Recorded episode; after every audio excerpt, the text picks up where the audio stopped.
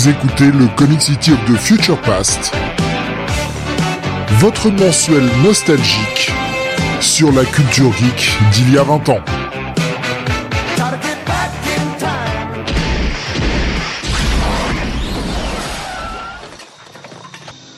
Bonsoir à tous et bienvenue sur le 47e numéro de Comic City of the Future Past. Nous sommes lundi 8 novembre 2021.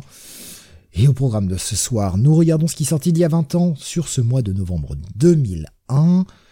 Et avec moi, pour ce trip nostalgique, comme chaque mois, le toujours supérieur à Sam, même quand il n'est pas là, Don Jonath.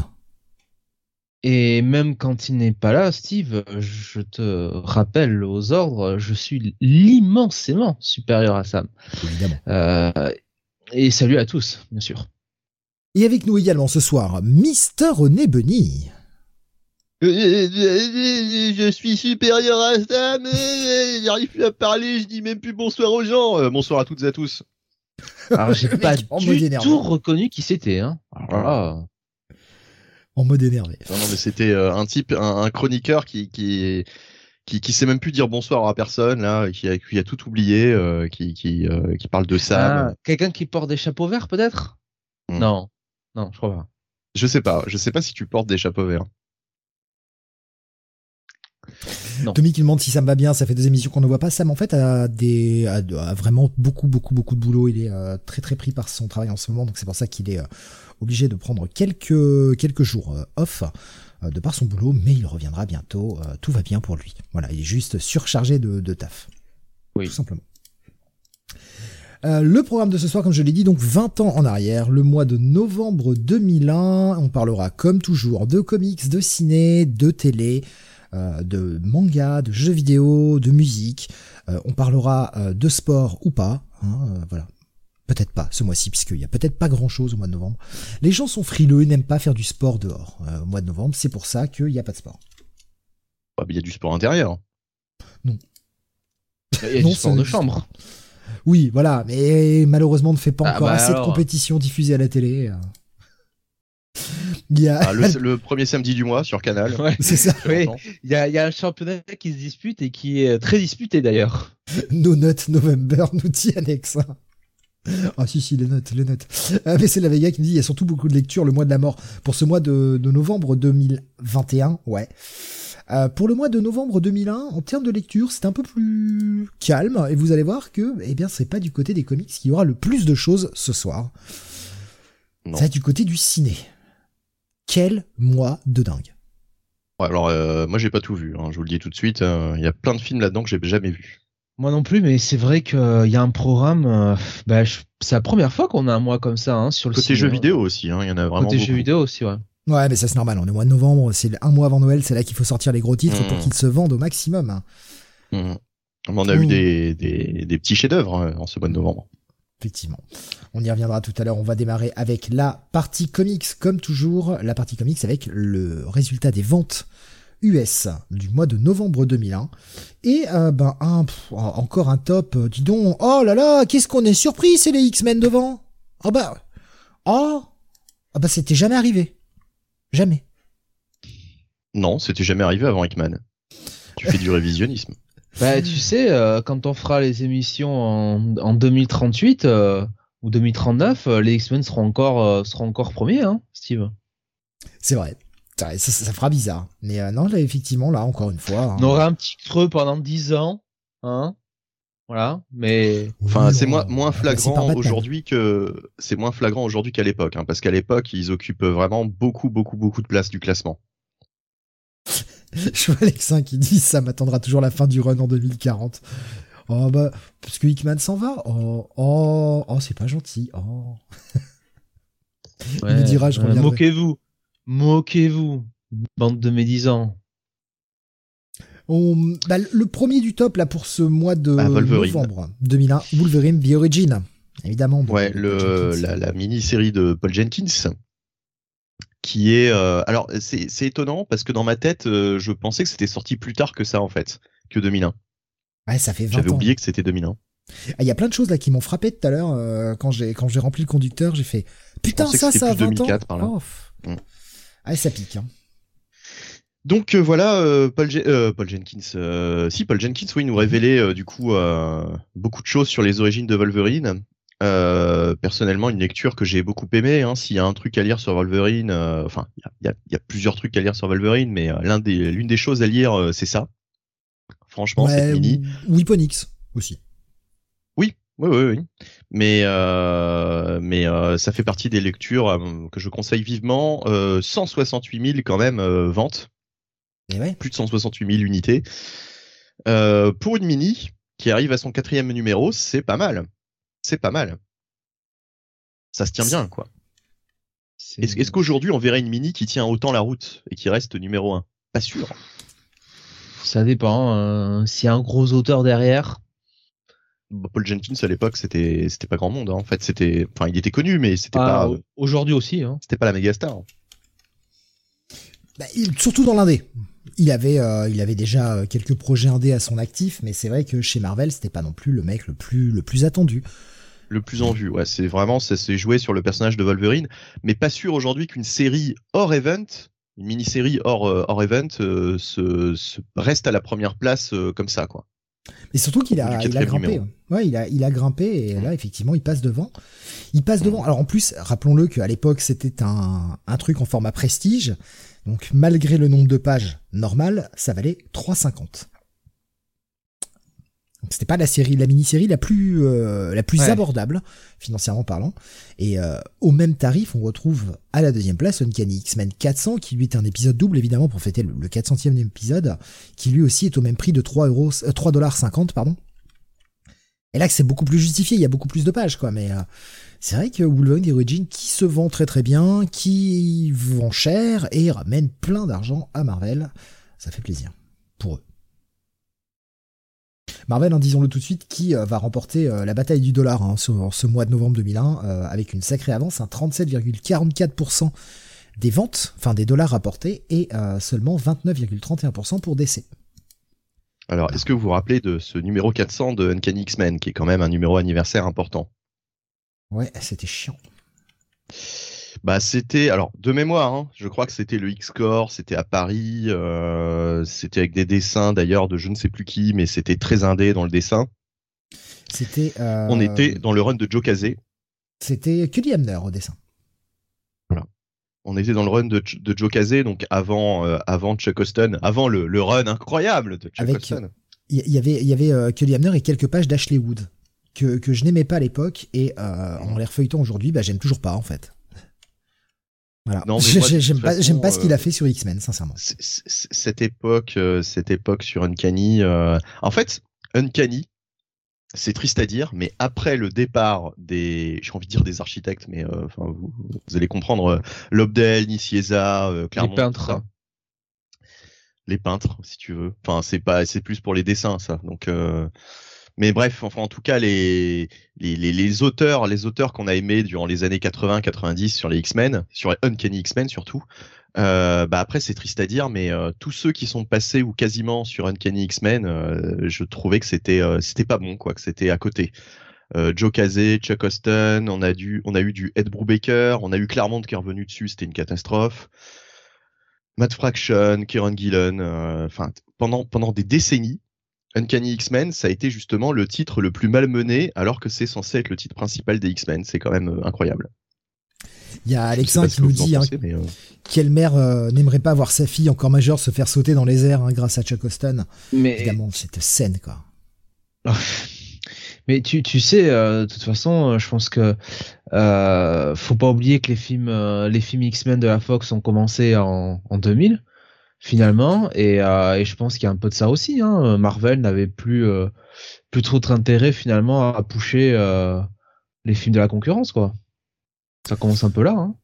Il y a ça, il y a le fait que Grant Morrison a beaucoup marché, hein, et on le, enfin voilà, Oui. on, on Oui, en a oui, bah, parlé. hein, là- New X-Men là est 100 et avec son numéro 120 et troisième du top, vend 125 000, sachant que Uncanny X-Men là est devant. Pourquoi? Parce que c'est un numéro 400, un numéro anniversaire, donc il vend 134 000. On verra dès le mois prochain que New X-Men va repasser devant. Et ça va être comme ça pendant longtemps. Grant Morrison a bien marché. On a mis un auteur un peu plus indé et un peu plus adulte sur la franchise. Ça a fonctionné. il y a, enfin, j'ai beaucoup de gens encore euh, citent euh, le, run de Morrison comme un, run incontournable et un truc absolument à lire. Après, ça dépend des goûts, hein, bien sûr, mais très souvent, ça fait partie des runs les plus les plus emblématiques. Donc, ils ont voulu répéter le système en mettant des auteurs plus indés. surtout, c'est un bon jumping point parce que finalement, euh, tu, si tu commençais par Joe Casey, tu comprenais que dalle. Par contre, si tu commençais par Grant Morrison, bah c'était un bon point d'accès. Euh, c'était, enfin, il, rasait tout et il repartait de zéro, quoi, quasiment euh, Morrison. Au rang des autres titres dans les dans le, dans le top hein, de tête, on a le Ultimate X-Men qui arrive à son 12e épisode et qui vend 108 000, quatrième, bien devant euh, Ultimate Spider-Man qui là pour son 15e numéro se retrouve que, alors je mets des guillemets, que 8 mais ne vend 86 000 quoi. On a un Ultimate X-Men qui vend quand même 20 000 copies de plus.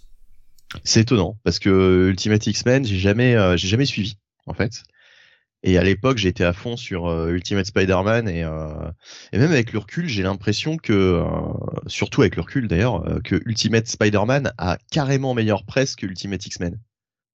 maintenant, j'ai jamais vu beaucoup de bonne presse d'Ultimate X-Men. Hein. Voilà, c'est ça. Hein. Et, et j'ai l'impression que les gens maintenant reconnaissent effectivement à Bendis qu'il a fait un run exceptionnel sur Ultimate Spider-Man encore plus avec le recul.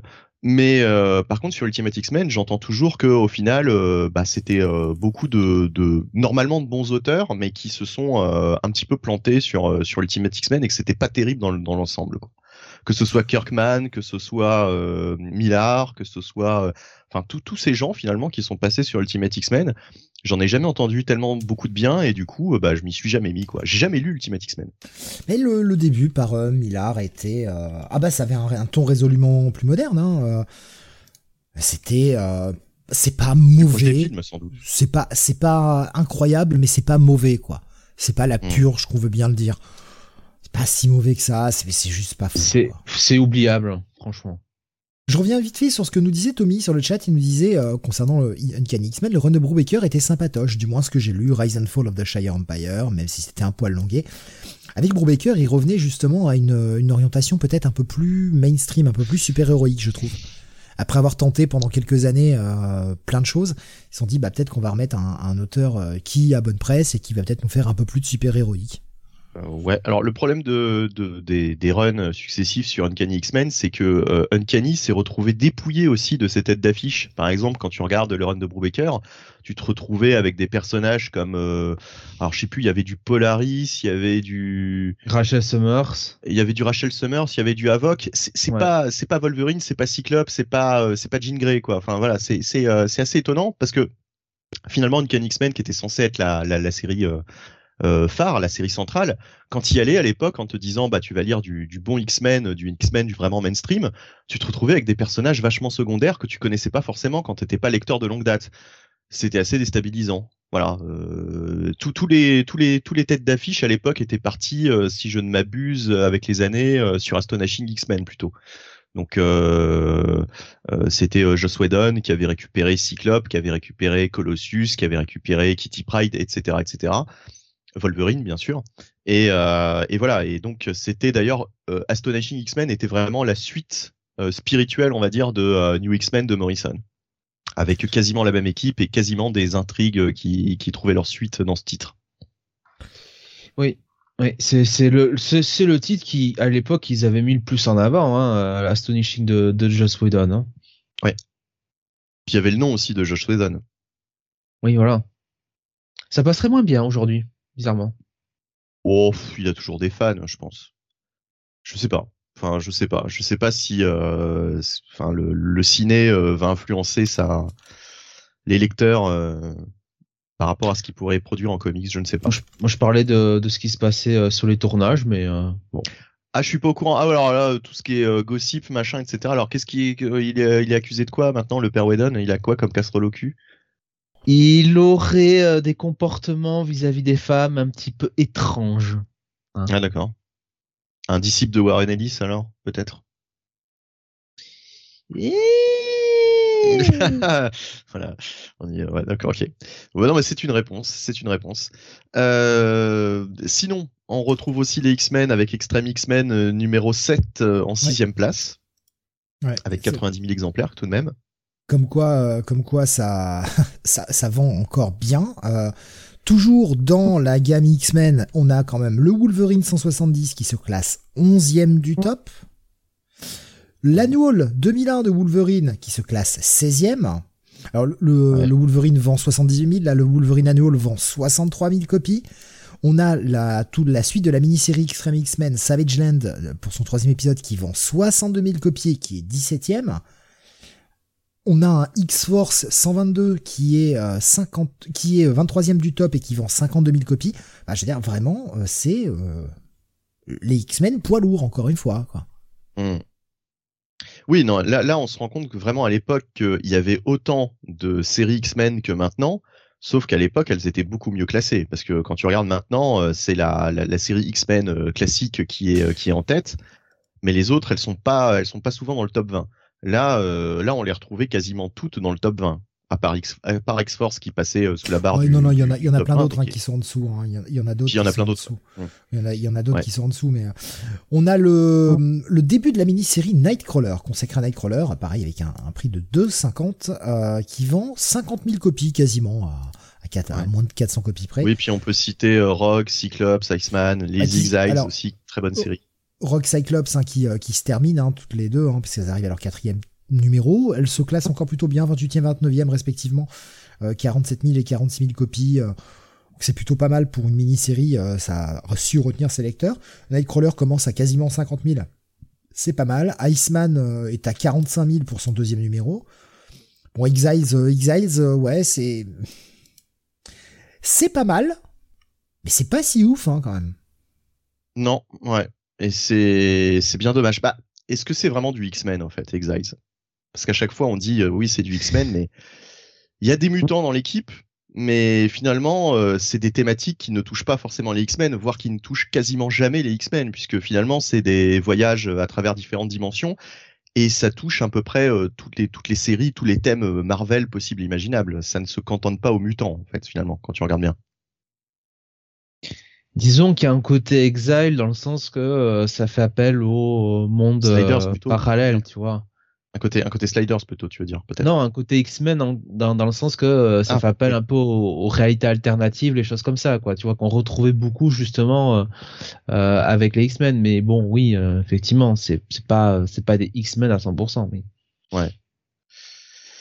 Bah sur les premiers arcs, c'est euh, la phalanx, le phénix, etc. C'est des thèmes forts aux X-Men, mais après euh, on va complètement sur des choses différentes qui touchent aussi bien euh, Spider-Man que, que, que que la la la, la squad, merde, je sais plus, l'escadron, l'escadron suprême, voilà, on va le dire à la française, etc., etc. Enfin, il y a, y a plein de choses, quoi. Il y a plein plein de choses dans X-Eyes qui sont qui sont passées en vue.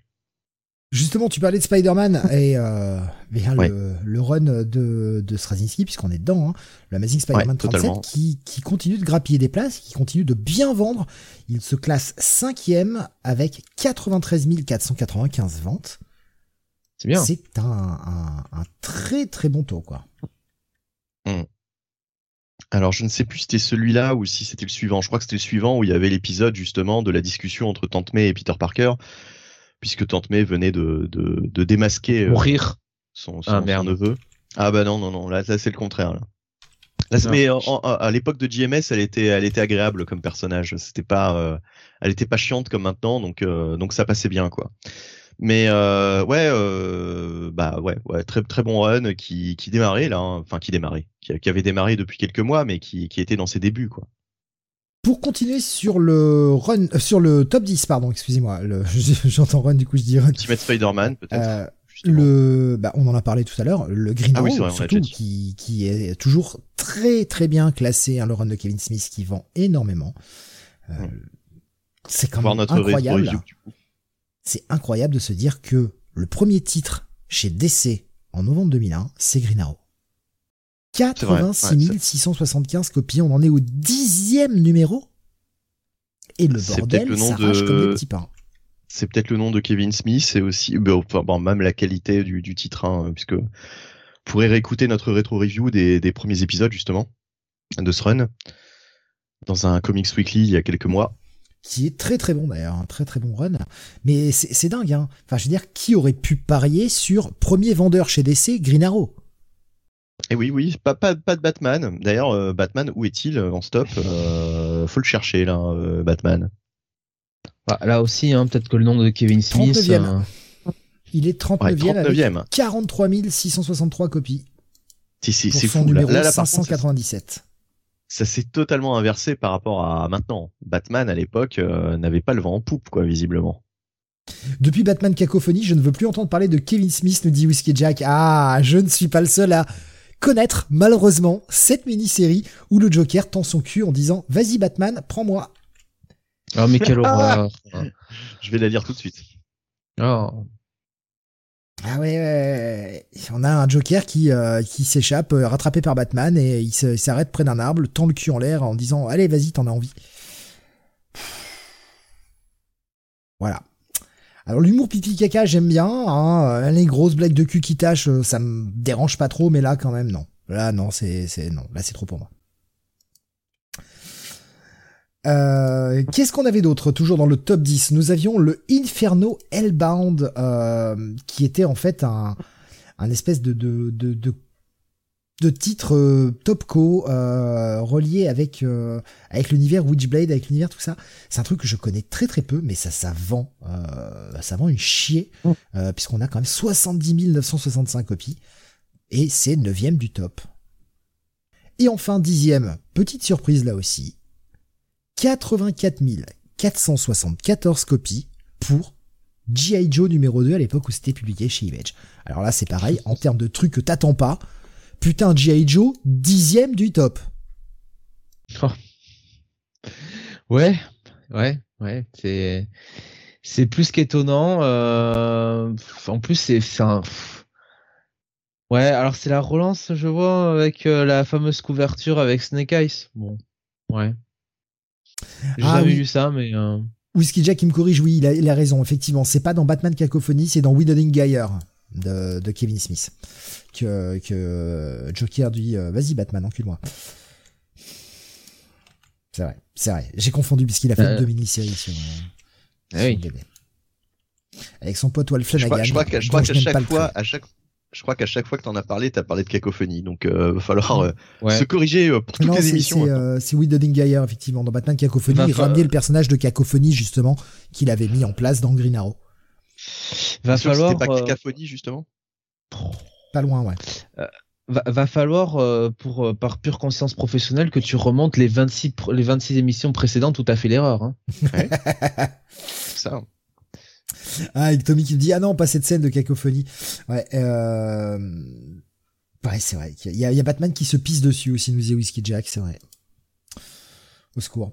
LLF qui nous dit c'est euh, la guerre en Afghanistan qui fait vendre du GI Joe, un élan de patriotisme. C'est bien possible. C'est bien possible puisque au mois de, novembre, hein, euh, alors on l'avait dit hein, le mois dernier, alors il y a pas de, il y aura pas de, de, de parti euh, sociétal, il y avait rien de, foncièrement intéressant, mais euh, c'est vrai qu'on avait cité fin du mois d'octobre 2001, euh, le, mois dernier, hein, le George W. Bush qui signait le Patriot Act. Et au mois de novembre, il a permis aux juges de, eh bien, aller beaucoup plus vite pour balancer des, condamnations, des condamnations euh, pour terrorisme. Voilà, entre autres. Donc il est possible que effectivement euh, la guerre en Afghanistan ait eu un peut-être un aspect de vente sur euh, sur G.I. Joe. Deuxième titre d'essai à vendre le plus, c'est la GLA, au numéro 60, qui vend 71 179 copies pour être précis. C'est 12e du top. D'essai, euh, faut les chercher. hein. Euh, euh, juste, juste, je me, je me permets de rebondir sur ce que tu disais euh, sur les, le, le, le- l'aspect sociétal. Mhm. C'est pas vraiment sociétal, mais c'est un événement quand même qui s'est passé, euh, qui s'est passé au mois de novembre 2001. Euh, le crash d'un avion à New York, justement, encore, mais qu'on a tous oublié, puisque ça s'est passé après le 11 septembre, et du coup, mais le 12 novembre 2001, il y a un avion euh, avec 260 personnes et 9 membres d'équipage qui s'est crashé juste à côté de New York dans un quartier résidentiel, dans le Queens, tout simplement. Euh, tout le monde est mort. Et euh, c'est vrai que c'est un crash euh, dont on a simplement parlé un petit peu à l'époque, euh, parce que forcément c'était un petit peu bizarre que ça arrive si peu de temps après, mais, euh, mais qui est toujours éclipsé par, le, par effectivement ce qui s'est passé en septembre. quoi. Donc c'est un Je petit peu le crash oublié. Absolument pas du truc. Ouais, je, te, je, te, je te dis, c'est le, le vol American Airlines 587. Vous regarderez sur le sur, Ah, sur internet. euh, je, je te qui- crois qui- euh, sur parole. Et, et, et ce qui est extraordinaire, c'est que c'est c'est- c'est D'accord, que là. non mais ce qui, ce qui, ce qui est extraordinaire, Sur c'est que euh, tu, tu n'es pas tu n'es pas tout seul, Steve. Personne ne s'en rappelle. C'est-à-dire que dès que j'en parle à quelqu'un, il me dit non non mais tu dois confondre, ça devait être une autre année, euh, c'est pas possible. Non non, le 12 novembre 2001, il y a eu ce crash qui était quand même euh, assez impressionnant, hein, puisque ça arrive quand même pas tous les jours non plus qu'un avion s'écrase euh, comme ça dans un quartier résidentiel à côté de New York. Mais c'était tellement l'époque du 11 septembre et c'était tellement, euh, comment dire, euh, incroyable ce qui s'était passé le 11 septembre que effectivement ce, ce, ce crash-là euh, est, enfin, a été complètement oublié. quoi. C'est c'est c'est un, un drame qui qui n'aura pas marqué finalement les mémoires. Alors que ça se serait Oh, il y a produit que sans des le gens 11 pas septembre, ça se serait produit autre année. Pardon? Non, je, non, je vais pas la refaire cette. Je vais pas la refaire. Elle était dégueulasse. Oui, oui, je vois. Oui. Bref, mais en tout cas, je disais, ça se serait produit une autre année, ça se serait produit euh, euh, plus tard, euh, enfin pas pas euh, pas à une si proche distance du 11 septembre. À mon avis, on en aurait entendu parler beaucoup plus, et les gens se rappelleraient beaucoup plus effectivement de cette euh, de, de ce drame, de cet événement, quoi. Et euh, ouais, ouais, c'est c'est c'est assez marrant. À chaque fois que j'en parle, euh, tout le monde me dit non, non, mais euh, j'ai jamais entendu parler de ça. Euh, Ouais, ouais, non, mais c'est c'est fou, quoi. C'est fou. Tout le monde a oublié. Alors, Laure qui te dit non, non, mais ça, c'est dans Destination Finale, Mister Nebony, tu confonds. Ah non, mais non, voilà, mais tout le monde a oublié. C'est, c'est, c'est, euh, c'est- voilà, c'est, je pourrais le dire tout le temps. euh, les gens me diront non, mais non, mais c'est une invention. Il s'est rien passé ce jour-là. Bah regardez, voilà. ce jour-là? Et Whiskey Jack qui nous dit hein, je crois que le coup du Joker c'est bien dans Cacophonie je parlais de Batman qui se fait dessus euh, de- le fait de, de Batman qui se faisait dessus. C'était dans Widening Geyer et Alexandre Ah bah alors on a, on a, on a une, euh, la page, une correction euh, de la correction alors. T'as de la chance, tu- Steve. T'auras pas besoin de remonter. ah mais je la n'ai euh, si vous si vous recherchez sur le site j'avais fait un article à l'époque sur cette euh, Ah bon sur cette mini chiasse. Euh, voilà. Et je crois que d'ailleurs justement je l'avais appelé Batman Cacaphonie euh, à l'époque et euh, Eh, journaliste. pas mal, hein eh, franchement, hein, t'as Si, t'as travaillé euh, pour la trouver France hein. Inter. hein. Si jamais, euh, si jamais vous, vous prenez l'occasion d'aller d'aller lire ça, euh, vous pourrez faire une recherche et le retrouver. Mais ouais, c'était, enfin, honnêtement, je les ai jamais relus depuis et je ne compte jamais le refaire. Même en rétro review, je préfère, je crois, euh, me peler les couilles avec un économe. Oui, et ça fait mal. Je- Là aussi, nous te croyons sur parole. Euh, continuons sur ce top. Qu'est-ce qu'on avait d'intéressant? On avait le lancement à la 26e place de la série Catwoman par Ed Brubaker qui vend 50 000, enfin quasiment, hein, 49 413, euh, quasiment 50 000 copies pour son premier numéro. Euh, série de Catwoman qui, sera, bah, qui sera un run assez acclamé en fait, hein, qui aura vraiment bonne presse. Même si ce costume, j'ai quand même du mal avec, j'avoue. Ouais, euh, c'est le. pff, moi aussi, J'ai- j'aime pas trop. euh, j'aime pas trop ce costume qui qui fait moins félin finalement. Ouais. Euh, et euh, ouais, c'est c'est une nouvelle version euh, de Catwoman, mais euh, au niveau au niveau du design, mais par contre, euh, en termes en termes d'histoire, euh, euh, ça faisait longtemps que le, le personnage n'avait pas eu autant d'importance dans l'univers d'ici quoi. Quand quand il lance une série, cette série, je me souviens d'une série qu'il y avait eu dans les années 90 où elle avait son costume Ouais, de- euh, son violet là. Ouais, qui, qui est un costume que j'aime beaucoup en fait, je le trouve. Enfin, je le trouve vraiment très classe. Moi aussi, c'est Ah la oui, Catwoman. c'est la Catwoman de quand j'étais jeune, donc forcément, enfin, c'est euh, la première vision de Catwoman que j'ai, donc forcément, ça me, ça et celle de Michel Pfeiffer, bien sûr, qui euh, qui me parle le plus. Et euh, bah, dessiné par Jim Balent, on en pense qu'on veut de Jim Balent, mais il a quand même un sacré coup de crayon pour dessiner des femmes, quoi. Euh, juste un truc, je suis, désolé de revenir sur cette histoire, mais il y avait Laure qui disait sur le chat, c'est destination finale, tu confonds. Eh bien, elle ne sait pas à quel point elle a raison, puisque, alors, fun fact, qui est pas fun du tout pour l'occasion, mais je reviens là-dessus 30 secondes. C'est marqué une des victimes du crash du vol 587, Hilda Yolanda Mayol, 26 ans, avait survécu aux attentats du 11 septembre quelques semaines plus tôt, ayant pu s'échapper à temps du restaurant où elle travaillait au rez-de-chaussée d'une des tours du World Trade Center. Si c'est pas incroyable. Oh les boules.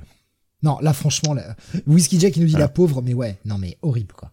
Ouais, voilà. Putain, et mais donc le quel 12 destin novembre, horrible. le 12 novembre, ouais, c'est incroyable, c'est incroyable. Et tu vois, Laure, Laure, euh, avait raison. C'est, euh, c'est, c'est, destination finale, nous dit. Alexa.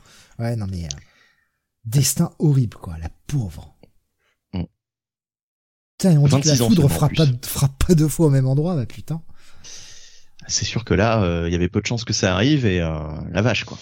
Ben, on se souvient l'anecdote que tout le personnel de la WWE voulait monter dans le tr- dans le la- les avions où il y avait Ric Flair parce que Ric Flair avait eu un accident de- d'avion euh, dont il avait survécu et on et on ne peut pas euh, enfin je crois qu'une personne statistiquement ne peut jamais avoir deux accidents d'avion une connerie du genre quoi donc euh, Ah oui, non, tu veux dire euh, la WWE euh, re- refusait de prendre les mêmes avions que lui, euh, sous-entendu Non, non, qu'il portait la, voulait, la place. Non on voulait aller dans son avion parce que statistiquement euh, tu pouvais pas avoir euh, deux accidents Ah oui, d'accord, oui, ok, c'est le contraire, d'accord. Tu vois Mm. Mm. et, Mm. euh, et c'est pour ça qu'à chaque fois bah ils essayaient de bah ils m'ont essayé de monter avec lui quoi. C'est le gros lot, quoi. Enfin, d'un sens comme dans l'autre, c'est un, un peu con finalement. T'as aucun contrôle là-dessus, quoi. C'est, c'est. Mais c'est vrai que statistiquement, oui, la, la, la chance était euh, infinitésimale que ça lui arrive. D'autant que déjà la chance qu'on se retrouve, enfin la malchance plutôt qu'on se retrouve dans un attentat est extrêmement faible. Donc là, non seulement elle a eu le droit à l'attentat, mais en plus à un accident d'avion, quoi, euh, quelques semaines après. C'est incroyable. Quel destin. De merde. en Oui, oui, oui, oui, là, oui, effectivement. Au grand voilà. de, pour, pour terminer sur euh, cette partie euh, comics VO, avant d'attaquer la partie VF, on avait la fin de Midnight Nation de GMS hein, sur- chez Image, qui se classait 49e pour son 12e épisode et vendait 38 711 copies. Un succès assez mitigé, clairement. Pas le, pas le plus gros des succès, mais euh, une série qui a quand même, euh, même bien, bien fonctionné. Euh, ce que j'ai vu passer également, euh, c'est le lancement chez euh, Avatar, puisque ça avait changé à l'époque. Alors c'est pas le même Avatar que maintenant. Alan Moore's Glory, qui Alan Moore qui reprenait le, personnage de Glory, hein, lancé par Rob Liefeld avec un numéro 1 euh, vendu 3,50 quand même et qui vend quand même 24 735 copies donc tout pour une toute petite compagnie on voit que le nom d'Alan Moore fait quand même vendre et Whisky Jack qui nous dit Breaking News elle a aussi survécu au crash d'avion. Malheureusement elle s'est fait écraser par un troupeau de vaches en rentrant chez elle. La pauvre la pauvre Euh, voilà pour on va dire la partie euh, la partie comics euh, VO C'est un bel hommage qu'on lui rend ce soir. hein. On est, oui. on est, on est pas, on n'est pas nombreux à se rappeler de ce drame. Je suis sûr qu'on n'est pas nombreux à avoir parlé de cette, de cette femme. Mais alors là, ce soir, euh, bravo Comic City of the Future Past là. Non mais bon, bref. Vaut mieux en rigoler, mais euh, c'est je- très bizarre. Si j'osais, je dirais que j'aime dé- j'aime bien déterrer les vieilles affaires, mais Voilà, voilà. Non, non, mais elle est, ah, elle est pas mal, elle est pas mal. Euh, bravo, Euh, bravo. Elle a le touze. Ah, mais elle a le touze. passons aux comics VF pour ce mois de novembre 2001. Et euh, bah, pas grand chose à noter. On a notamment euh, le début en France d'un crossover. Ah oui. le crossover pour terminer tous les crossovers. Et vous savez pas à quel point c'est vrai. Maximum Security, Maximum Security qui se lance en VF. Catastrophe ce Euh, crossover. Un event qui fait qu'on n'aura pas d'event avant Civil War. non, il y a eu House of M entre les deux, pardon. Bah ouais, non, mais House of M, ça a été le, le renouveau, euh, ça a été le, le renouveau des, des, des events, des crossovers, mais euh, là, Maximum Security, c'était très, très, très, très mauvais. euh.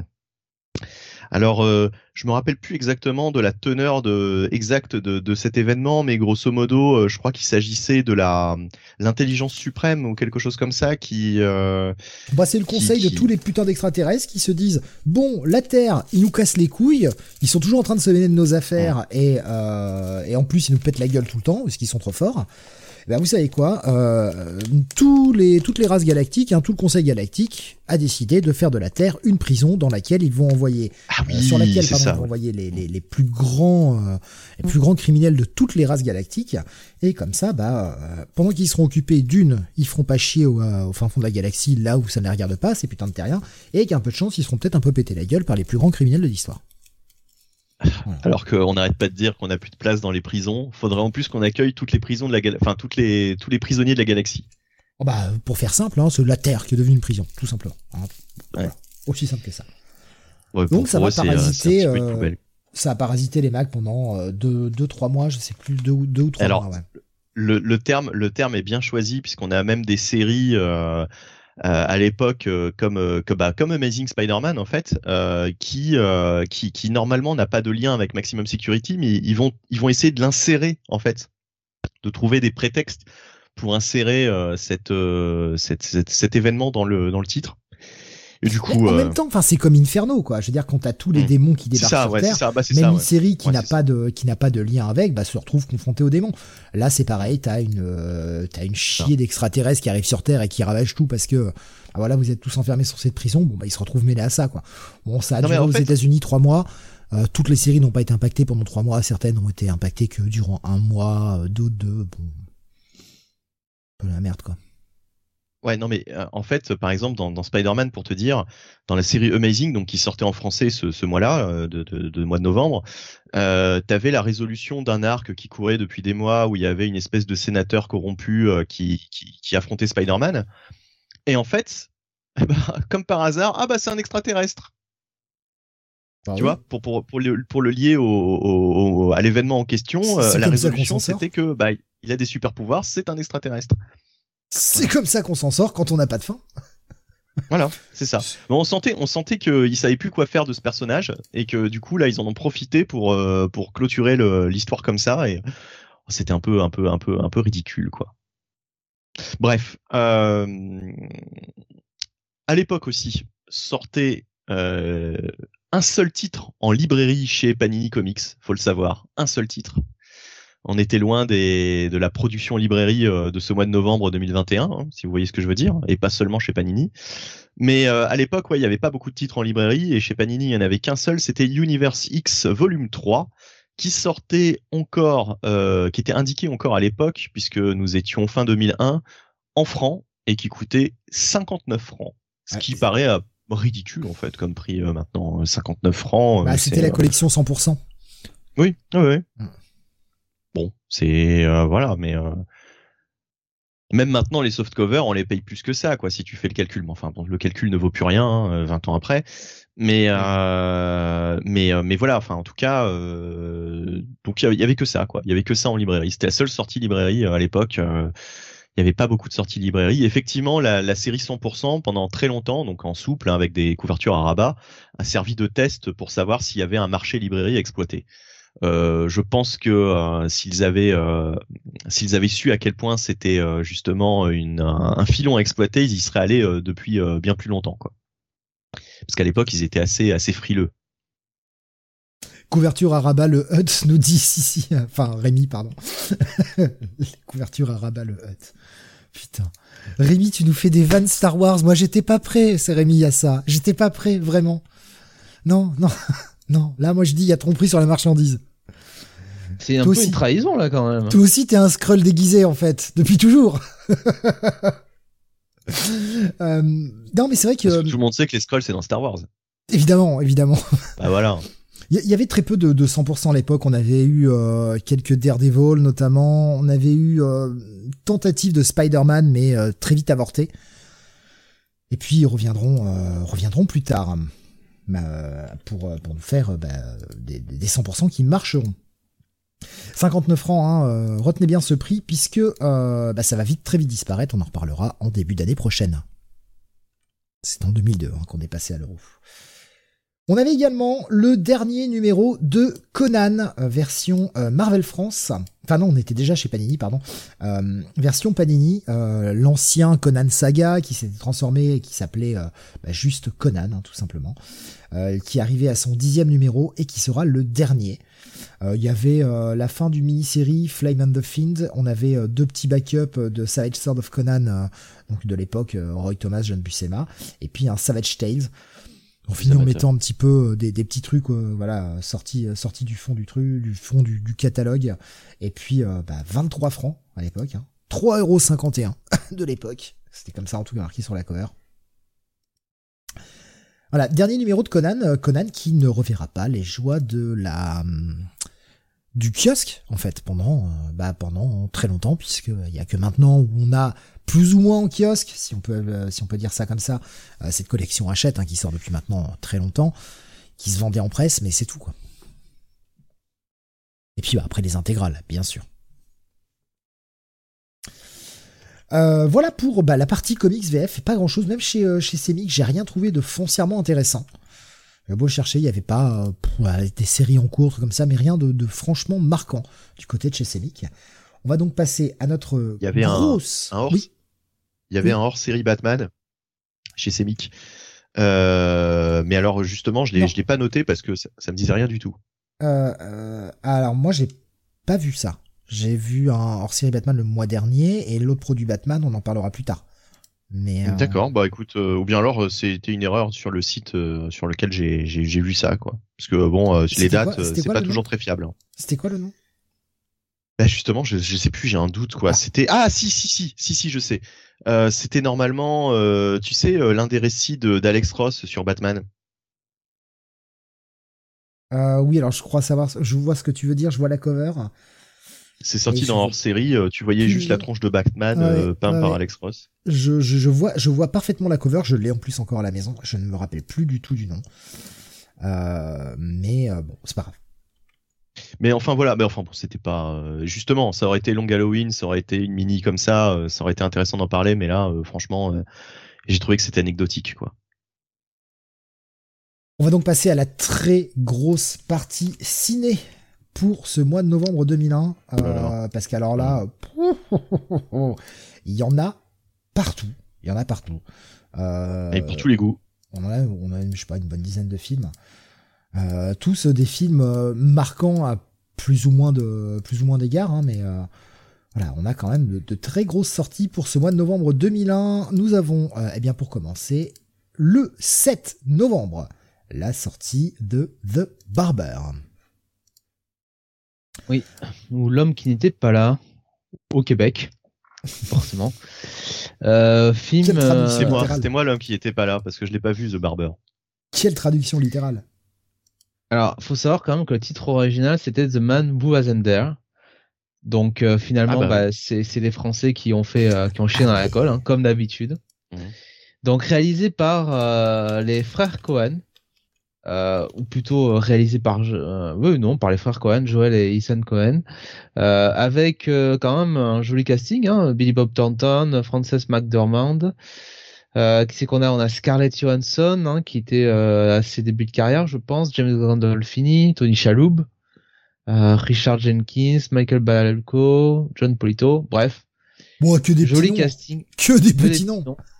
Budget de 20 millions de dollars, box-office de 18,9. La petite Tolas. La petite Tolas, euh, film que ah, je n'ai jamais vu. Ah, c'est étonnant. Alors, tu vois, moi, je pensais que tu l'avais vu et je pensais que vous alliez me dire, ah oui, c'est à voir absolument, parce que généralement, les, films des frères Cohen, je suis assez client. Et euh, je pensais les avoir à peu près tous vus. Et euh, bon, bah non, en fait, je suis passé totalement à côté de celui-là. Mais je comprends mieux. Je comprends mieux, vu ce que tu dis, Jonathan. apparemment, ça n'a pas été je suis vraiment passé euh, totalement à côté. Je pourrais pas te dire euh, quelle est l'histoire ni quoi que ce soit. Hein. Euh, bah, film en noir et blanc, déjà, c'est pas, c'est pas ce qui vend plus du rêve à l'époque. quand même reçu le, prix de la mise en scène au Festival de Cannes, donc c'est toujours ça. Mais ex avec un autre film dont on parlera tout à l'heure. Et c'est surtout que en fait, euh, oui, le scénario est des frères Cohen, mais en réalité, il est réalisé par Joel Cohen seulement. Ethan Cohen n'est pas crédité à la réalisation. C'est aussi pour ça hmm. que euh, on ne le retrouve pas forcément sur beaucoup de listes. Euh, passons au suivant. Alors là, celui-ci. Oui. Alors là, oh, celui-ci, gros film, gros gros film. Ah ouais. Euh, training Day euh, ou jour de formation au Québec. bah, finalement, réalisé par euh, par Antoine euh, Fuca, avec évidemment Denzel Washington et Ethan Hawke dans au casting dans les rôles les rôles principaux. film qui donc au box office avait ramené quand même près de 105 millions de dollars pour un budget de 45 millions. Donc euh, plutôt euh, bah, plutôt un, bon, un beau succès et un succès mérité puisque euh, je trouve que c'est un film super. Euh, donc qu'est-ce que ça raconte? Ça raconte bah, un petit peu la, la journée, enfin des journées un petit peu de, de du personnage Hawke, Jay Coit, donc dans la police de, de Los Angeles, euh, qui euh, bah, désire euh, obtenir une promotion, qui est en liste pour obtenir une promotion, mais il est assigné à, l'équipe de, du, de, de l'inspecteur Alonso Harris, donc joué par Denzel Washington, donc qui est dans la dans les, les, les narcos, hein, les narcotiques.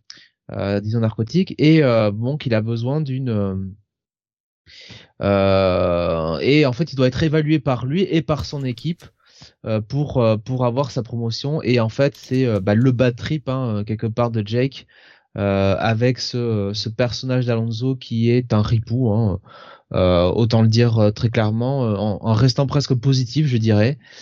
Et c'est tout le tout le chemin de Jake pour essayer de ne pas euh, tomber du mauvais côté et, euh, et aussi de rester en vie. Euh, et franchement, c'est c'est super quoi. C'est c'est parfaitement réalisé. c'est très très bien joué. ce que j'aime bien aussi, c'est que malgré tout, le, le film a quand même une fin qui est pas trop cynique, parce que c'était quand même quand tu vois le film, tu te dis bon, ça va probablement mal finir pour Jake. Et euh, heureusement, euh, c'est euh, pour une fois, je suis content qu'il y ait une happy end dans un film d'Hollywood, si on peut appeler ça une, happy end. moi, j'ai adoré ce film, franchement. Ah, et justement, Rémi qui nous dit, ah, j'allais dire justement que c'était hyper cynique comme film. Bah, c'est hyper cynique, mais bon, bien sûr que c'est cynique le film, mais justement, le film aurait été d'autant plus cynique si à la fin, bah voilà, euh, c'est le personnage de Denzel Washington qui aurait eu euh, raison jusqu'au bout, quoi. Là, oui, ça aurait été, euh, ça aurait été cynique jusqu'au bout. C'est quand même pas tout à fait le cas, quoi. C'est un film qui aura ramené aussi pas mal de prix, enfin, qui aura ramené un gros prix, hein, Oscar du bah meilleur acteur pour Denzel. en, pour, les Oscars de 2002, on y reviendra l'année prochaine, et Ethan Hawke était nommé pour Oscar du meilleur second rôle. Donc bon film et ça mérite, hein. franchement ça mérite totalement. Ah ouais, ouais, ouais, non, franchement, c'est. Ouais, ouais, ouais. Super film. On continue. Et un scénario de David Ayer, hein, voilà, précisons-le quand même. Euh, on continue avec. Euh... Oula. Oui, là, là c'est autre chose déjà. D'Artagnan. Euh, D'Artagnan, euh, donc euh, bah, réalisé par Peter Yams, je sais pas si ça se prononce comme ça. Ouais, Peter Yams donc euh, D'Artagnan qui euh, qui a rapporté quand même 35 millions de dollars au box office. Je trouve que ça fait même beaucoup euh, pour 40 millions de dollars au budget. évidemment, c'est cassé la gueule le film malheureusement. Qu'est-ce que ça raconte? Évidemment, ça raconte eh bien l'après Charlemagne. Euh, quand euh, évidemment le, royaume de France, même l'empire, hein, l'empire des Francs a été euh, séparé en plusieurs morceaux hein, entre les différents fils de, fils de Charlemagne. Non, bien sûr, c'est l'histoire de D'Artagnan, hein, les quatre mousquetaires, hein. avec donc bah, Alexandre Dumas hein, qui avait qui avait scénarisé tout ça à l'époque. on a quand même un, un, un casting pas mal. Hein Alors Justin Chambers, j'avoue. ah si, ouais. Grey's Anatomy. Grey's Anatomy, voilà, le petit gros là. Euh, oh, non, non, non, euh, plutôt, plutôt le mec un peu beau gosse qui essaie de se taper tout le monde. Euh. Un petit peu, un, beau gosse, mais un petit peu, un petit peu gras du bite quand même. Hein. Ça, ça, ça, pendouille un peu non Mais effectivement, il, prend toutes les belles, toutes les, les belles. Hein. Ça, ça, il a, il a une, il a des bonnes relations avec les scénaristes. On a Tim Ross euh, alors, Ils appellent ça Fèbre de Man in Black, mais j'imagine que c'est leur version de, de, de Rochefort. Ah bah non, c'est pas Rochefort, hein, justement. Rochefort, lui, est joué par euh, Ah oui David Schofield. Non, il fait l'homme en noir, voilà. Donc Tim Ross, c'est vraiment un petit, euh, petit rôle. C'est Hardisson, il joue une version de, de Hardisson. Hein. euh, on a Stéphane Henriet qui, qui joue le cardinal de Richelieu. Mina Severi qui euh, était tout au relais hein, de American Beauty qui joue la reine hein, fois. Et on a euh, dans le rôle de plancher. Ah Jean-Pierre Castaldi évidemment. Jean-Pierre Castaldi ainsi que Catherine ah, Deneuve hein, qui joue la reine. On a quand même mis des Français en film. Ouf. Ouais, on avait besoin d'un acteur français, on a sorti Jean-Pierre Castaldi. Gérard Depardieu était encore peut-être sur le tournage de Vidoc à ce moment-là. Donc Ou évidemment. en train de euh, vidanger, tout simplement. oui, oui. Sans doute. Euh, voilà, enfin. Moi, moi, je, moi, je l'avoue, hein, je ne l'ai pas vu, mais euh, les échos que j'ai, c'est que c'est une sombre merde. Je l'ai vu à l'époque. euh, c'était, j'ai trouvé ça à chier. Je m'en rappelle quasiment plus, si ce n'est que j'ai trouvé ça à chier. Voilà. Donc, euh, Bah ouais, hein, t'imagines hein, des, des Américains qui adaptent une, euh, un roman français. T'imagines comment ça peut donner, quoi. Forcément. Passons. Passons vite au 14 novembre. Tout ça, c'est sorti le 7 novembre. Oh là là. Il y a quand même trois, trois gros poids lourds qui arrivaient. Le 14 novembre. Alors, gros film. Là aussi, euh, gros film. Oh là là. Euh, Botaru. Ouh là là. Battle Royale. euh, Battle Royale. réalisé oui. par Kichi Fukasaku. Euh, donc évidemment euh, bah, l'adaptation euh, du manga. Hein. Non, du, du Euh, roman. Du roman, surtout. Oui, oui, si tu veux. Ah bah, c'est le roman qui a été adapté ensuite. Oui, bah, on s'en fout. hein. Moi, je dis c'est l'adaptation du manga et puis c'est tout. Voilà. Euh, Ah évidemment. non, si, si euh, seulement, si seulement. Parce que rappelle-toi, le manga, euh, c'était autrement plus gore et autrement plus, Eh, comment Ouais, dire. je sais. Oui. Euh, non, là, là, c'est vraiment l'adaptation du roman et bah vas-y, hein, quoi. enfin, si tu Et veux donc, bah, c'est grosso modo euh, dans un pays. euh, alors, on imagine que c'est le Japon, mais euh, le pays n'est pas nommé. Donc, c'est un futur proche où, en gros, pour euh, juguler la montée un petit peu de la violence chez les jeunes, euh, ben, on met en place euh, une loi euh, appelée euh, Battle Royale où il y a une espèce de programme qui est suivi euh, avec euh, un, jeu, hein, littéralement un jeu mortel où on met euh, une, une classe d'ados, enfin plusieurs ados euh, du, euh, sur une île et le but bah, c'est que euh, en reste plus qu'un. euh, il en reste plus qu'un quoi. Comme- Euh, Highlander, mais version. Euh, Sauf que là, sauf que là, on tue, on tue tout le monde pour être le dernier survivant. Et euh, et euh, oui, il faut aussi préciser que la classe, euh, la classe est tirée au sort. hein. C'est, euh, il y en a, il y en a qu'une, il y en a qu'une par an, je crois. Mais euh, c'est complètement con. Enfin, c'est comme euh, American Nightmare. Le, le, quand tu, quand tu, quand tu réfléchis deux secondes au principe, tu te dis mais c'est complètement con. Mais par contre, euh, Oui. bah, ça donne lieu quand même à un film euh, qui est, qui est vraiment pas mal. Enfin, Battle Royale, franchement, je vous conseille. Si, vous ne voyez pas le film, au moins la lecture du, du, du, roman, euh, parce que euh, c'est vraiment, vraiment un très bon, un très bon bouquin, ou, euh, ou même le manga, hein, vous pouvez le tenter. Le manga est très très bon aussi. Mais ouais ouais, Battle Royale, moi j'avais beaucoup aimé, j'avais beaucoup aimé ce film.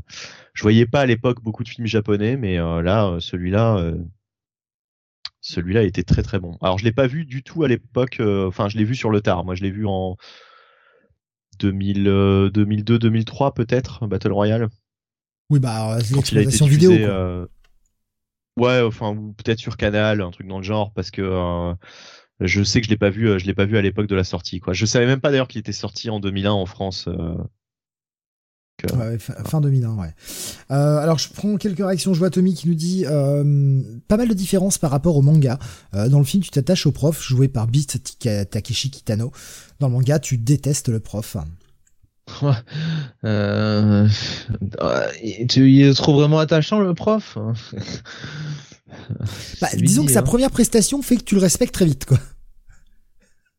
Hein, le petit lancer de couteau là, euh, c'est voilà.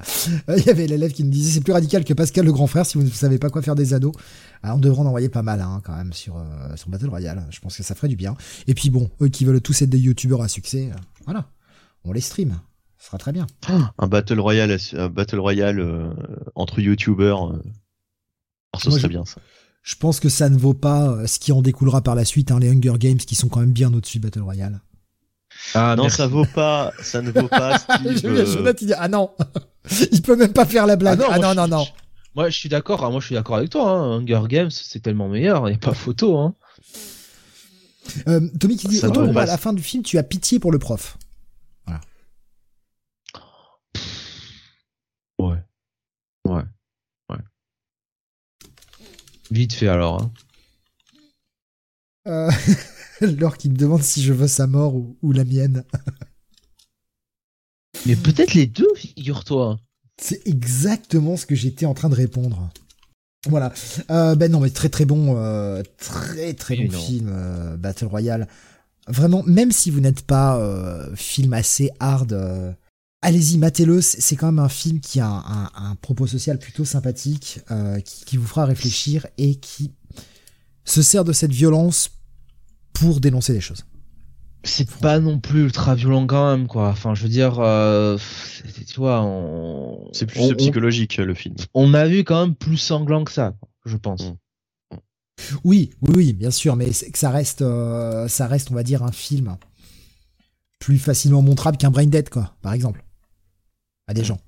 Et, il a Et c'est il a carrément plus montrable que le que, que le manga euh, où on a cette scène. Alors je me rappelle plus du nom du personnage, euh, Jonathan, mais euh, cette nana qui euh, chevauche quelqu'un, euh, on va dire, euh, en le en le trucidant à la à la serpe. Oui, oui, oui, oui. Scène euh, Voilà. assez cocasse. Ouais, ouais. L'une des participantes, l'une des meilleures participantes, celle qui aurait dû gagner. Le mec qui se fait la vous télécouille aurez- à coup de couteau, c'est assez violent, nous dit euh, Rémi. Moi, je trouve pas. euh, écoute, euh, chacun a ses soirées, euh, a ses soirées sympathiques le samedi soir. Moi, c'est comme ça que je fais. Toujours. Mais des ados qui s'égorgent, c'était assez compliqué à l'époque, nous dit aussi Jack. Aujourd'hui, c'est normal. C'est vrai. C'est vrai. C'est vrai qu'aujourd'hui, c'est, ça passe un peu mieux. Continuons sur les films, parce qu'on en a encore une, une bonne branlée. Euh, alors, c'est un film que je n'ai pas vu, mais je sais que c'est un film qui est euh, très souvent cité dans des, dans des films à voir. Un des premiers Oula. films d'Alfonso Cuaron, Itumama Tambien. Alors ça, je n'ai pas vu, hein, donc. euh, Euh, c'est euh, voilà un, un des un des grands films de d'Alfonso Cuarón. Un film mexicain justement, Alfonso Cuarón hein, qui qui réalisera notamment par la suite. Ça y est, je viens de bouffer le, le titre. Les Fils de l'homme, voilà, les Fils de l'homme. Pardon.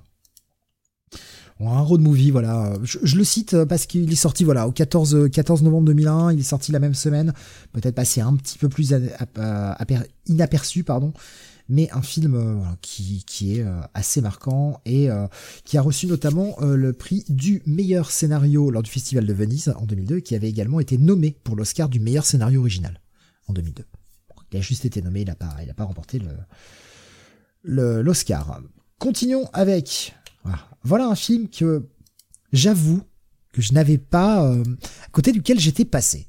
À l'époque de sa sortie, je l'ai vu qu'un petit peu plus tard en vidéo. A Knight's Tale, Chevalier. comédie médiévale euh, américaine réalisée par Brian Helgeland. Euh, alors, euh, film euh, effectivement euh, sur lequel j'étais passé à côté. Alors, je voyais euh, toujours la l'affiche qui était en grand un, peu partout, mais je l'avais jamais vu. Je l'ai vu après la télé. Euh, 65 millions de dollars de budget, 118 millions à peu près au box-office, avec euh, ben, un sacré casting mine de rien, parce qu'on retrouve Heath Ledger, Mark Hardy, Rufus Sewell, Paul Bettany, Alan Tudyk. Euh, on a aussi quand même euh, Laura Fraser, on a Shannon Sosa- Sosamon, et euh, il me semble qu'on a oui Bérénice Bejo et aussi James Purefoy. Enfin, vous voyez, hein, quand même, il y a des noms qu'on connaît. Et qu'est-ce que ça raconte? Ben, Ça raconte un petit peu ben, l'histoire de du personnage Heath William Thatcher, qui, ben, qui est un paysan en gros, qui se fait passer pour un euh, pour un pour un chevalier qui, qui rêve d'être chevalier, qui se fait passer pour un chevalier pour euh, pour l'amour d'une euh, d'une jeune fille. Donc le personnage de Jocelyn joué par Shannon Sosamon. Et alors ce film a de particulier que c'est porté par, je crois, de mémoire, la bande son de Queen. Enfin, en tout cas une bande son euh, très très rock. Oui, Euh, il y a, qui- il y a qui cette scène. Il y a cette scène la plus connue, hein, cette scène de joue, tous les mecs te font We Will Rock You en tapant sur leur bouclier, Ouais. enfin, un côté très anachronique, euh, mais totalement assumé qui va dans le ton comédie Ouais. de la fi- du film. Même les costumes, hein, les costumes sont assumés comme un petit peu euh, euh, média, médiavévol- mé- médiavé- un peu moderne, on va dire. Moderno médiéval, je vais le dire comme ça. Ça sera Pardon. plus simple. ça sera plus simple comme ça. Non, mais c'est vrai que c'est un film qui détonnait, mais euh, qui est franchement très bon enfant, quoi. Qui se laisse vraiment voir, qui, qui est vraiment très chouette. Euh, bah, Heath Ledger quand même, hein, il a quand même de la présence, hein, faut pas, faut pas se mentir. Euh, je, film que j'avais, euh, j'ai un bon souvenir de, de ce film. Ouais, je l'ai pas revu depuis très longtemps. Il mériterait bien un petit visionnage, ça. Très longtemps, je l'ai pas revu ce film. Et euh, ouais, effectivement, j'étais passé totalement à côté du truc euh, lors de sa sortie ciné. Je t'ai dit, oh, pff, oh, pas plus que ça, ça m'intéressait pas plus que ça. Et, euh, et en fait, j'ai bien regretté quand j'ai vu le film par la suite en vidéo. Je me suis dit, putain, j'aurais Ouais, bien fait d'aller voir au moi ciné. aussi. Je l'ai vu quand il est passé, je crois, la première fois, donc du coup sur un sur Canal. Et je me suis dit, eh ben mince, c'était peut-être un film qu'il aurait mieux valu voir au cinéma, tu vois. En revanche, il a gagné un prix. Putain, je me rends compte qu'on décernait déjà ce genre de prix de merde en 2002. Oui, c'est un prix de merde. Non, non, Non. le Golden Trailer Award. Hein On récompense la meilleure bande-annonce. Mais allez vous faire foutre Mais allez bien vous faire foutre En quoi tu juges un film là-dessus, C'est c'est étonnant, oui. Bon, écoute.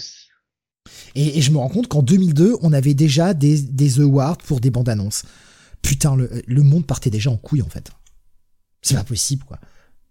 Non, mais tu, Euh, tu te rends compte, la, la, la, la, la distinction du film, c'est waouh, t'as remporté un award pour ta bande-annonce. Ton film, il est à chier, mais t'as remporté un award pour ta bande-annonce. Putain, Qu'est-ce que ça veut dire, quoi? Ça vaut pas le prix du meilleur film à la mi-année du second semestre, je sais plus quoi, nous dit Laure. Ouais, c'est ça. Ah putain, on avait vu ça, ouais. Le film le plus attendu du second semestre de l'année, quoi.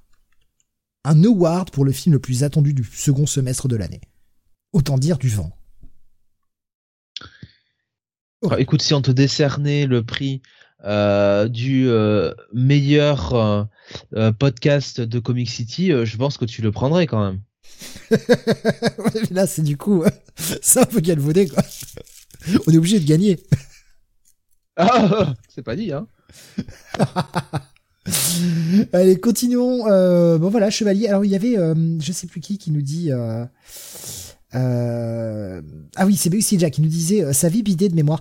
En fait, pas tant que ça, hein, comme l'annonçait Jonathan. Le, le film a fait 118 millions, donc il, s'est, il a, ca- Ouais, a ouais, quasiment doublé son budget. Eh. Mais je pense que le budget com du film avait été tellement gros, tu vois, ils ont dû Oui. à peine rentrer dans les frais. Et euh, c'est assez étonnant qu'un film comme ça, surtout à l'époque où on était, n'ait jamais eu de suite. Au final, c'est que le film avait pas tant marché que ça. Bah euh, oui et non parce que bon, je pense que c'était quand même une histoire qui se tenait en en un film. Enfin, ça me paraissait compliqué, tu vois. Enfin, qu'est-ce que tu voulais raconter après ça, quoi? À mon avis, euh, bon. En tout cas, je, me, euh, enfin, tout ce que vous, tout ce que vous en dites me rappelle effectivement euh, que j'ai dû le voir un jour. Pas au ciné, pas, à l'époque de la sortie, mais un jour j'ai dû voir ce film. Mais ouais, euh, ça devait être sympa, mais ça m'a pas laissé, euh, ça m'a pas laissé un grand souvenir, quoi. Enfin voilà. Ah, c'est pas c'est pas un chef-d'œuvre, mais non, euh, non, non, mais voilà, mais voilà, voilà. Ça, devait, c'est ça devait faire. voilà. Ouais, voilà, bah c'est le genre de film que j'ai dû voir avec un pote un soir, comme ça, histoire de, de, de se marrer deux secondes. Le samedi soir à 2h Ouais, c'est ça, ouais. ouais. En vrai, c'était plus en semaine, à l'époque où on, où on passait plus de temps en soirée à déconner que à, à poursuivre nos études. Voilà. Chose à ne Pas faire. ça. Mais qui n'a pas fait ça Ouais, enfin, en, Moi, en c'est- gros, en Moi, c'était en journée que je déconnais aussi. Oh, bon, ah, pour tra- traduction, l'année d'études qui euh, s'est transformée en année sabbatique à, à- à la mi-année. Quand on a vu les résultats des, des partiels, on s'est dit bon, allez, six mois de six mois de, de visionnage de films et de, et de conneries parce que là, de toute façon, euh, on est défaillant pour le reste de l'année. Je ne pourrais pas parler à Ah, l'antenne de mes années d'études, mais moi, j'appelais ça des années sympathiques, tu vois. Ah, non, mais moi j'en ai j'en ai j'en ai j'en ai fait en, en tout j'en ai fait deux comme ça euh, et euh, voilà enfin, deux années pas perdues parce que franchement ça reste d'excellentes d'excellents souvenirs mais euh, mais mais voilà quoi. enfin bon Moi, je, moi, je- garde un très bon souvenir de ma fac de droit. Euh, C'était Ah ouais. d'ailleurs encore mieux Bah, quand ça, je n'y allais pas. Euh, voilà. les, a- oh putain, les années fac. AB Productions, merci. Ouais. Euh, continuons avec un film. euh, bon bah voilà, Oui. là on change de on change de registre. On était sur de la comédie. On va passer sur euh, de la pas comédie avec du David Lynch. Mulholland Drive, évidemment, euh, donc euh, euh, film euh, qui avait, je vais pas dire défrayé la conique, mais un petit peu quand même. Budget de 15 millions de dollars, simplement 20 millions de dollars au box-office, ce qui est très étonnant.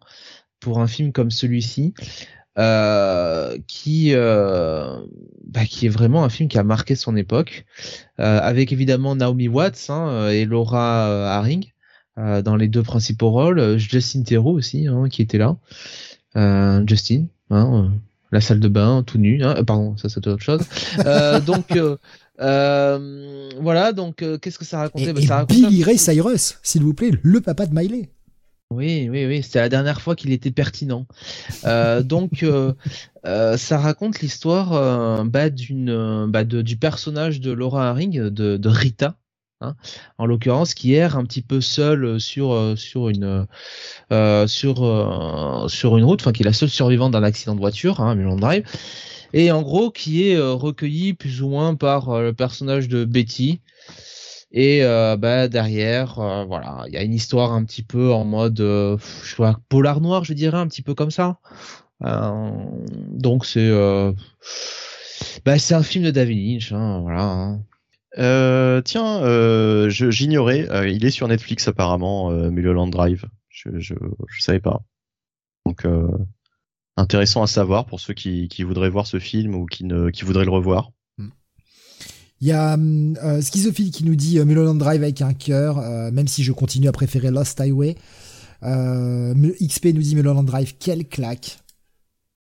Oui, c'est un, un très très grand film. Mais oui, c'est un David Lynch qui revient avec un, gros, un gros coup de poing quand même. Hein. Et à noter que la première mondiale avait été faite justement lors du Festival de Cannes 2001.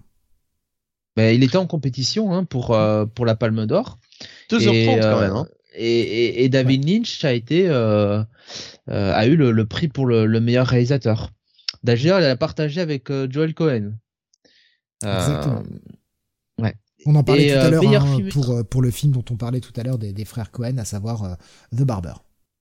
Et, et, prix du meilleur film étranger au César aussi. Je disais 2h30, c'est c'était quand même assez rare à l'époque d'avoir des films aussi longs. Euh, on était sur un allongement des films hein, quand même à l'époque. Hein. Passé les années 2000, on avait des films qui s'allongeaient, alors que là, on a plutôt tendance à les réduire un peu. On revient un petit peu à une exploitation de moins de deux heures parce que ça fait plus de séances dans la dans l'année, enfin dans la journée. Ah, bien sûr, mmh, bien sûr, bien sûr. Mais euh, en parlant de films longs, hein, on y reviendra le mois prochain. Là, c'est pareil. Hein, on dit que le mois de novembre, euh, il est hard niveau ciné. Euh, le mois de décembre 2001, il y a de la grosse claque à venir. Ah oui, là, il y a notamment deux films auxquels on pense tous. Je pense à rien. Alors là, je...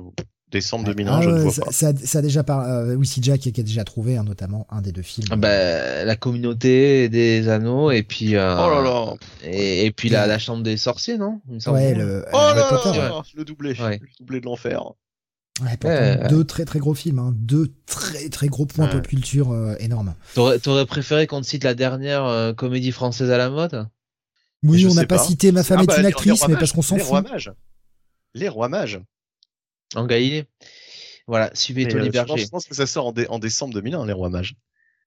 Oui, c'est vraiment mauvais. Et en parlant de films mauvais. Ah, pourquoi, euh, Ghost of Mars, réalisé ah, par John Carpenter. Big John, pourquoi? Pourquoi t'as fait ça? Carpenter qui montre son vrai niveau après euh, quelques films euh, réussis par chance. Euh, donc budget de 28 millions de dollars quand même, 28 millions pour ce Charlot. 14 millions au, box-office, voilà. Film avec Ice Cube, Natasha Hensridge, Jason Statham, Pam Grier, Cléa Duval, qui sortait de The Faculty. Ah bah là, elle est bien retournée à l'école. Et Joanna Cassidy. Eh bien, Ghost of Mars.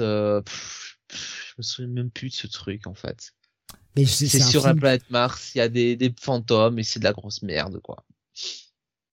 C'est un film que j'ai euh, que j'ai franchement détesté pour du John Carpenter. Il faudrait que je le revoie maintenant.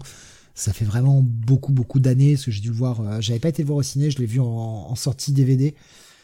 Euh, j'avais détesté le film, je me rappelle l'avoir loué et je me suis dit putain, je me suis bien fait baiser là. Euh, je l'ai pas revu depuis euh, parce que j'en garde vraiment un, très mauvais souvenir et une très très forte déception. Il faudrait que je leur donne sa chance maintenant, presque une vingtaine d'années plus tard. Mais je non, j'ai du mal. Ah, Rémi qui nous dit mais Ghost of Mars c'est un super bon film. Ah. Euh, Ouais, schizophile qui dit, je me Bah, rappelle de la bien, hein. déception immense lorsque j'étais allé le voir Day One. Je suis plus de l'avis de schizophile. Euh, XP qui me dit, c'est une série Non B. mais Bah, comme tous les films de Carpenter, ce sont des séries B de toute façon. Enfin, c'est bizarre au Rémi hein, ce soir. hein. On fait des blagues sur Star Wars, on dit que Ghost of Mars c'est génial. euh, C'est bien. Hein Alexin qui nous dit, regardez plutôt l'épisode de Doctor Who sur Mars. Ouais. Moi aussi, j'ai envie de dire Bon. ça, quoi. Et c'est pas la bande annonce, la, la bande originale, pardon, du film où on a du Buckethead, on a du, du Anthrax, on a du Steve Vai. Euh, Qui même tout ça euh, ne fait pas que euh, le pas. film euh, me plaît euh, énormément. hein. Le film d'ailleurs a, a été un gros bide euh, puisqu'il a rapporté euh, mondialement que 14 millions de dollars. Ah ouais, Et ouais. 28 Je millions de budget. Ah, voilà, chercher le, le budget, je n'arrivais pas à le retrouver. 28 millions de budget, 14 millions de dollars de, de recettes mondiales. Aïe. Surtout quand on pense, nous dit Schizophile, au bijou de son film précédent, Vampire. Oui, oui, Vampire est un bijou. Vampire est un bijou, quoi.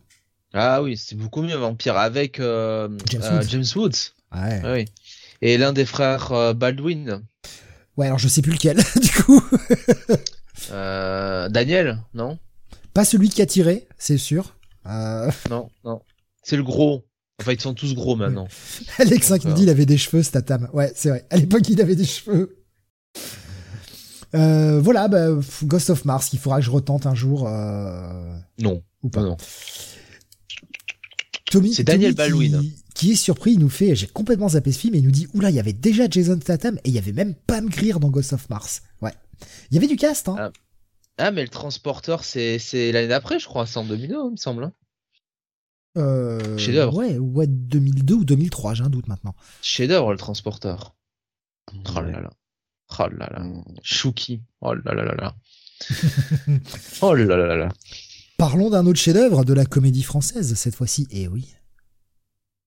Tanguy, Ouais. bah, euh, film sympathique. Tanguy, euh, l'histoire d'un Pas chef-d'œuvre, d'un trente- d'un trentenaire qui qui, qui qui veut qui veut rester vif chez ses parents quoi. En fait voilà ce qu'on appelle d'ailleurs un Tanguy hein, de toute façon.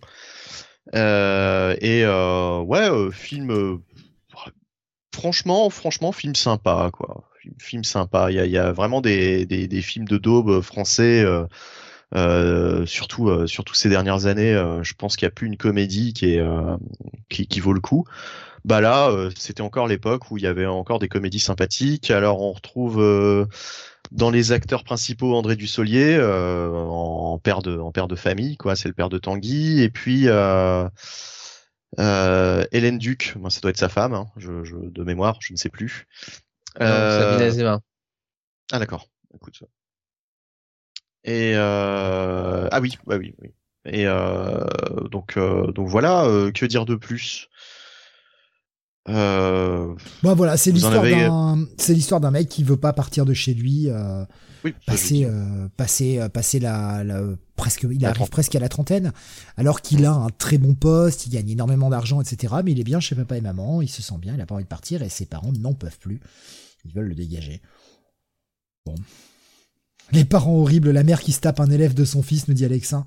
Non mais il y a la scène, il y a la scène la plus horrible de l'univers, cette scène du, de l'arrachage de pied. Ah moi cette scène m'a traumatisé, même encore aujourd'hui. Si Vous savez, le-. Vous l'espèce de truc, la baguette que l'on met sur la moquette euh, Mhm. au sortir d'une pièce pour la retenir, pour pas qu'elle se barre.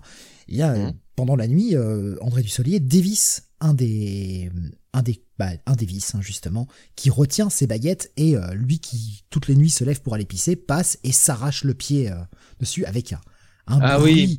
un bruit qui fait... Ah, putain. ah, cette scène me, me Ah, glace le sang à chaque fois. Oh là là.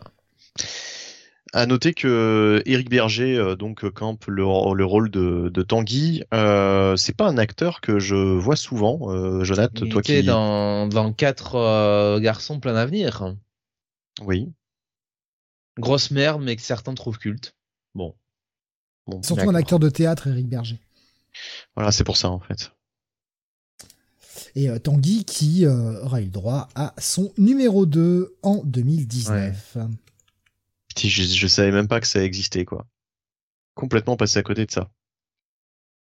Mais bon, ça, ça reste, ça reste une bonne petite comédie sympathique, Tanguy. euh, voilà. Franchement, ça se regarde. On- Il y a bien pire en film français. euh. Ah oui oui non mais totalement. Ouais. Pas le film de l'année, mais, euh, mais un bon petit truc. Euh, continuons avec, euh, comme on vous a dit, hein, il y a une très très grosse partie ciné hein, ce mois de novembre. Putain, les mecs, ils ont tous sorti leurs films. En même temps, ils savaient qu'il y avait deux gros poids lourds qui arrivaient avec euh, avec la communauté de l'anneau et avec Harry Potter. Et- Les mecs ont tous sorti en novembre, ils ont tout avancé quoi. Ah, ils ont tout mis là. Et c'est Atlantide, l'Empire perdu, donc le, le, le Disney, hein, n'est-ce pas? Euh, Donc, euh, alors qui, euh, bah, qui reprenait l'histoire de l'Atlantide? c'est dans le titre. Titre original, c'était Atlantis de Lost Empire. Euh, film qui était sorti, ma foi, quand même le 3 juin, euh, le 15 juin 2001 pour la sortie nationale aux États-Unis. Mais Ça comme va, toujours, on hein, est bien, on est dans les temps. Comme toujours en France, hein, les Disney, on se dit que ça ne marche que à Noël ou pendant les vacances, donc euh, bah on retarde les sorties à mort. Alors, C'est bizarre parce que j'ai aucun souvenir de ce truc-là. C'est comme si je le découvrais pour la première fois. Je, je- Alors, un budget qui fluctue entre euh, 90 millions et Ça 120 fluctue. millions de dollars. Euh, Ce qui est énorme et, hein, pour un euh, film d'animation. et box office, par contre, ça ne fluctue pas. On a 186 millions. Donc, ça fait un joli four. Euh, C'est peut-être pour ça alors. Ouais. ouais, ouais, euh, et on retrouve Joss Whedon dans le scénario. C'est étonnant ça. Euh, donc voilà, donc ça racontait euh, l'histoire de, de l'Atlantide. Alors je sais plus si c'était pas celui-là qui était pompé sur euh, Nadia et le secret de l'eau bleue. Euh, ça doit être celui-là. Nadia, Nadia, le secret de l'eau bleu. Ah bon, tiens bon ça. la- Le qui fait, a fait une apparition dans la tête. Ça aurait été drôle, hein, putain, le voir courir après là, hein, tout ça, un petit costume blanc là. Euh, non, ouais, je crois que c'est celui-là, ouais, qui, qui avait, euh, qui a bien pompé euh, Nadia. Euh, moi, je l'ai pas vu. hein, alors, euh, j'aime autant vous dire. euh, je vous laisse. euh, Mais vous moi, laisse c'est en c'est un film, euh, c'est un film que j'ai euh, sur Atlantis, c'est un film que j'ai un peu zappé. Je t'avoue que euh, bah, le truc m'avait pas vendu du rêve. Et pourtant, euh, le film, euh, le film est pas si mal. Je l'avais un peu zappé. Je l'ai vu d'un œil, on va dire, des années plus tard. Et bah, le film était pas si mal. Ça mériterait que je me pose et que je le regarde vraiment bien. Mais ouais, c'est un film qui m'avait pas, m'avait pas emballé plus que ça à l'époque.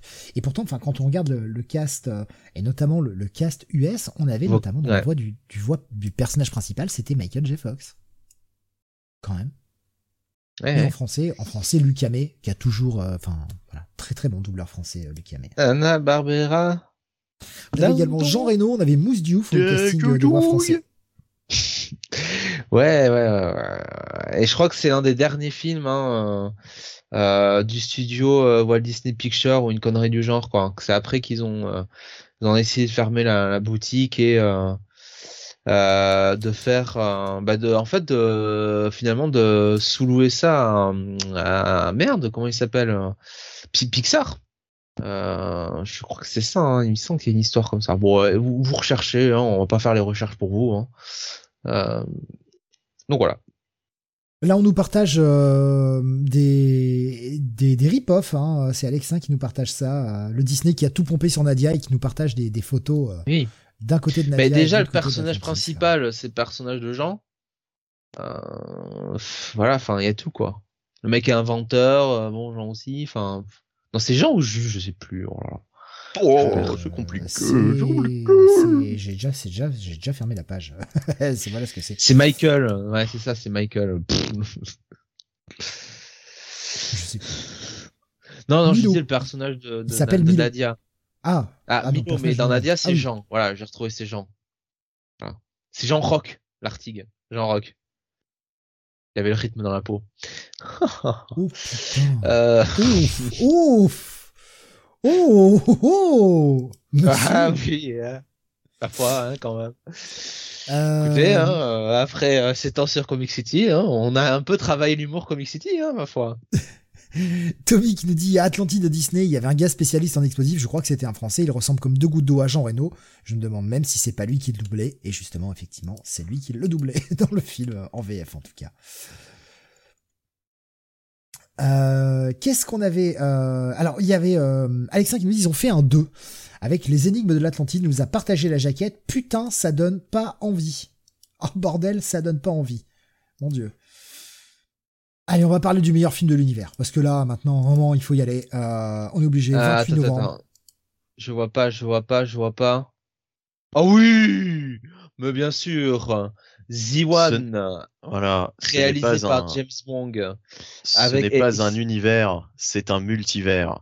Exactement. Et, en plus, et en plus, et en plus, l'agence, je, je me rappelais plus de ça, mais ça s'appelle la Multiverse Authority. Euh, à mon avis, il y a comme un, un lecteur de comics derrière ce, derrière ce Non. film.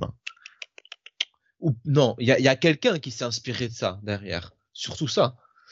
Hein On ne dira pas qui. Chauve. Ah ouais, remarque, ça, ça coïncide peut-être, je ne sais plus, en fait. Non, non, non, Authority est sorti avant. Authority, c'était 99, je crois. Oui, mais je pense que Jonathan faisait référence à Multiversity, là. Oh oui, mais Multiversity, Multiversity, euh, oh, voilà. Ah, voilà. Donc réalisé par James Wong avec un casting incroyable puisqu'on retrouve Jet Li au sommet de son carrière, de sa carrière. Et C'est vrai qu'il avait été lancé en fanfare avec euh, Roméo doit mourir, hein, bien sûr, Danny the Dog, voilà, que des grands films. Hein. Euh, Carla Gugino, Jason Statham, qu'on retrouve toujours dans les bons coups hein, au début des années 2000. Euh, ça n'a pas beaucoup changé depuis. Euh, The Meg. The Meg, chef-d'œuvre. Oh, c'est incroyable The Meg. Allez voir The Meg. J'encourage euh, Steve et Laure à nous faire un Freak City sur The Meg. Mais non, Euh, Laure a posé son veto sur ce film, j'ai pas le droit. Ah bon? Mais oui. Quand je pense que Steve a dû s'enfiler quand même l'intégralité des, des 186 adaptations de Stephen King au cinéma ou en série télé et il peut même pas se faire un Freak City sur The Meg. Putain, le pauvre. The Mec J'ai qui est disponible traité, sur hein. Netflix d'ailleurs, je crois. Ou sur Prime, je sais plus, l'un des deux. Oui, enfin, sur une plateforme. euh, Partout, partout, franchement. On devrait faire une ressortie nationale tous les ans de The Meg. Mais euh, non, Donc- moi j'ai veto. euh, on a des films comme ça, des films sur lesquels on met les vetos. Et euh, bah, Laure a mis veto sur, euh, sur The Meg, donc euh, pas The Meg dans Freak City. Voilà. C'est incroyable, quoi. Incroyable. Et puis en plus, un film de requin, Steve. Ah oui, Eh oui. Eh oui. je comprends pas. Mais Laure bref, déteste euh, le film. Voilà. En tout cas. Mais Laure, elle a eu un problème avec les requins, de toute façon. Euh, budget de 49 millions de dollars. Box-office de 73 millions. Bah ouais, succès mondial. Forcément. Jason hein. Statham est dans le film là aussi. Hein, il arrive à être deux, dans deux films au mois de novembre. Qu'est-ce qu'il est fort cet homme. Bah, bien sûr. Et non, mais euh, The, The One, euh, film euh, bien fun quand même. Complètement Franchement- con, mais euh, ouais, bien fun. Ouais, mais mais bien fun quoi. Ça, c'est encore une fois, ça, voilà, euh, ça fait pas le café, mais euh, tu passes un bon moment décomplexé. Bah, En gros, Voilà. qu'est-ce que c'est? Eh bien, c'est euh, voilà les voyages entre les univers et euh, on a un Jet Li qui va aller buter tous les autres Jet Li de, l'univers- de, de tout le multivers, puisqu'à chaque fois qu'il en bute un, eh bien euh, l'énergie vitale de ce mec est répartie entre tous les autres Jet Li restants. Mm. Et donc, bah, plus ça va, plus le mec devient fort, quoi. Il veut devenir, bah, le meilleur, the one. Et C'est le même principe, c'est le même principe que Squid Game ou Battle Royale, mais euh, à travers En les mieux. dimensions. En mieux. Et avec Jason Statham avec en des fait, cheveux. Vous imaginez Highlander, vous imaginez Sliders, vous faites un crossover, vous avez The One. C'est ça, ouais. Voilà. The One. Vous imaginez Highlander 2, mais bien scénarisé. C'est le time Avec quand même de des chorégraphies dit, euh, dit de haute voltige et de haute volée. Bah, ça reste du Jet Li, quoi. Hein, Voilà. bah ouais, ouais, Jet Li quand même à l'époque. Comment je le maîtrise? Moi, je, moi, je tente pas.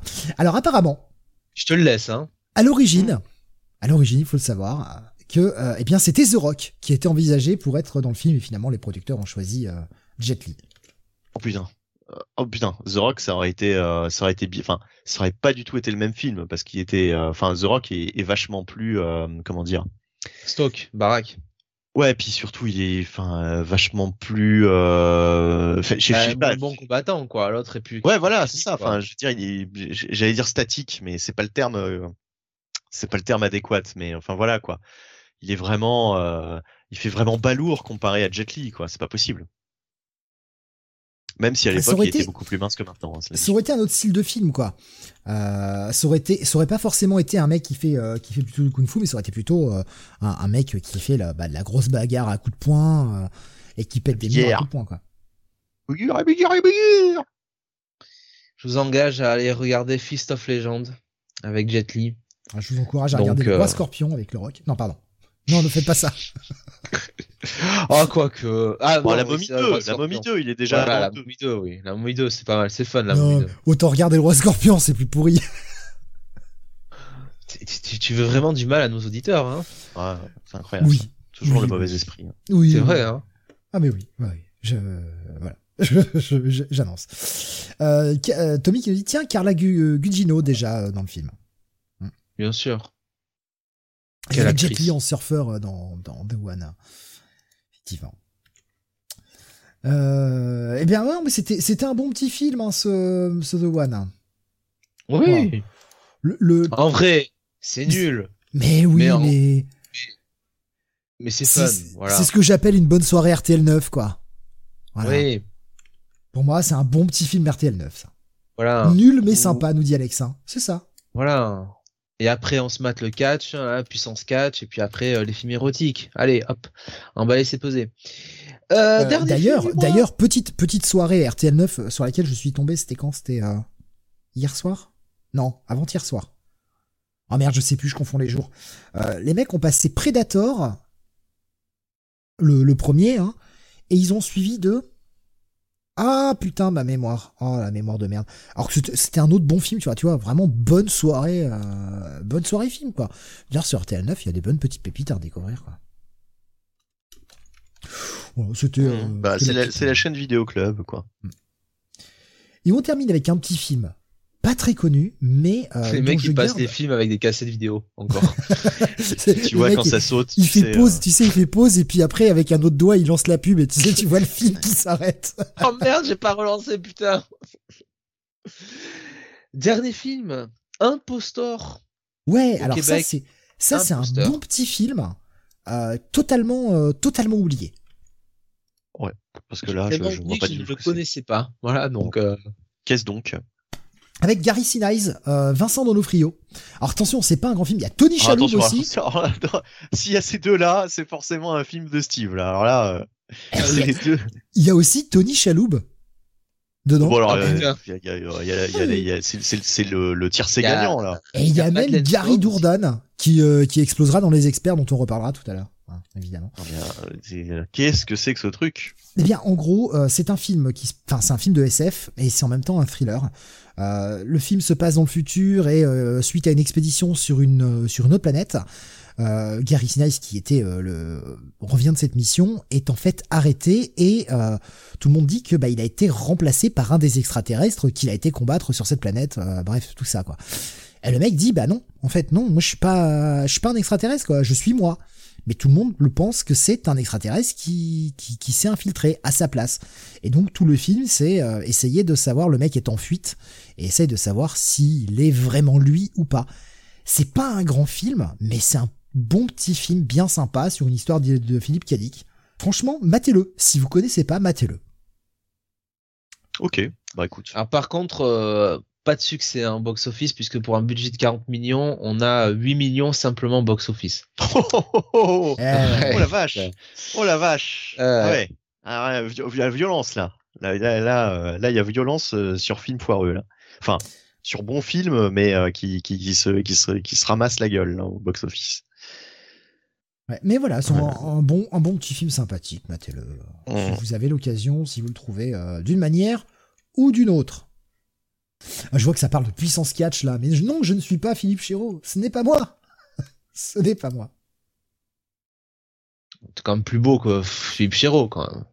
J'ai beaucoup moins de talent, par contre. Le maire de Grolet Beaucoup moins de talent que, que Monsieur Chéreau. Euh, à qui, euh, à qui je, je fais beaucoup de bisous. Voilà. Parce que c'est un, très grand. Voilà pour la partie Ouais, alors, ciné. par- par- pour le talent, hein, évidemment. Oui, oui, oui, oui, oui.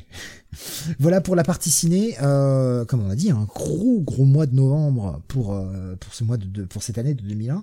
Et on va passer à la partie télé. Et là aussi, euh, bah, il y a du monde. Il y a du monde avec, eh bien, le lancement. Alors, c'est pas forcément ce qu'on aime le plus, mais ça reste une série qui a marqué le lancement de Totally Spies aux États-Unis.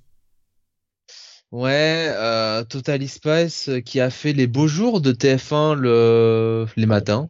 Ah,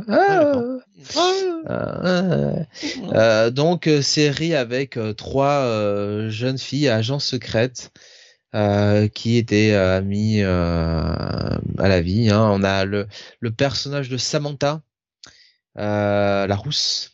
Ah, Team Samantha, nous disait Alexin. la rousse. Euh, Clover, donc euh, la, la, la, la, chiante, hein, la blonde. Euh, Alex, la, la naïve. Et, et, Jerry, hein, évidemment, qui était un peu le. C'était Alfred, non? le... Ouais, ouais, mais un peu le boss, le merde, le mec qu'il y avait dans dans Drôle de Dame là. Le... Oui, c'était Charlie quoi. Non, l'autre là, boss ou comment il s'appelait là? Ah, merde dans Charlie's Angels, comment il s'appelait le celui qui faisait la liaison entre entre Charlie et euh... ça, me revient quoi, c'est pas, pas incroyable ça. Bref, euh, je ne sais plus. Donc euh, voilà, ça racontait. Bosley, euh, nous dit Alexa. Bosley, voilà. Oh punaise, voilà. Bosley. Donc, euh, euh, alors à noter que c'était quand même un dessin animé. Euh, alors je sais plus si c'était une coproduction ou si c'était une totalement une production française.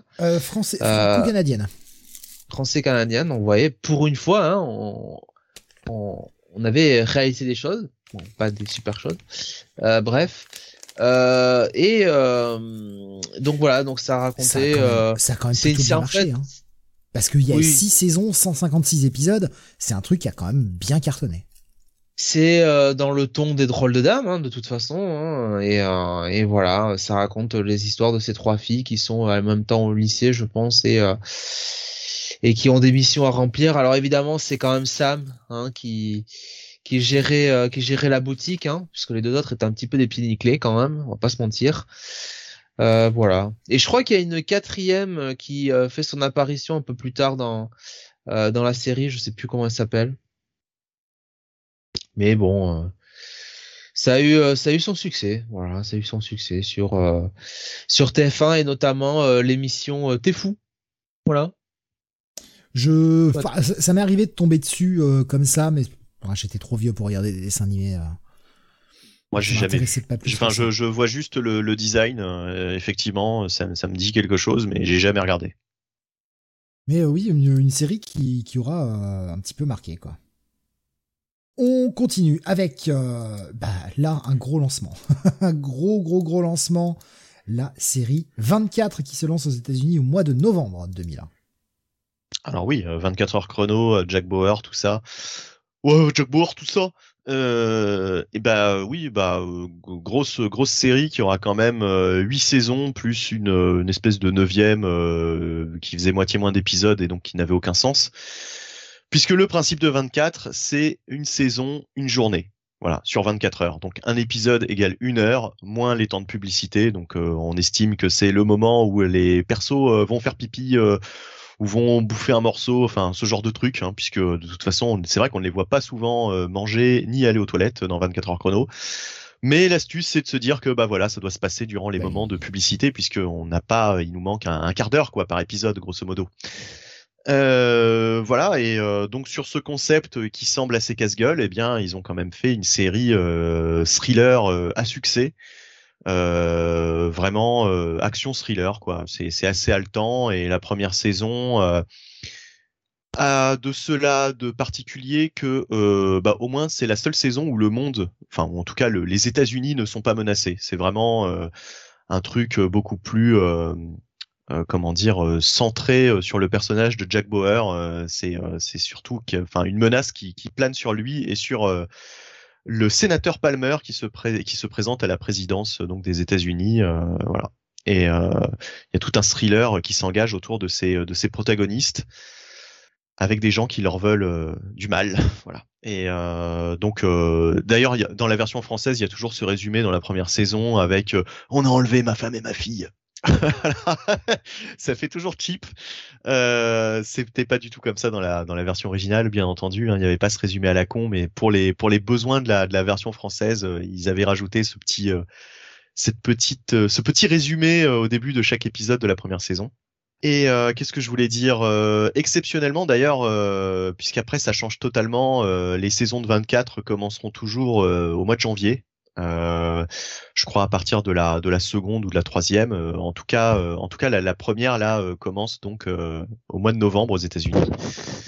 Et je crois qu'elle sera, contrairement aux, aux, suivantes, elle sera séparée en deux. Il y aura il y aura un break à la mi-saison. Euh, ce qui va totalement se perdre. En tout cas, euh, à partir du moment où j'ai commencé à suivre la série en, en VO, euh, c'est-à-dire à partir de la quatrième, je sais que c'était c'était fini quoi. Ça commençait en janvier, puis on avait les 24 épisodes sur, bah, enfin toutes les semaines quoi. En fait, on avait on avait ça, ça, se suivait quoi. Il y avait pas de break quoi. Voilà voilà. Bon souvenir de 24 Et... Jonathan Ouais, alors les deux premières saisons, je pense, mais après, euh, bon, euh, très vite, euh, j'avoue, j'ai perdu, j'ai perdu l'attention et ça ne m'intéressait plus. J'ai lâché, quoi, honnêtement. Mais le début, non, le début vraiment très, très, très, très, très bon. Hein, ça, y, ça, y a pas de problème. Mais c'est juste que voilà, j'avais du mal un peu euh, à la même époque, il y avait, euh, il y avait The Shield et euh, je trouve que The Shield avait quand même un fil rouge qui me, qui me prenait, enfin, qui m'intéressait plus quoi, qui me. Bah, enfin, on va pas se mentir, The Shield c'est quand même plus un télo, on va dire, avec des grosses guillemets, que, que 24 heures chrono. Quoi. 24 heures chrono, c'est un petit peu, c'est un petit peu, un, un peu moins psychologique, on va dire. C'est plus euh, but de brut de décoffrage, c'est plus du grand spectacle, c'est plus euh, voilà, c'est c'est c'est c'est c'est plus. Euh, c'est un peu le Ziwan des séries, quoi. Voilà, on va le dire comme ça. Non, quand même pas. quand même pas con à ce point-là. Mais non, non, mais enfin voilà, 24 heures chrono, c'est, je, je, les mettrais pas sur le même registre en fait. The Shield, je mettrais ça au même niveau qu'un The Wire ou ou qu'une série comme ça, mais euh, mais 24 heures chrono, c'est plus grand public, voilà, c'est plus grand public, c'est plus euh, c'est plus mainstream, on va dire. Euh, c'est comme si on comparait ça aux comics. 24 heures chrono, c'est plus du Marvel ou du DC, et puis The Shield, c'est plus du c'est plus de l'indé, quoi.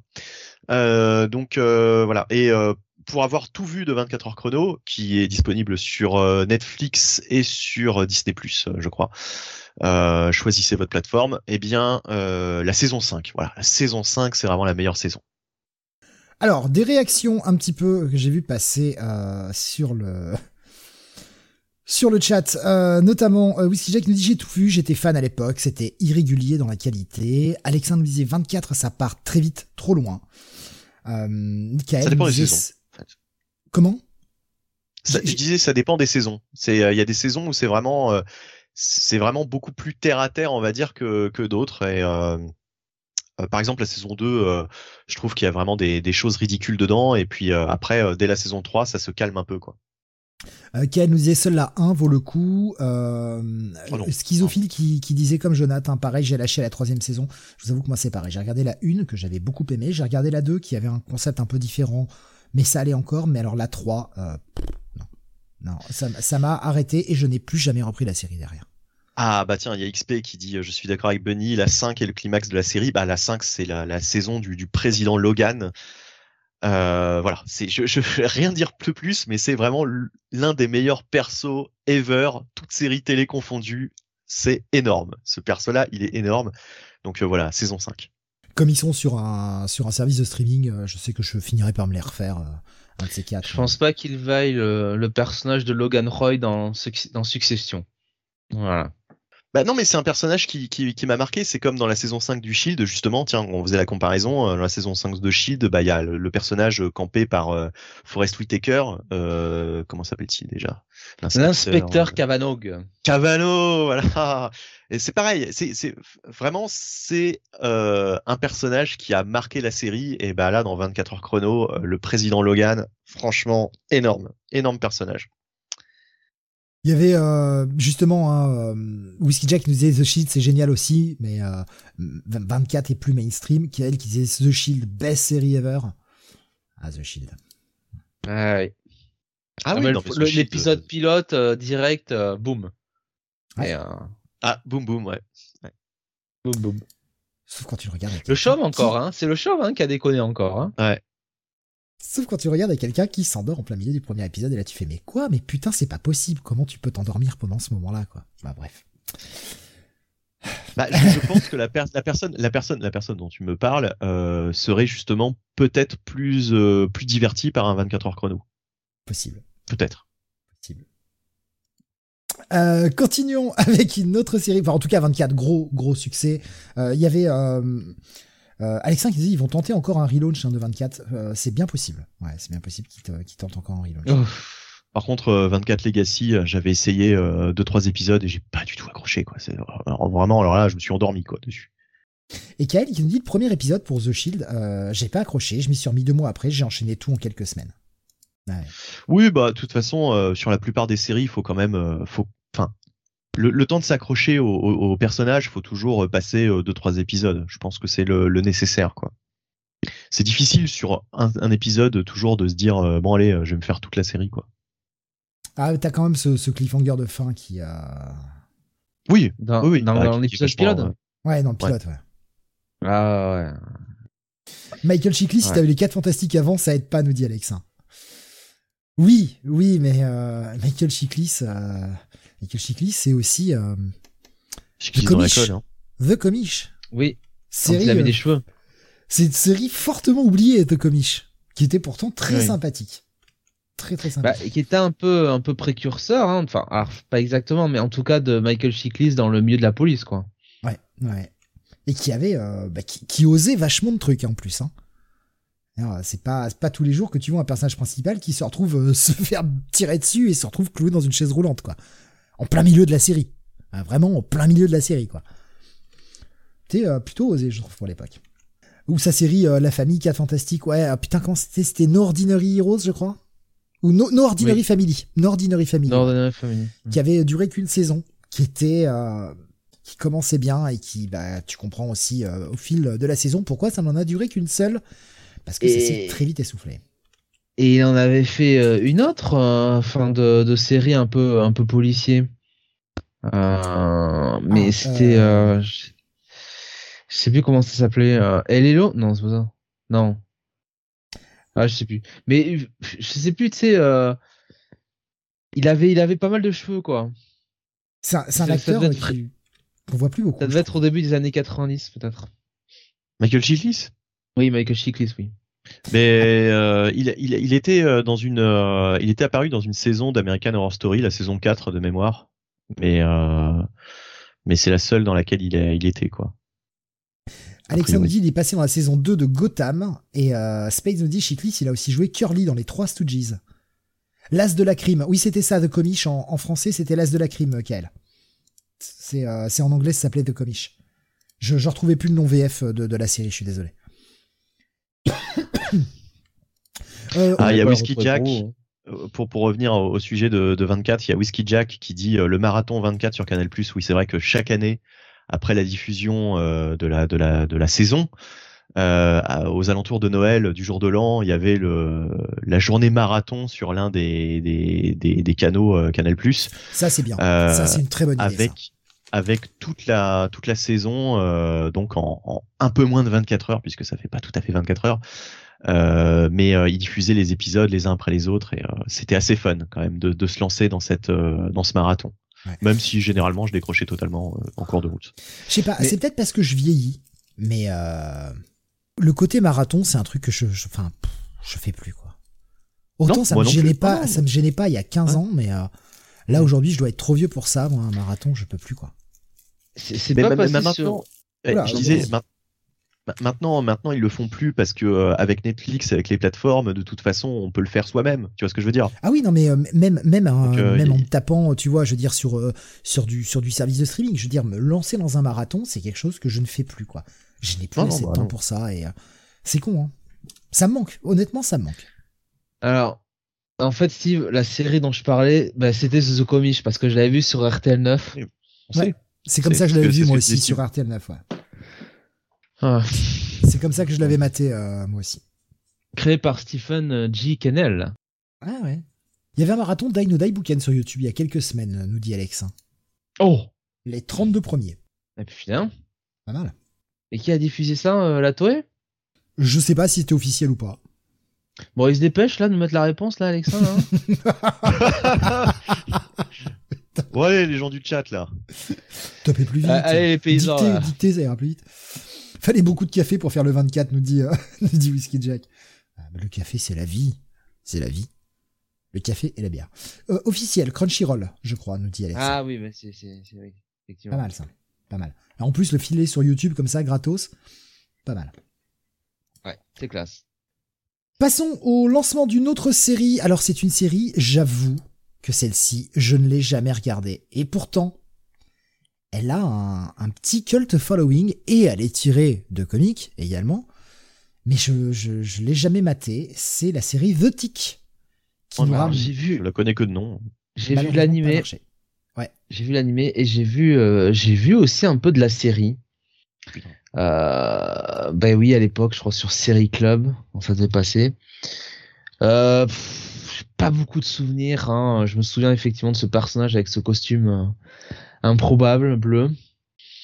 C'est un épisode de 22 minutes. Bon, j'avoue, j'ai pas, j'en ai, pas, pas grand souvenir quoi. C'était, enfin, pouf, ça doit faire ouais, allez, 20 ans que j'ai pas vu ça. 18 bah, ans. Oui, de toute façon, ouais, c'est 2001. Hein. Ça n'a duré malheureusement que 9 épisodes.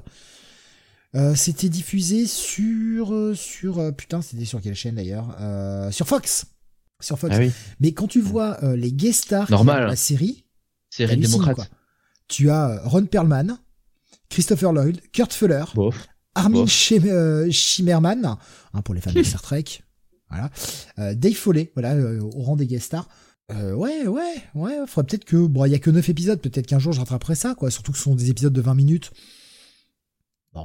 Euh, mais ouais, c'est une série que, que je ne connais pas, malheureusement. Voilà. Euh, LLF qui nous dit J'ai essayé la série, ça ça m'a semblé marrant, j'ai oublié de regarder la suite. Il y a eu un remake, non? Je crois qu'il y a eu un remake ces dernières années. Euh, je sais pas si ça a bien marché, honnêtement. Je sais pas du tout si ça a bien marché. Par contre, en termes de comics, quelque chose qui a plutôt bien marché. Le remake est sur Amazon, euh, nous disent Spades et Alexa. Il y a deux saisons à deux saisons, c'est-à-dire que ça a quand même un minimum marché. Euh, Tommy qui nous disait The Tick euh, Spoon, donc j'imagine que ça va être une phrase classique du euh, Tick, avec Batmanuel et Miss America. Voilà, je voilà, comme Kiom XP, jamais vu The Tick. Hein. Sur Cartoon Network, était lancé en 2001, en novembre 2001, une série, bah, une, grande série. Voilà, une grande série animée. On aime parce qu'on n'a pas le choix. Justice League. Euh, bah, par les équipes qui ont fait euh, Batman TAS, hein, de toute façon. Euh, bah ouais, super super série qui introduit bien la Justice League. Ce qui est intéressant, c'est que euh, ça ça adapte les arcs, certains des grands arcs qu'on a eu dans dans les comics autour de la Justice League et même autour de certains personnages sur donc plusieurs épisodes. Donc ça donne un peu cette impression de, de fil rouge et effectivement c'est ouais, c'est une très très très très grande série, euh, une très très grande réussite. Euh, franchement, euh, j'en garde un très très bon souvenir. J'en ai vu, j'en ai vu quelques-uns des épisodes de Justice League, mais je me suis jamais fait la, la, complète quoi en fait. J'ai dû les, enfin franchement, bon, on va pas se mentir, hein, j'ai dû les choper de manière pas forcément très légale, mais avec ta, ta tante? La Tata Ziti, la fameuse. Voilà, voilà, voilà, exactement. Et euh, mais euh, néanmoins, je, j'ai gardé ça dans un coin et euh, j'ai jamais pris le temps de, de regarder. Faut dire que se faire un animé, c'est quand même compliqué, quoi. Même même si j'aime toujours les animés Warner, etc. Mais euh, à la limite, j'ai moins de mal à me remater euh, des un animé que je connais comme Batman. Revoir certains épisodes dont je me souviens, c'est plus pour le trip nostalgique que de me mater un animé euh, maintenant euh, que je ne connais pas. Euh, surtout un animé aussi long parce que je crois qu'il y a, il y a une bonne centaine d'épisodes. Hein, il y a deux, trois saisons. Et, il y a Justice League Unlimited aussi. Hein. Voilà, deux saisons, 52 épisodes, et ensuite ce sera relaunché sous le titre Justice League Unlimited. Ouais, donc c'est encore plus encore plus grand que ça, parce que Unlimited aussi m'a l'air m'a l'air pas mal, quoi. Enfin, c'est ça a l'air d'être dans la même la Suite. Ouais, concrètement, quoi. C'est comme si c'était la même série, donc oui, ça fait euh, ça fait vraiment une blinde d'épisodes à, m'enchaîner et puis euh, bon, euh, je pense que c'est surtout bien pour bah pour qui justement n'aurait pas lu énormément de, comics d'essai. là, ça lui ça lui permet d'avoir un bon comment dire une bonne vision d'ensemble des, des, des principales storylines qu'il aurait loupé durant les les années ça devait reprendre surtout des storylines j'imagine des années 80 90 quoi du coup il y a Kael qui nous dit excellent, mais on attend le coffret Blu-ray parce que c'est la seule des séries qui n'est pas sortie en Blu-ray. On a eu les Ah bah, Batman par TAS, contre, si Batman ça- ah oui. Beyond, Superman TAS, mais toujours pas de Justice League en Blu-ray. Si ça sort euh, en VF, en Blu-ray, euh, je me le prends direct. Ah, c'est. euh, Je m'étais pris d'ailleurs l'intégrale de Batman TAS qui était sortie il y a 2-3 ans et euh, si vous ne l'avez pas chopé, d'ailleurs je vous le conseille toujours puisque c'était sorti à un prix euh, en plus euh, super raisonnable, l'intégralité vraiment de la, série. Je crois que c'était, euh, je sais pas, ça devait être un coffret à 70, euh, 70 euros, quelque chose comme ça. Ce qui vraiment pour l'intégralité est pas est pas si cher que ça, quoi, parce que ça vous fait vraiment un masse d'épisodes, quoi. Il y a euh, LLF qui nous dit je crois que c'est la série de l'univers euh, animé DC que je préfère. Euh, euh, Tommy nous dit j'incite forcément fortement pardon le visionnage de Justice League et Justice League Unlimited. Il y avait Space qui nous disait que j'étais passé totalement à côté de comme Batman TAS et Superman TAS, mais euh, ça reste quand même la série qui euh, a imposé John Stewart comme le Green Lantern de toute une génération. Ouais. Alexin qui nous dit également avec Wally, le faux Flash malheureusement. Oh, Alexin, t'as de la chance que Sam ne soit pas là. hein. Il aurait fait, euh, là, il aurait, là, il aurait hurlé. Il aurait hurlé. Mais en plus, euh, c'est un Wally qui est vraiment un beau charlot hein, dans la série. Hein. Alors par contre, par contre, ce qui m'avait gêné, je me rappelle, c'était que la, la, la voix française de Batman euh, n'était plus du tout la même, et il avait une voix euh, vraiment trop jeune par rapport au personnage, euh, je trouve, dans, dans Justice League. Il lui avait collé une voix, tu vois, alors genre limite, ça aurait été euh, Dick Grayson sous le costume, Ah, ça m'aurait pas choqué. Mais pour Bruce Wayne, euh, c'était Moi, je trouve qu'il de- avait la bonne voix qu'il fallait. Il avait la voix du connard. Et c'était parfait pour Batman dans cette équipe. Mais même aux États-Unis, hein, c'était euh, Ah Kevin ouais. Conroy qui euh, prenait la voix de Batman, hein, qui restait la voix de Batman pendant très longtemps, et qui venait de prendre suite au film euh, Batman, euh, Batman de, de Mask of the Phantasm et euh, quoi qu'attends, je suis en train de dire une bêtise. Non, non, non, c'était bien lui. Non, non, pardon, c'était bien lui aussi dans la série Batman Task. Je suis en train de dire une bêtise là, une bêtise plus grosse. Ouais, alors, alors, que- alors que la version Ouais. française, euh, Pardon, on n'avait plus la même voix. Ouais, ouais. Il avait, la, je trouve, la, la voix, la voix du Batman dans Justice League avait, euh, en français, avait une bonne voix de mec euh, condescendant, quoi. Tu vois, la, la bonne tête à claque, c'était parfait, quoi. Parce que Robert Darbois, il a une voix, tu vois, un peu plus euh, euh, presque paternaliste, quoi. Tu vois, euh, patriarche, quoi. Là, là, c'était vraiment le euh, la tête à claque, quoi. Tu vois, le poil à gratter de l'équipe. là. Ah, Non, il y a- Il y a Strider euh, Tag euh, qui est Ah, qui dit. Allons-y Robin. euh, oui, c'est la, la, la voix la voix des du dessin animé des années 60 avec euh, Allons-y Robin. Voilà. C'était mieux, la meilleure voix. mieux que l'imitation que tu avais fait euh, d'une certaine personne au début de l'émission, hein, je trouve. hein. Ah oui, oui. Alexin qui nous dit hein, justement Superman en Blu-ray, ça arrive cette semaine pour Ah. ceux qui veulent. Richard Darbois, pardon, pas Robert. Merci de me reprendre, euh, Alexin euh, et, euh, et XP. Oh mon frère. dieu, le sol se déroule sous nos pieds. Oui, oui, oui, oui, oui. Ah là là, c'est voix de Mais l'enfer. malheureusement, le, le gros problème, c'est que Et Batman, qu'est-ce qui s'est passé? Ah non, c'est la même période Taz. Sont quand même des, séries qui, euh, pour, pour Batman TAS, date de 92. Euh, et, enfin, et là, comme on le dit, hein, Justice League, ça a 20 ans euh, ce mois-ci. sont des séries qui ne sont pas disponibles sur une plateforme de streaming légale. Quoi. Vous pouvez juste les acheter sur Apple TV. Donc autant, autant se mettre un dos dans le cul, ça fait moins mal. On pourrait se demander pourquoi HBO Max, par exemple, ne, ne les met pas sur leur, euh, sur leur plateforme de streaming, quoi. Ça semblerait euh, logique. Ah, non, moi je parle que en France. Hein. J'ai vérifié euh, justement. Et Ah. euh, pour le moment, HBO Max n'est pas disponible en France. C'est peut-être disponible euh, sur, euh, sur- à l'étranger, mais en tout cas en France, c'est disponible sur aucune plateforme de streaming.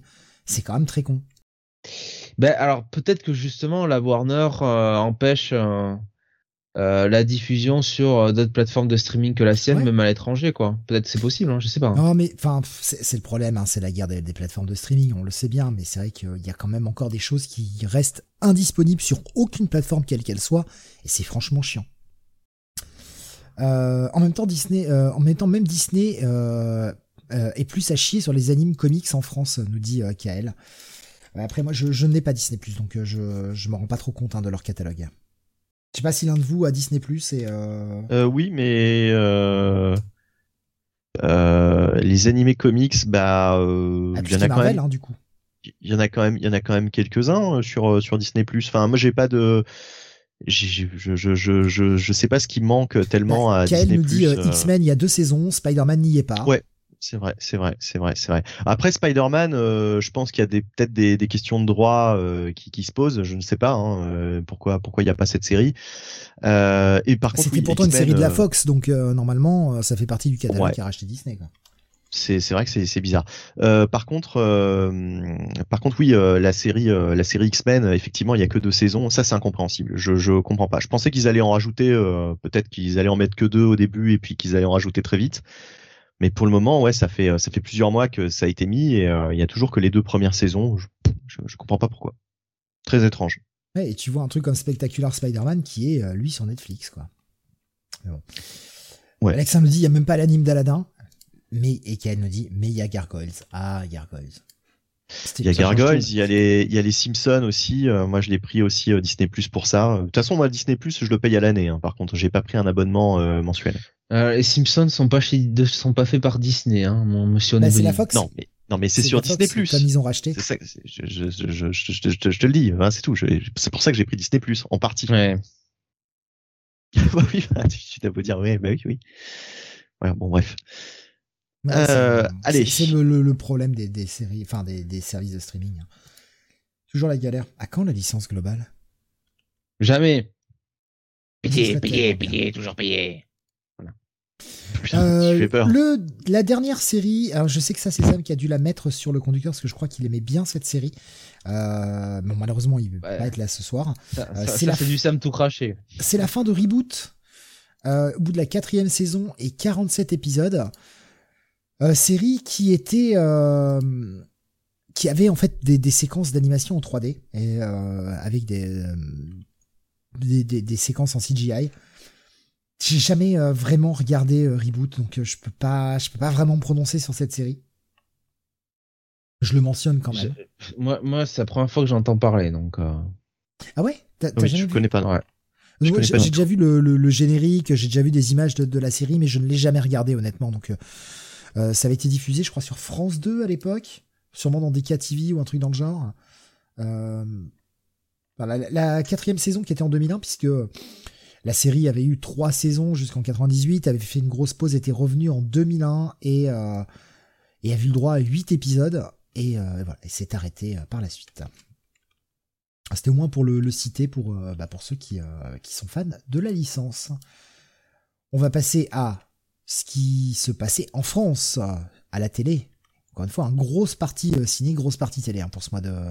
la, Star Academy encore? On va parler de la Star Academy? Alexin, Alexin, voilà, qui nous partage une photo de reboot hein, pour ceux qui veulent hein, sur euh, sur Discord. Que... Ah oui, alors là, ça me dit quelque chose, oui, reboot maintenant. Mais est-ce que euh, Tommy qui nous dit, Dan Didio avait bossé sur reboot. Oh, moi j'ai. alors. Le perso bleu, ouais, le perso bleu me dit effectivement quelque chose. Mais euh, bon, j'ai jamais été fan de ce type d'animation. Quoi. Ça avait le mérite, parce que la, série date de 94, donc euh, ça avait quand même le mérite d'être sacrément en avance sur son temps à l'époque. Mmh. Euh, Alexandre me dit le héros à gauche se fait piéger et disparaît et il le sauve en fin de série, bon, pas notamment sûrement sur la saison 4. Donc en France, nous avions le 25 novembre le début d'une institution qui perdure encore 20 ans plus tard le premier épisode. Non, c'est pas ça. Est-ce que Jean-Pascal était, le mois dernier, parti, euh, en Angleterre ah, merde. Le premier épisode de la série Les Experts sur TF1. Oui. Euh, CSI, euh, alors c'est CSI Las Vegas, je crois. Ouais, Las Vegas, ouais, la première du nom. Ouais, ouais. Première original, donc avec évidemment William Peterson, hein, bah, qu'est-ce que je dis n'importe quoi. Mhm. Euh, et c'est ça. William Peterson, non, ouais, non, c'est ça. Hein. Euh, dans le, le, rôle euh, principal, euh, le rôle de, et ça va pas me revenir. Euh, Grissom. Qu'est-ce qu'il jouait déjà? Grissom, voilà. Ah, putain. Euh, donc c'est une équipe en gros de, bah, de la police scientifique euh, qui euh, bah, qui enquête sur euh, les les meurtres, qui résolvent qui résolvent les affaires. et ça a eu tellement de succès qu'on a eu des plusieurs séries dérivées, des spin-offs. Merci. On a eu les experts Miami, hein, légendaire. David Caruso, les lunettes. Ce n'est pas un meurtre, ce n'est pas un suicide, c'est donc un meurtre. euh, Horatio nous avons eu... Alexa, mais oui, c'est ça.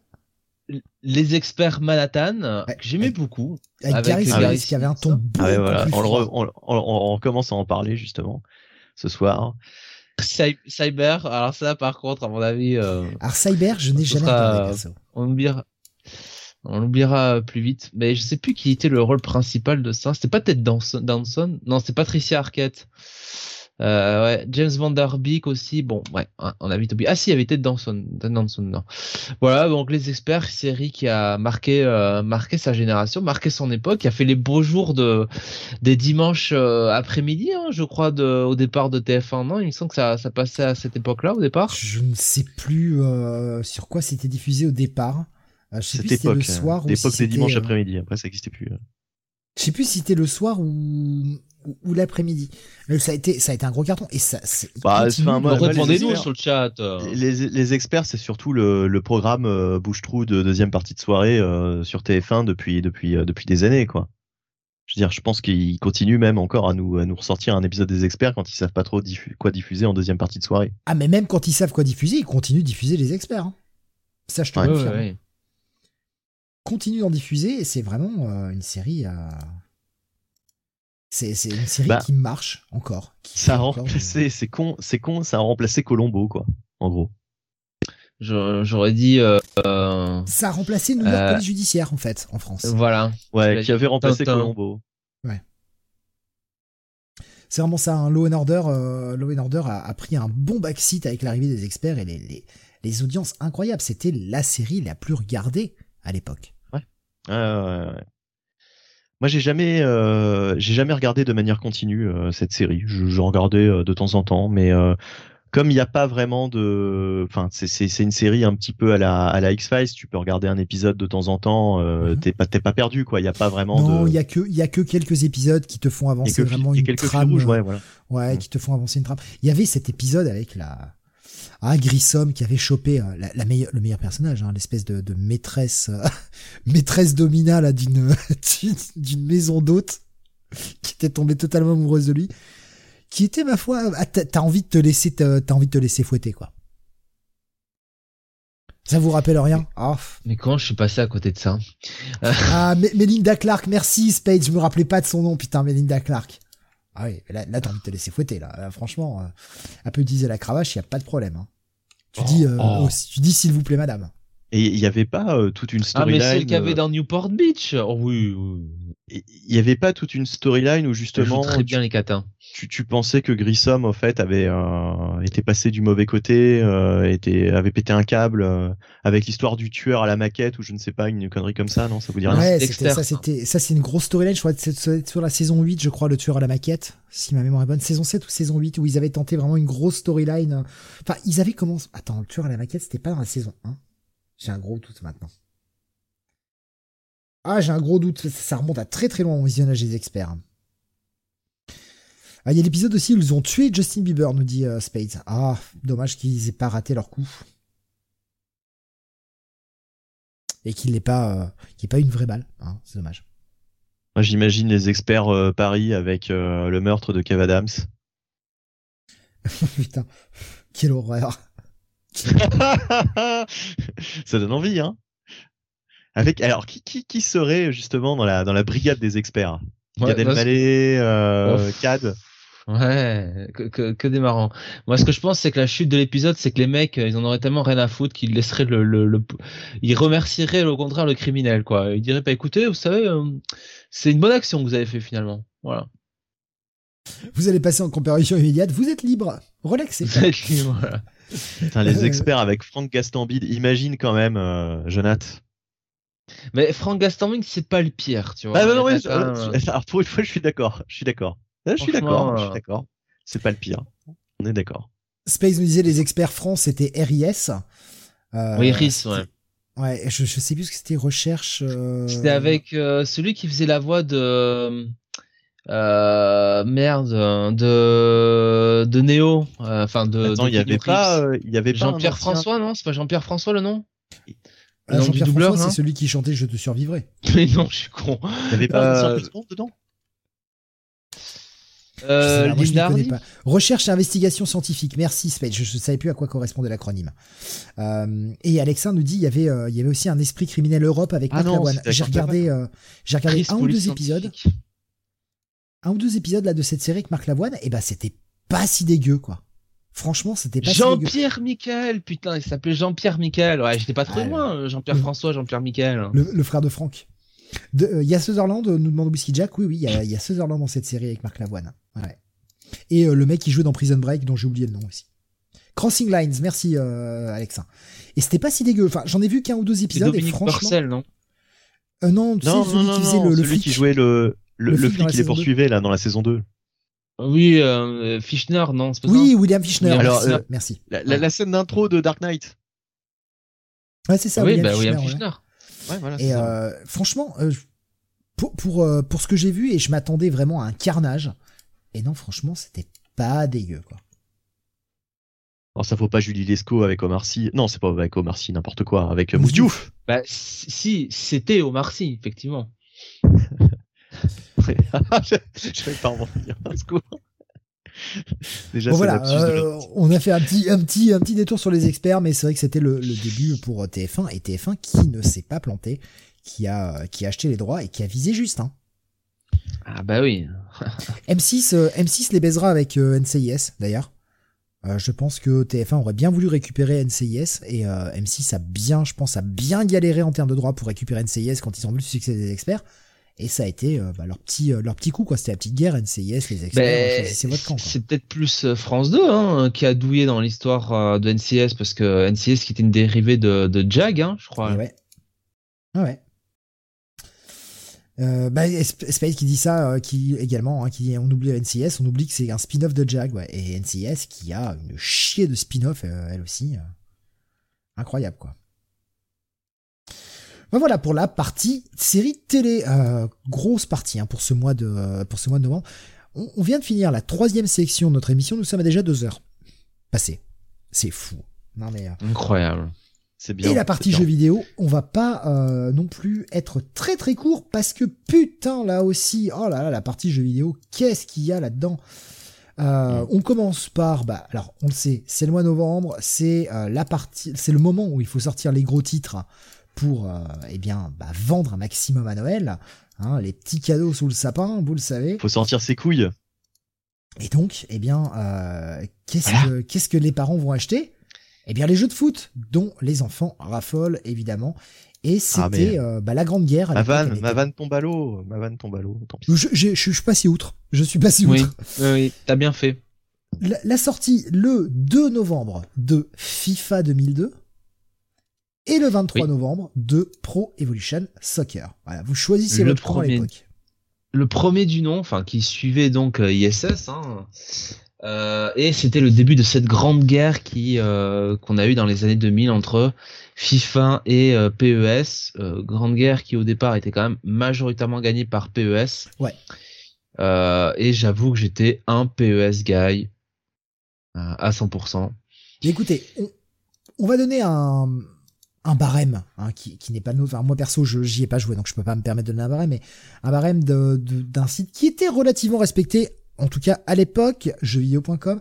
La note hein, du FIFA 2002 était de 16, la note du PES était de 18. Bah, disons que jusqu'à euh, la- l'apparition de la PlayStation 3, euh, PES a euh, écrasé, écrasé la, concurrence, a vraiment été dominateur par rapport à FIFA. Et puis euh, la, la tendance s'est inversée à partir, je dirais, ouais, effectivement, de FIFA euh, 08 qui correspond à la. Mais vraiment les PES là sur la PlayStation 2 euh, pff, ou sur PC du reste. Euh, pour moi, ça a été euh, des heures et des heures euh, de, de pur plaisir. Ben, c'est ce Véritablement. que c'est ce que nous dit euh, c'est ce que nous disent pardon Alexin euh, et euh, Kael hein. PES c'était jusqu'à la fin de la PS2 les japonais étaient pas prêts pour la HD Kael nous disait PES c'est nuit à jouer avec des potes c'est journée de cours séchées Et oui, et, et euh, t'avais la possibilité, bah forcément, tu vois, de jouer en réseau comme ça avec tes copains. C'était quand même, c'était quand même assez, assez cool. Il fallait avoir une bonne connexion quand même. Euh, mais PES, c'était. Avec les patchs et tout pour euh, pour améliorer les équipes, enfin pour avoir plutôt les effectifs euh, euh, officiels et puis avoir bon bah les noms un petit peu retravaillés parce qu'ils n'avaient pas les licences. Non, PES c'était c'était top. Il y avait Ziderne, nous dit, nous dit Alexa. Maintenant, FIFA, c'est un jeu de cartes, ouais, c'est ça. Ziderne, Roberto Curlos, nous dit Whiskey Jack. Oh, Roberto Larcos. Moi, ça, c'était sur IS, je pense, mais, euh... ouais, ouais Larcos, ouais, Larcos, c'est ça, il a, il a corrigé Whiskey Jack. Kael qui nous dit, je faisais les logos pixel par pixel. Waouh, la patience. La vache. Eh ben, non. Mais on était plus patient quand on était jeune. Hein. Euh, Nico Chris qui nous dit sur euh, YouTube, euh, comme Jonath, des heures par milliers sur les PES, le bon vieux temps. Ouais, mais c'est un jeu, moi, que j'ai poncé comme j'ai rarement poncé un jeu vidéo. Hein. C'était c'était génial, quoi. Franchement, c'était. Quand t'es fan de foot, c'est vraiment, c'était vraiment, c'est un pur plaisir, quoi. ouais, donc c'est bah, pour ça que c'est des jeux, c'est des jeux, Steve. Je pense que toi et moi, c'est pas les jeux auxquels on a le plus joué. Mais si déjà t'es pas un fan de foot à la base, c'est difficile. Ah bah oui, non. Euh, c'est difficile. Ouais, non, mais moi j'ai jamais, jamais joué. Hein. FIFA, quoi. J'y ai joué quand j'étais plus jeune, euh, un peu en arcade au FIFA, euh, sur Super NES aussi, je crois. Ou c'était ISS, j'ai joué à ISS. Non, c'est ISS. Ah, ISS, c'était en arcade hein, en général. Hein. Ouais, ça, je me rappelle de mon frère, ce con qui a réussi à finir le jeu en arcade. il avait fini ah la saison. Il, il, avait passé la journée dessus et il avait fini le championnat en arcade. du coup, il se disait putain mais comment je vais arriver à la fin? Qu'est-ce qu'il va y avoir à la fin? Et à la fin, il a vu que bah il pouvait recommencer. Il était un peu dégoûté. Il avait laissé les crédits. C'était vrai.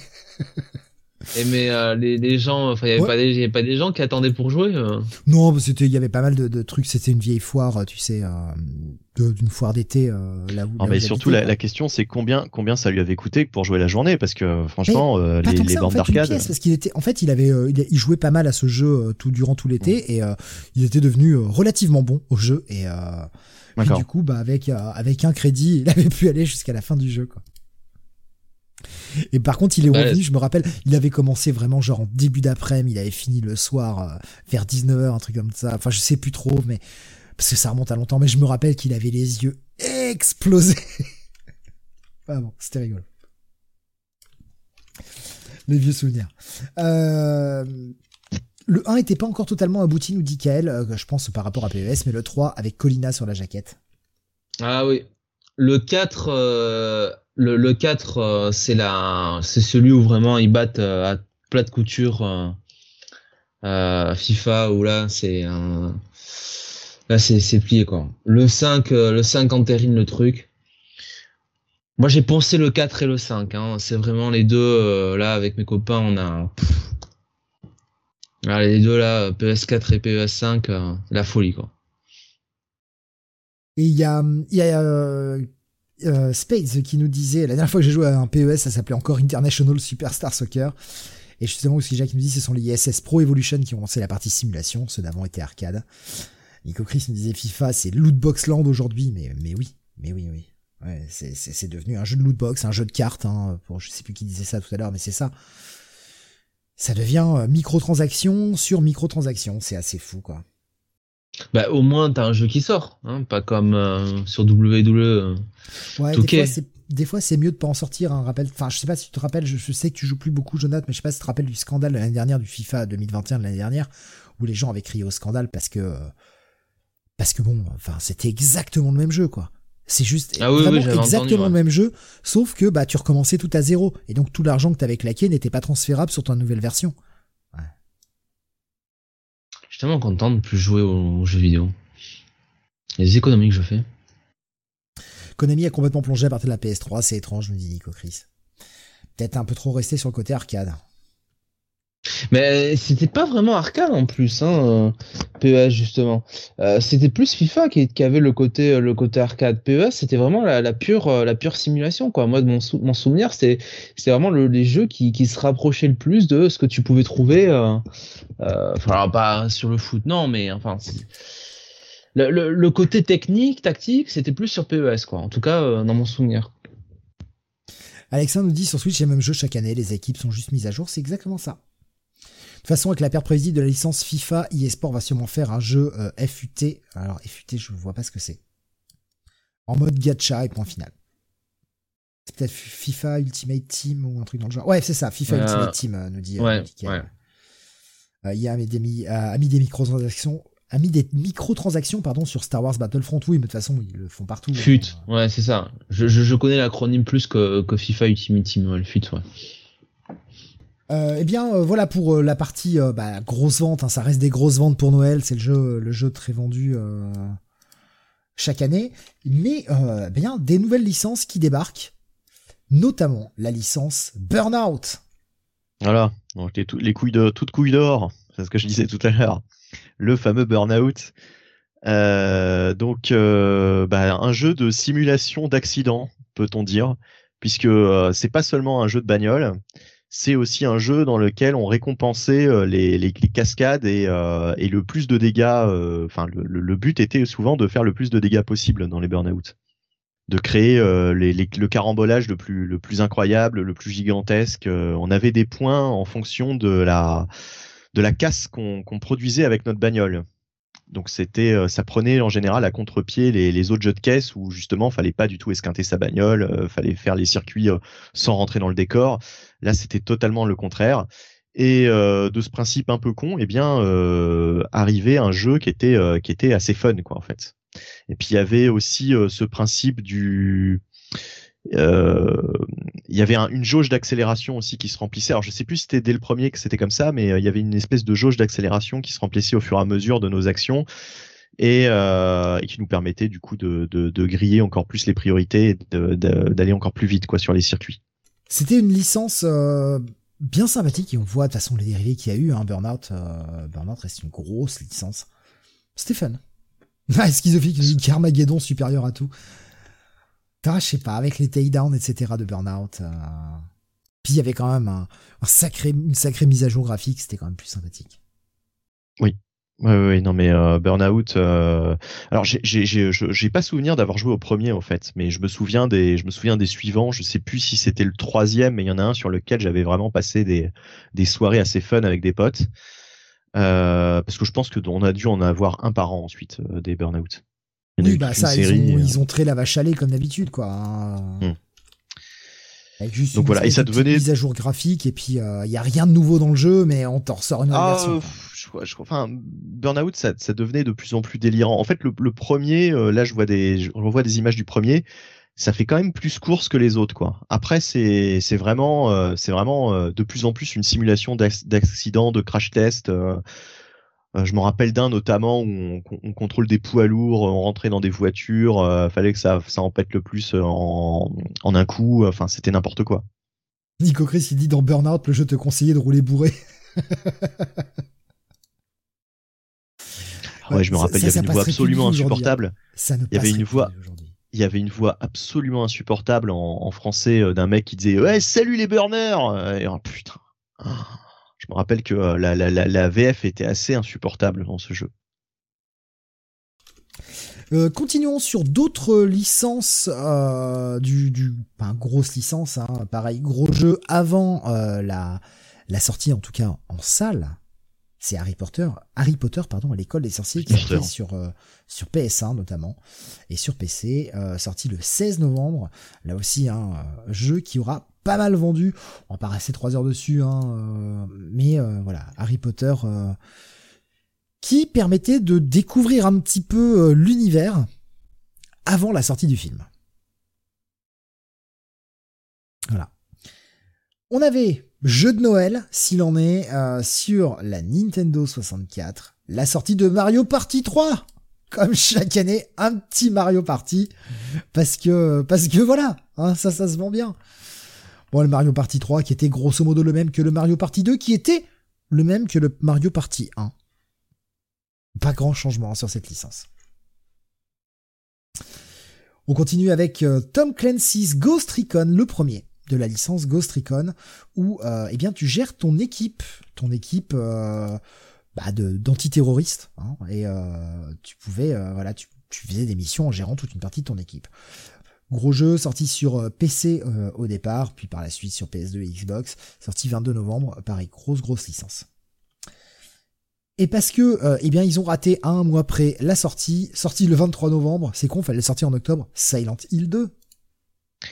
Oui, Silent Hill 2, alors là, euh, chef-d'œuvre, euh, s'il en est, hein, même si le terme est un peu galvaudé, mais euh, enfin voilà, c'est vraiment un très très grand jeu. Alors pas autant, pas pas tant au niveau du gameplay qui est devenu un petit peu raide et qui a pas mal vieilli avec les années, mais c'est vraiment l'histoire, le, côté psychologique, euh, les personnages dans ce jeu. euh, c'est vraiment un jeu qui m'a qui m'a marqué, euh, voilà, par son atmosphère, par son ambiance, par ses personnages, par son histoire, par son par sa psychologie. C'est c'est très très poussé. C'est rare, surtout à l'époque, d'avoir un jeu aussi profond du point de vue de la de la narration et de l'histoire et de l'immersion.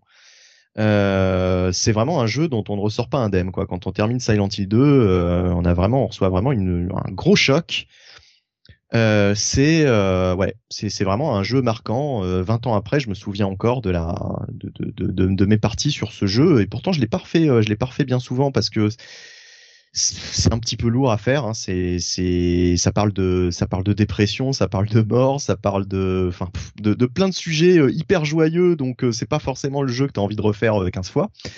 Mais en tout cas, euh, alors il y a évidemment un gros côté euh, échelle de Jacob, par exemple. hein. D'ailleurs, euh, il y a même des, euh, références évidentes à l'échelle de Jacob dans ce jeu, euh, puisque les créatures euh, ressemblent pas mal aux visions que peuvent avoir le, personnage principal de ce film euh, lorsqu'il délire là dans le, dans le, à l'hôpital. Euh, Et d'ailleurs, hein, pour ceux qui ne voient pas hein, ce qu'est l'échelle de Jacob, je vous renvoie vers notre Freak City numéro 11. voilà. Voilà. Comme ça. C'est de l'autopromo, c'est gratos. Bah non, mais tu fais bien, tu fais bien. Et puis, euh, puis, puis oui, oui, oui. euh, franchement, un jeu d'horreur qui restera parmi les meilleurs jeux d'horreur de toute façon, tout jeu d'horreur confondu. On rapproche souvent les Silent Hill des Resident Evil, mais euh, c'est pas tout à fait vrai parce que les, les, les Resident Evil sont beaucoup plus orientés action. Les Silent Hill, c'est quand même beaucoup plus euh, psychologique, même s'il y a pas mal de phases de, de, combat. Euh, c'est un jeu où euh, on est quand même souvent amené à, plutôt éviter la confrontation et à hum, pour pour pour, pour pour terminer le jeu quoi, plutôt que dans les Resident Evil où on est toujours à, devoir flinguer du monstre à tout va. Euh, et puis surtout Silent Hill, c'est euh, il y a beaucoup plus de, suggestions quoi. Les, les les choses ne sont pas, enfin tout n'est pas montré. Il y a beaucoup de choses qui sont suggérées et c'est justement ça qui est beaucoup plus euh, effrayant en fait. Et Alors, euh, Ouais. Des réactions hein, un peu par rapport à, justement à, à Silent Hill 2. Euh, Il y avait Whiskey Jack qui nous disait Silent Hill 2, chef-d'œuvre absolu, un des plus grands jeux que j'ai fait. Cette musique, ces personnages. Et euh, Ouais. ça a malheureusement vieilli au niveau du gameplay, mais en termes d'univers, de DA, de personnages, c'est fantastique. Euh, Ouais. J'avais beaucoup aimé Euh. les Resident Evil, hormis le 1 et Veronica, alors que Silent Hill, c'est admirable. Kael nous disait justement, par contre, je suis passé à côté de cette licence, je ne connais que le film, et ça rejoint euh, ce que disait Schizophile, un des très très rares jeux dont l'adaptation de ciné est réussie. C'était pas mal. euh, Alors attention, hein, là il y a eu un deuxième euh, que je n'ai pas vu, euh, qui paraît qui est une purge, mais euh, mais le premier au ciné, ouais, ouais, c'est- c'est- ça allait quoi. Euh, Enfin, en tout cas, je l'ai jamais revu. Euh, je l'ai j'ai- je l'ai vu qu'une seule fois au ciné. euh, J'en avais, j'avais trouvé que c'était pas catastrophique quoi. C'est sûr que c'est pas Mortal Kombat quoi. Ou c'est pas Tomb Raider. Enfin voilà, c'est. euh, C'est très bien Mortal plus, Kombat, monsieur. C'est très bien Mortal Kombat.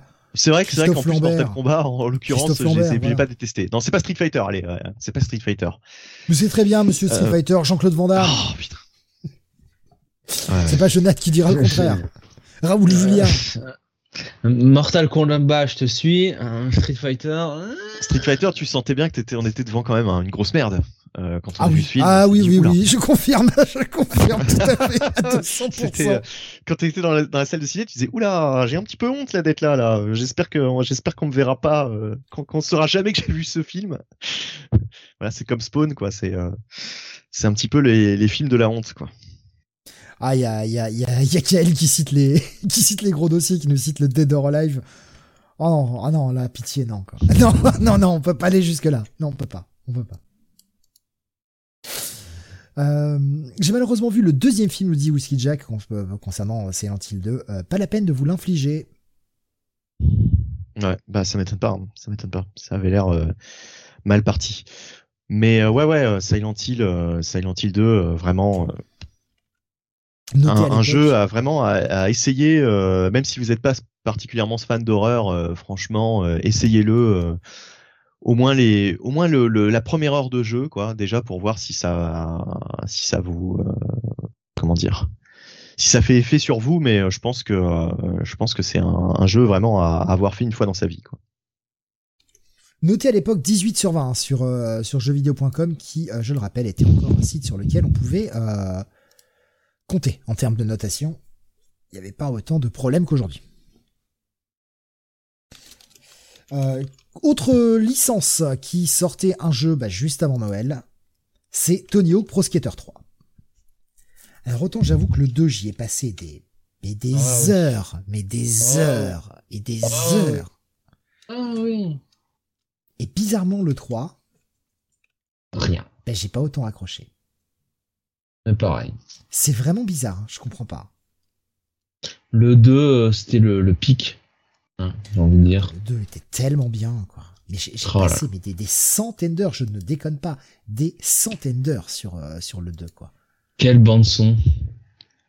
Mais je, je, franchement, j'étais con au point de d'essayer de chercher tous les gaps. Pour te dire à quel point j'ai essayé de faire le jeu à 100%. Ça sert à rien. Mais c'est pas grave. Euh, j'ai euh, Alexin qui dit j'ai commencé avec le 3. Et Whisky Jack disait pour moi Tony Hawk c'est la PS1. Euh, j'ai pas réussi à la bascule sur PS2. Ah ouais. Là c'est dommage parce que c'est vrai que sur PS1 ça piquait un peu quand même. Euh, le 2 pour moi c'est le meilleur compromis en fait. Je sais pas le 3 il y avait un côté un peu plus sérieux que je ne dans lequel j'ai pas j'ai pas réussi à à rentrer en fait. Je sais pas pourquoi. Il est pas mauvais hein mais euh, j'ai pas les mêmes sensations que dans le 2. C'est triste. Euh, bah ouais, euh, Jonathan, toi aussi, hein, gros skater à l'époque. Enfin, J'étais le spécialiste euh, du, du skate, hein. Une fois. Évidemment sur, euh, sur PlayStation 2. Sur PlayStation. J'allais dire, c'est ce qui explique ton physique. Ouais, non, ça serait plus le, le basket, on dira. Euh, tu, tu écoutais bien sûr Avril Lavigne, Skater Boy en même temps, euh, pour être dans le dans l'ambiance? Elle était déjà là, Avril Lavigne en 2001. Oh, je sais pas. 2003, C'était là. juste pour la vanne. C'était juste pour la vanne. Pour euh, Skater Boy, c'est en 2003. Horrible. C'est horrible. Pitié. Horrible. Horrible. Euh, en plus, on va en parler un jour.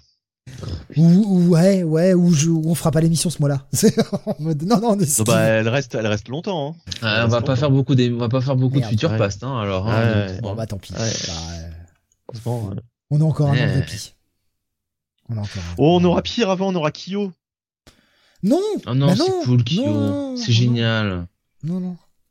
Je crois que je préfère rouler en parcouru le chemin. On a souffert en silence. Ah ouais, c'est surtout nous qui avons souffert. Ça dans un an. Hein. Enfin, qui nous cite. Sum 41. Euh, Quel Oh, qui dit elle est pas du tout punaise, horrible, hein. Avril. Bon, sa musique, trois petits points, voilà. Puisqu'il Jack, il commence ça horrible? Parlez pas d'Avril comme ça. Ah ouais, ouais. Jonathan a réveillé ma fille en chantant. Eh bien écoute, euh, Kael, je suis ravi de savoir que ta fille est née. Euh, félicitations Oui. à toi. Et félicitations, Kael. Continuons avec. Eh bien, on va parler de catch. Kael, c'est pour toi. C'est la séquence pour toi. SmackDown, Just Bring It, qui sortait sur Ouais. PS2 avec le rock en couverture. On en parlait tout à l'heure. Très Trip the bon One. jeu. Il a Oh bah préféré non, faire les alors photos. justement. euh, Il a préféré faire les photos pour ce film. SmackDown Just Break It, premier jeu euh, de la série SmackDown sur sur PS2. Et euh, bah, je te cache pas que alors euh, t'en as peut-être de bons souvenirs. Moi à l'époque j'étais euh, très déçu de ce jeu qui euh, était encore, euh, enfin qui pataugeait pas mal euh, niveau niveau graphisme et niveau réalisation. Ils étaient pas encore très très doués pour comment dire tenir, enfin tirer à partie de la de la technologie de la PS, de la PS2 et il avait sorti sans doute un petit peu vite ce jeu. Euh, il y avait euh, le, le très très bon SmackDown 2 qui était sorti sur PlayStation euh, première du nom euh, l'année précédente. Et euh, très vite, il voulait enchaîner avec ce Just Break It, qui est, donc le premier sur PlayStation 2. Mais ouais, il y avait quelques, enfin, c'était pas très abouti quoi. Alors que celui de l'année suivante, euh, le Shut Your Mouth, il s'appelait. Euh, par contre, lui était excellent et était vraiment fun. Mais euh, voilà, Just Brigitte, euh, ouais, un peu déçu, un peu moyen. euh, bon, c'est pas pas pas pas, pas l'un des meilleurs quoi de la série. C'est toujours mieux que celui qu'on avait eu sur Super NES, qui était, je sais plus, WWF quelque chose. Je ne sais plus. qui- Alors, il y en a eu plusieurs hein, sur Super NES. Il y en a eu plusieurs sur Super NES, mais ouais. Euh, on continue avec la sortie de Shenmue 2 le 30 novembre 2001. Voilà, licence, euh, licence emblématique Shenmue euh, pour avoir Ah oui, bah récemment. je parle- Euh, je trouve ça à chier, je- honnêtement. ah bon? J'accroche pas. T'avais Alors c'est c'est peut-être parce que je n'arrive pas à me remettre dans le gameplay de l'époque et que c'est difficile d'oublier 20 ans d'évolution de gameplay. Mais Ah bah, moi, je- je- Shenmue, je trouve alors- ça horrible. Il y a deux ans, enfin en 2019, j'ai refait le premier et j'adore toujours autant quoi. Pour moi, euh, ça fait partie des. Alors je suis désolé de le dire, hein, je parlais de chef-d'œuvre pour euh, pour euh, pour Silent Hill 2. Euh, bah Shenmue, pour à l'époque en tout cas, j'avais vraiment pris une grosse claque avec le, le premier Shenmue. Alors le deuxième un peu moins parce que le deuxième euh, qui pourtant est plus vaste et euh, qui, enfin qui, qui est un peu plus orienté action et baston. Euh, le deuxième m'a un peu moins accroché. D'ailleurs, je l'ai jamais, euh, je l'ai jamais terminé le, le, le second.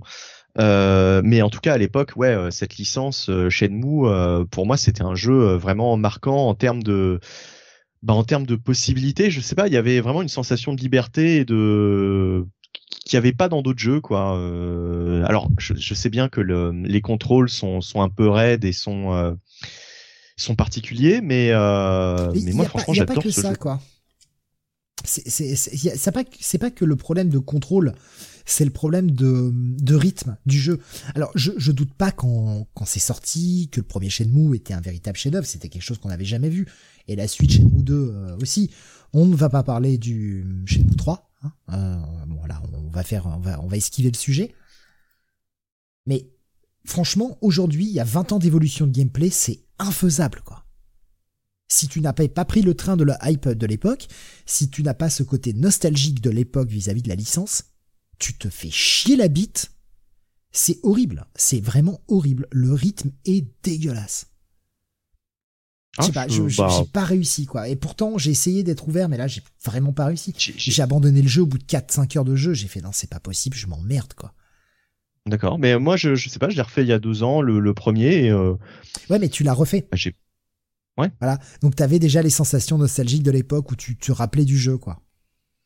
oui, mais enfin bon, pour autant, euh, tu vois, il y a vraiment des jeux euh, sur lesquels je reviens et je me dis ah non, c'est plus possible, quoi, j'y arrive plus, quoi, c'est, euh, j'ai plus la patience. Et là, euh, je sais pas, le, le, enfin, le, le, le, scénario, le, le, le- m'a pas semblé, m'a pas semblé lent. Enfin, je veux dire, j'ai, j'ai la progression dans le jeu, euh, c'est opéré euh, normalement. Enfin, j'ai pas eu cette sensation de vraiment. J'ai pas passé 5 heures, tu vois, où en me disant euh, ah bah il se passe rien quoi, ça, je n'avance pas quoi. Donc, euh, Yakuza- je- Yakuza et l'évolution de Shenmue, nous dit Alexin, ouais, et à Yakuza, j'accroche beaucoup plus. Et j'ai aucun problème à jouer à Yakuza. Ah oui, Même non mais bien si, sûr. putain, Yakuza t'es coupé toutes les 5 secondes par une putain de cinématique qui dure 20 ans. Mais, euh, Alors ça parle beaucoup hein, si dans Shenmue. hein. C'était Ouais, ouais, c'était ouais. un jeu. Mais c'est, mou et c'est lent, je trouve, euh, Shenmue. Sans mauvais. Shenmue, c'est c'est mou. Ouais, ouais. Bah écoute, euh, non, moi ça reste vraiment un très bon, euh, un très bon souvenir et une, enfin même un jeu que voilà, je, je, je refais encore avec plaisir. Faudrait d'ailleurs que je me refasse le 2 du coup, parce que je m'étais pris euh, le remake des deux, des deux premiers quoi, qui était sorti il y a quelques années. Je me suis jamais refait le 2, donc euh, faudrait que j'y aille quoi. Et le pire, c'est que moi j'ai joué au remake, hein, et vraiment, je me suis fait chier, quoi. C'est, Non, mais le remake, ça n'en a, ça n'en a que le nom. Enfin, je veux dire, c'est, c'est vraiment, euh, c'est vraiment un- une version HD, on va dire. Tu vois, c'est tout. Maintenant, il y a Yakuza en RPG et Judgment en beat all, ouais. Judgment que j'aurais bien voulu faire, mais euh, que je n'ai pas fait encore. Qui me plaisait bien, euh, Judgment. Euh, qui nous disait, c'était pour l'époque, c'était pas mal Shenmue, mais c'était beaucoup trop ambitieux. Euh, Alexin qui nous disait justement, Shenmue, ça vieillit, j'ai les remakes HD et le 3, faut que je les fasse. Et ouais, je, En je- fait- je suis assez d'accord. quoi.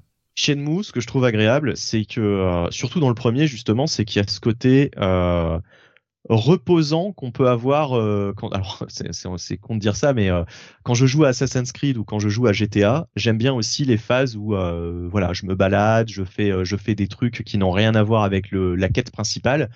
Et dans Shenmue, il y avait aussi cette possibilité, alors beaucoup moins développée certes à l'époque, mais tu pouvais te balader dans l'espèce de, de, de, de village, de, de petite ville à côté de chez lui. Tu pouvais, enfin, tu voilà, tu, prenais le temps de visiter les lieux, tu prenais le temps de discuter avec des gens. Alors certes, c'était hyper limité comparé au jeu que tu as maintenant en termes de d'IA et de et de même de, de, possibilités quoi en règle générale. Mais euh, voilà, un jeu dans lequel tu pouvais aller à la salle d'arcade et euh, jouer à d'autres jeux dans le jeu, bah, je trouvais ça fun quoi. Tu vois, c'est je, je, je, vraiment j'en ai d'excellents souvenirs quoi. Je, je je trouvais ça reposant, je trouvais ça je trouvais ça cool quoi ce jeu. Il y avait pas d'équivalent quoi à proprement parler. Mais ouais, enfin, je sais pas, moi je, j'ai vu, enfin, j'ai bien vu hein, ce sentiment de liberté, etc. Mais c'est le fait de l'avoir découvert, de l'avoir découvert, pardon, 20 ans plus tard. Ouais, ça n'a pas subjugué, quoi, normal. C'est sûr, Et j'ai essayé de me placer en contexte de l'époque, et sûrement dans le contexte de l'époque, j'aurais aimé, mais j'avais pas de Sega à l'époque. Et euh, mm. bah ouais, je, là aujourd'hui, euh, je préfère aller faire autre chose, quoi. Bien sûr, ah oui, mais bien sûr. J'irai pas jusqu'à me peler les couilles avec un économe comme tout à l'heure, mais euh, bon, je préfère aller faire autre chose, quoi. Franchement. La mmh. vaisselle, je pense que c'est plus sympathique que, que Shenmue. Euh, L'autre euh, autre euh, titre qui sortait pour finir cette partie jeu vidéo qui est putain qui est longue. Oh la vache qui est très très longue. Mais en même temps il y a énormément de titres. C'est le mois de novembre c'est normal. D'ailleurs je voyais Nico Chris il me disait Érable dur ou Shenmue je n'ai jamais accroché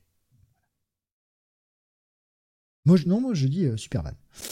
Oui c'est Jack qui me demande si j'ai fait les remakes HD j'ai fait les remakes HD ouais Empire Earth sortait sur euh, PC, un jeu de stratégie en temps réel. Voilà, là encore euh, un peu un espèce de, pseudo concurrent de Age of Empires en 3D notamment.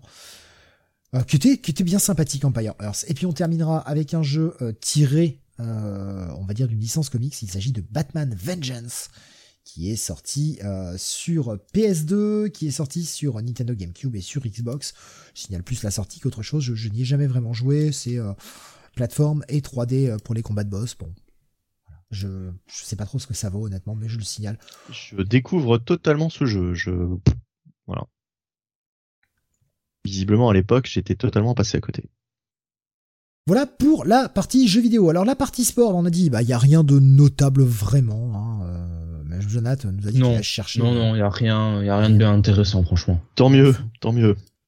On va euh, passer à la partie manga de cette émission avec ce qui sortait au mois de novembre 2001. il y avait pas mal de choses, mais dans les choses marquantes, on avait surtout le Batman.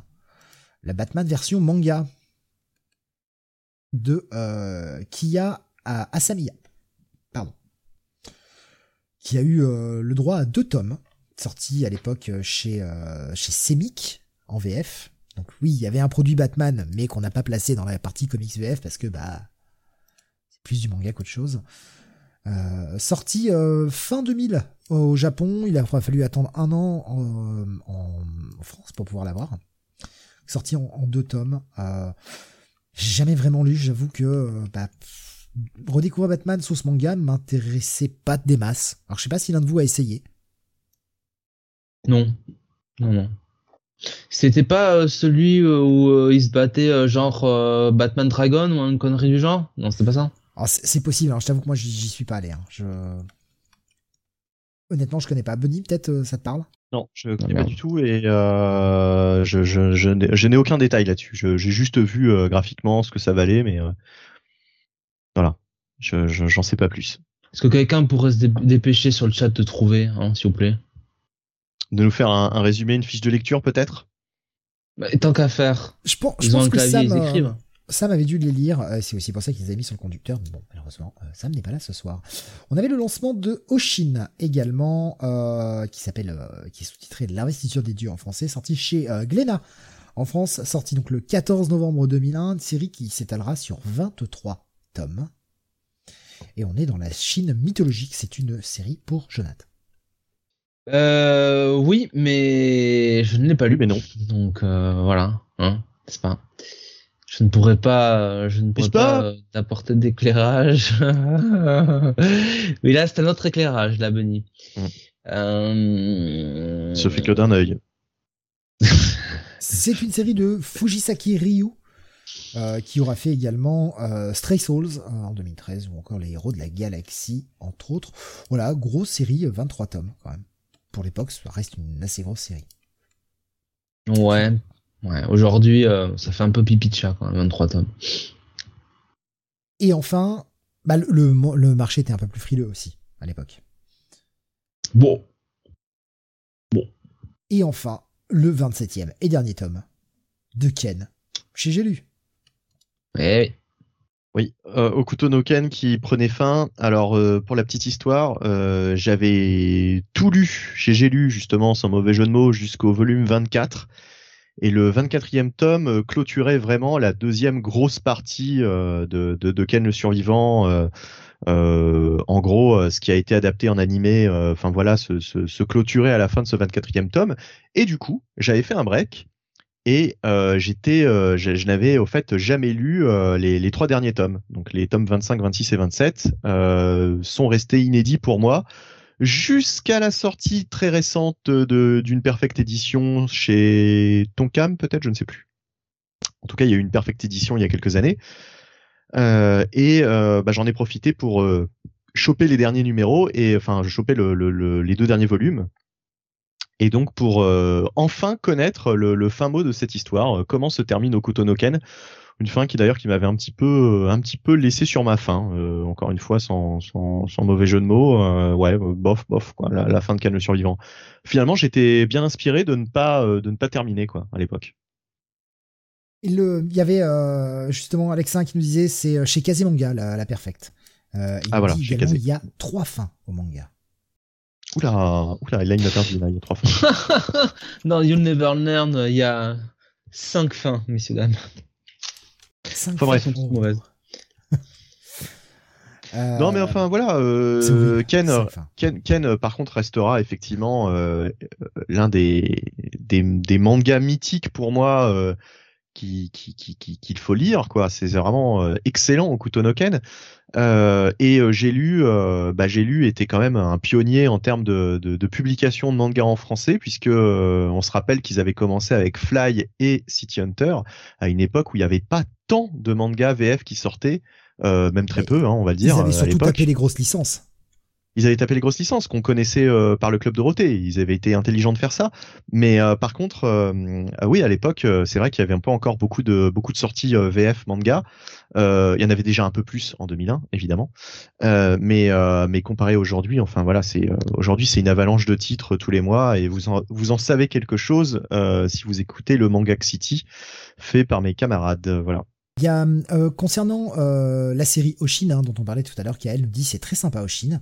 Euh, c'est un shonen classique, baston et humour. Pour ceux qui voudraient les découvrir.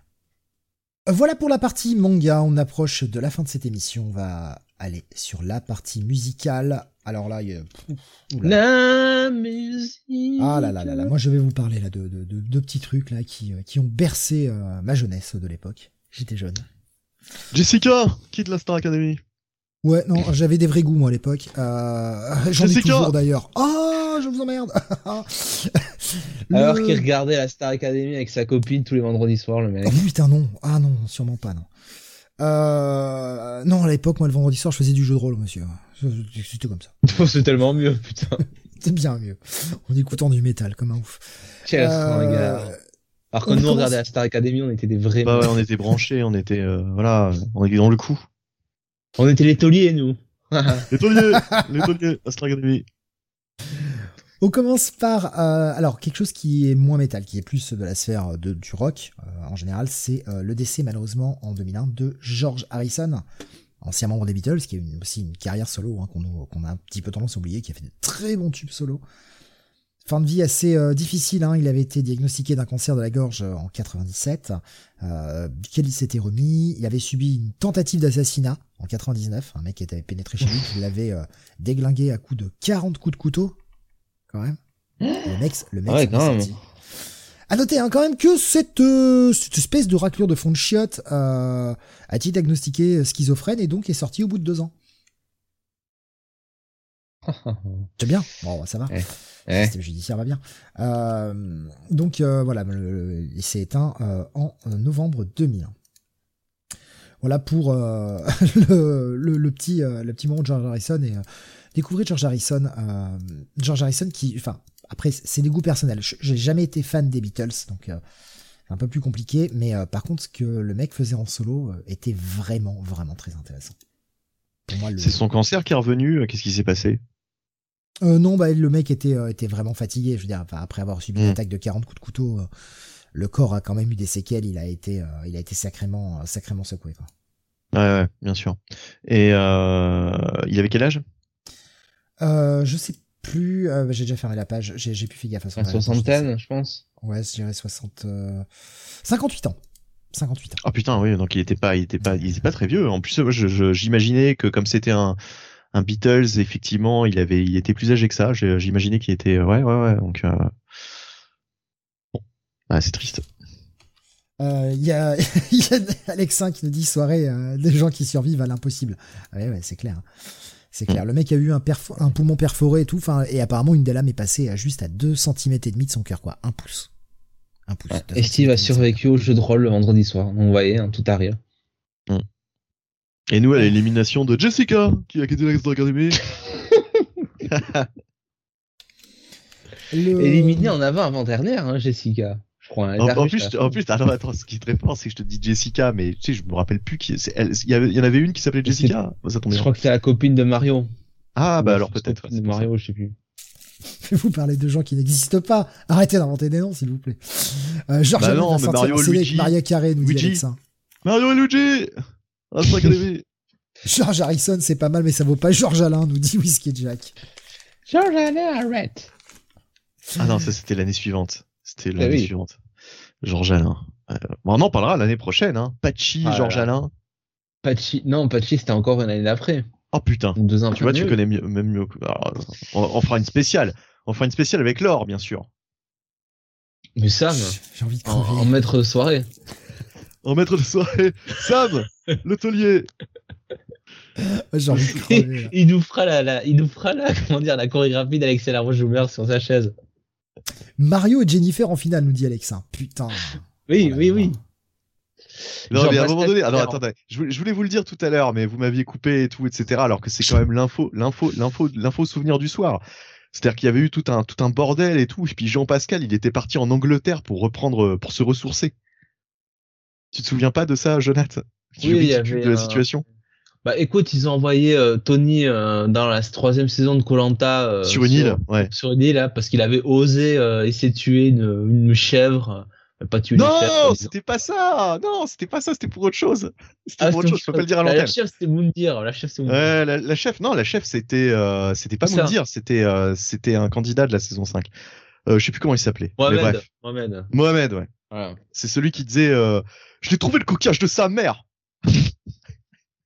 Exceptionnel. Oh, Steve, Steve, franchement, non, non, mais... un petit, un petit, un petit podcast télé-réalité. que tu faisais du jeu de rôle le vendredi soir quand tu avais le Colanta quand même. Désolé, euh, parcourir euh, la côte des épées, c'était beaucoup plus intéressant. ah, parcourir la côte du, hein, de l'île de Bocas del Toro. Euh...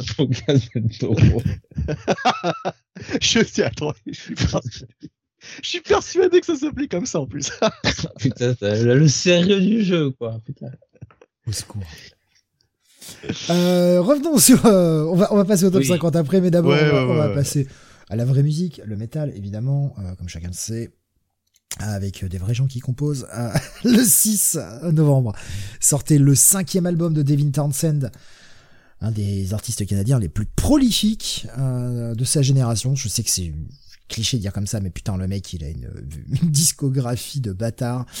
Euh, album qui s'appelle Terria, euh, qui, euh, bah, comme son nom l'indique, explore pas mal de thèmes proches de la Terre. On aura notamment le morceau Earth Day, entre autres, qui commence par Recycle, Recycle, ouais, mais c'est bah, c'est du Devin Townsend, c'est du progressif. Ça va très loin en termes de composition, c'est pas de la musique très très simple à aborder, mais ça vaut très très bien. Euh, ça vaut très très bien, ça veut rien dire. Ça, ça vaut l'écoute, je suis désolé. je, je, lis deux trucs en même temps et je me plante. Euh, le 7 novembre, sortait quelque chose que j'ai découvert un peu sur le tard. Euh, C'était pas forcément la musique que j'écoutais à l'époque, euh, mais un, groupe que j'ai découvert sur le tard euh, qui s'appelle Eternal Tears of Sorrow. C'est du death metal symphonique, un groupe finlandais. avec l'album Virgin and a Whore, donc une vierge et une pute, évidemment, parce que c'est très très bien, et je vous conseille très très fortement le morceau Prophétian sur cet album, troisième plage de l'album, qui est un petit bijou, euh, voilà, un petit bijou de death metal mélodique. Si jamais euh, vous voulez vous tenter euh, quatrième album donc de Eternal Tears of Sorrow, nous avons le 13 novembre le troisième album du groupe, on va dire hard rock, on va le dire comme ça, c'est très léger. je alternatif en fait, plutôt alternative, alternative rock, alternative metal. Le groupe Seven Dust sorti son album Animosity avec euh, notamment le euh, single euh, le, plus connu qui avait marché de cette époque qui s'appelle Praise. Ah, troisième, troisième disque pour Seven Dust. Le 13 toujours, nous avions alors là un disque que j'ai adoré à l'époque, je vous recommande, qui n'a pas vieilli, je l'ai réécouté un peu cet après-midi. Un album qui a vraiment pas vieilli, qui est toujours aussi bon. Il s'agit du quatrième album d'Angra, groupe euh, brésilien de power metal qui euh, bah, démarrait en fait une nouvelle carrière avec un nouveau chanteur, Edu Falachi, qui euh, venait de, remplacer André Matos au chant. Un changement assez radical parce que Edu Falachi a quand même une voix moins haute que, que Matos, hein, qui était très connu pour cette voix extrêmement aiguë. et un virage qui était vraiment vraiment bon. L'album Rebirth c'est excellent, je vous encourage vraiment à l'écouter. Voilà, très très bon euh, en gras pour euh, ben, un nouveau, nouveau changement, et d'ailleurs pour la petite histoire, Edu Falachi, hein, qui était le dernier en lice avec euh, Blaze Bailey pour être remplaçant de Bruce Dickinson au chant sur Iron Maiden. J'aurais aimé entendre Iron Maiden avec Edu Falachi au chant, je pense que ça aurait été, ça aurait été loin d'être dégueulasse. On continue avec le septième album de My Dying Bride, un groupe de Death Doom, de, de metal gothique, septième album qui s'appelle Dreadful Hours, sorti le 13 novembre. Un album, euh, bah écoutez, qui est sacrément bien rempli. 70 minutes de, de galettes, euh, 8 plages. Voilà, c'est comme ça que ça marche. On fait des morceaux très très longs.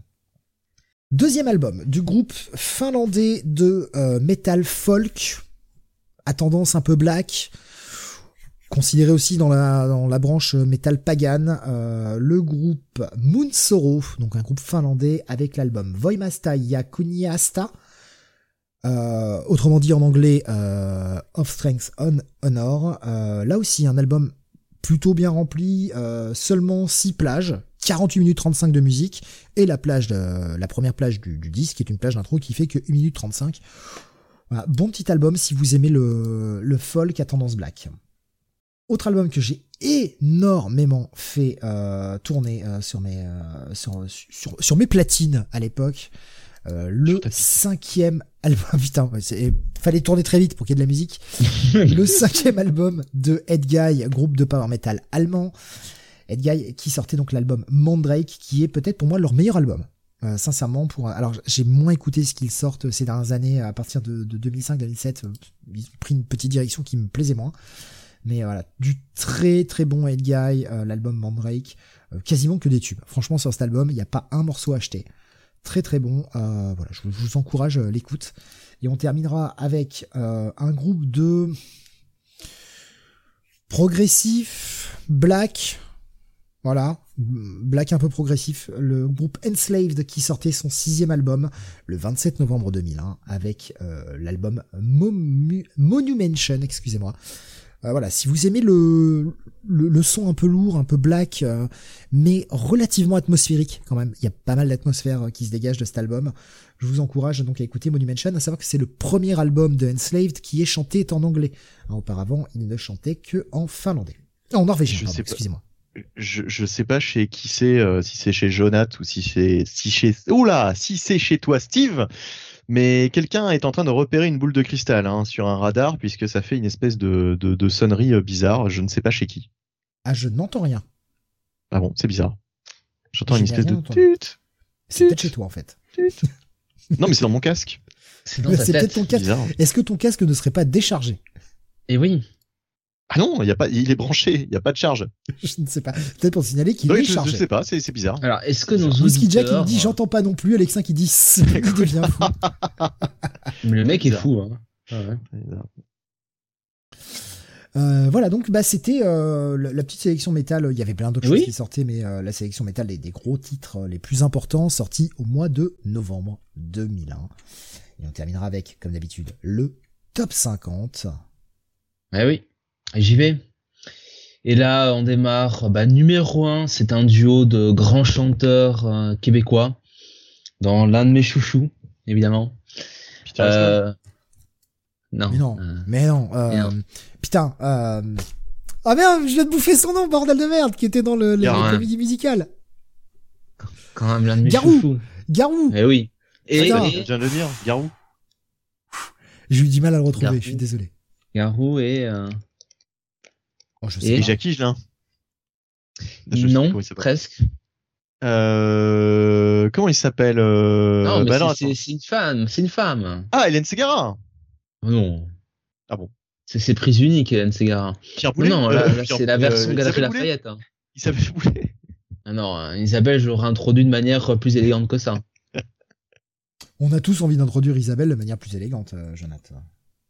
Oui, que, que du pour moretti Euh, euh, oui, non, c'est c'est une grande chanteuse québécoise. Franchement. Oh là là. Ah, bah, il y en a qu'une. Il y en a qu'une. Céline. Bon, ouais, Céline. un peu de respect pour Natacha, je te prie. Hein. Ah, Céline. Mais oui, Ah bah oui, Céline. avec Garou et Céline avec Sous le vent. grand voile, j'ai glissé sous le vent, sous Fais le comme si et la terre. Tu fermes ta gueule, Alistair, c'est pas fini. Bon, on, on se remet, en- on se remet en scène. J'ai sorti la grande voile, j'ai glissé sous sous le vent. Sous le vent. Oh, il y a beaucoup de vent, ouais. Oh là là là là. Mais comme si je quittais la terre. bon, bref, on arrête. une étoile. Elle s'appelait Alistair. Rappelons qu'Alistair est dans une chaise roulante au moment où on se parle et qu'il va avoir quand même du mal à bouger. Euh, numéro 2, une grande chanteuse euh, australienne. Tina Arena. Euh, non. Pas du tout australienne, en plus. Mais si, Tina Arena, elle est australienne. Allez, alors, Natasha alors. Mbruglia. Na- Nathalie Mbruglia. Ah, on nous cite Kylie. Minogue. Nathalie, euh, Kylie Minogue, euh, KL. Jack, voilà, merci, merci. Alexin. Tout le monde nous dit Ah Kylie ouais. Minogue, ça doit être ça. hein. Et Oui. ouais, ouais. Kylie Minogue avec euh, Can't Get You Out of My Head. I can't get you out of my head. Na, na, na. Bon, bref. Da. Numéro 3, numéro 3, encore un duo avec un homme et une femme euh, qui était euh, sur une espèce de, alors je sais pas, une inspiration venue du radeau de la Méduse hein, au niveau du, du clip, avec euh, une chanteuse, euh, une chanteuse française, certains disent canadienne, très connue, très très connue, Merde. et un Mylène chanteur Farmer. euh, qui, Mylène Farmer, et le chanteur, ben c'était quelqu'un qui euh, Sting? Sting, non, Ah non, non, non, Seal. Seal. Seal, voilà, Seal, ah oui, oui, avec le, le radeau, là. Euh, je sais pas ça ouais. Les mots, les mots. Ouais. Qui était sur, euh, souvenez-vous, euh, sur la bande originale de Batman Forever. Voilà. Ah bon? Oh putain. Oui. Ah non, mais Seal, il était sur bah, pas ce titre. C'est Non, pas bah possible. Mais non, évidemment. La il a pas de- de 95, bah oui, bah oui. Et voilà. Ouais. Bon, Ouais, se réveille un peu, monsieur Nobili.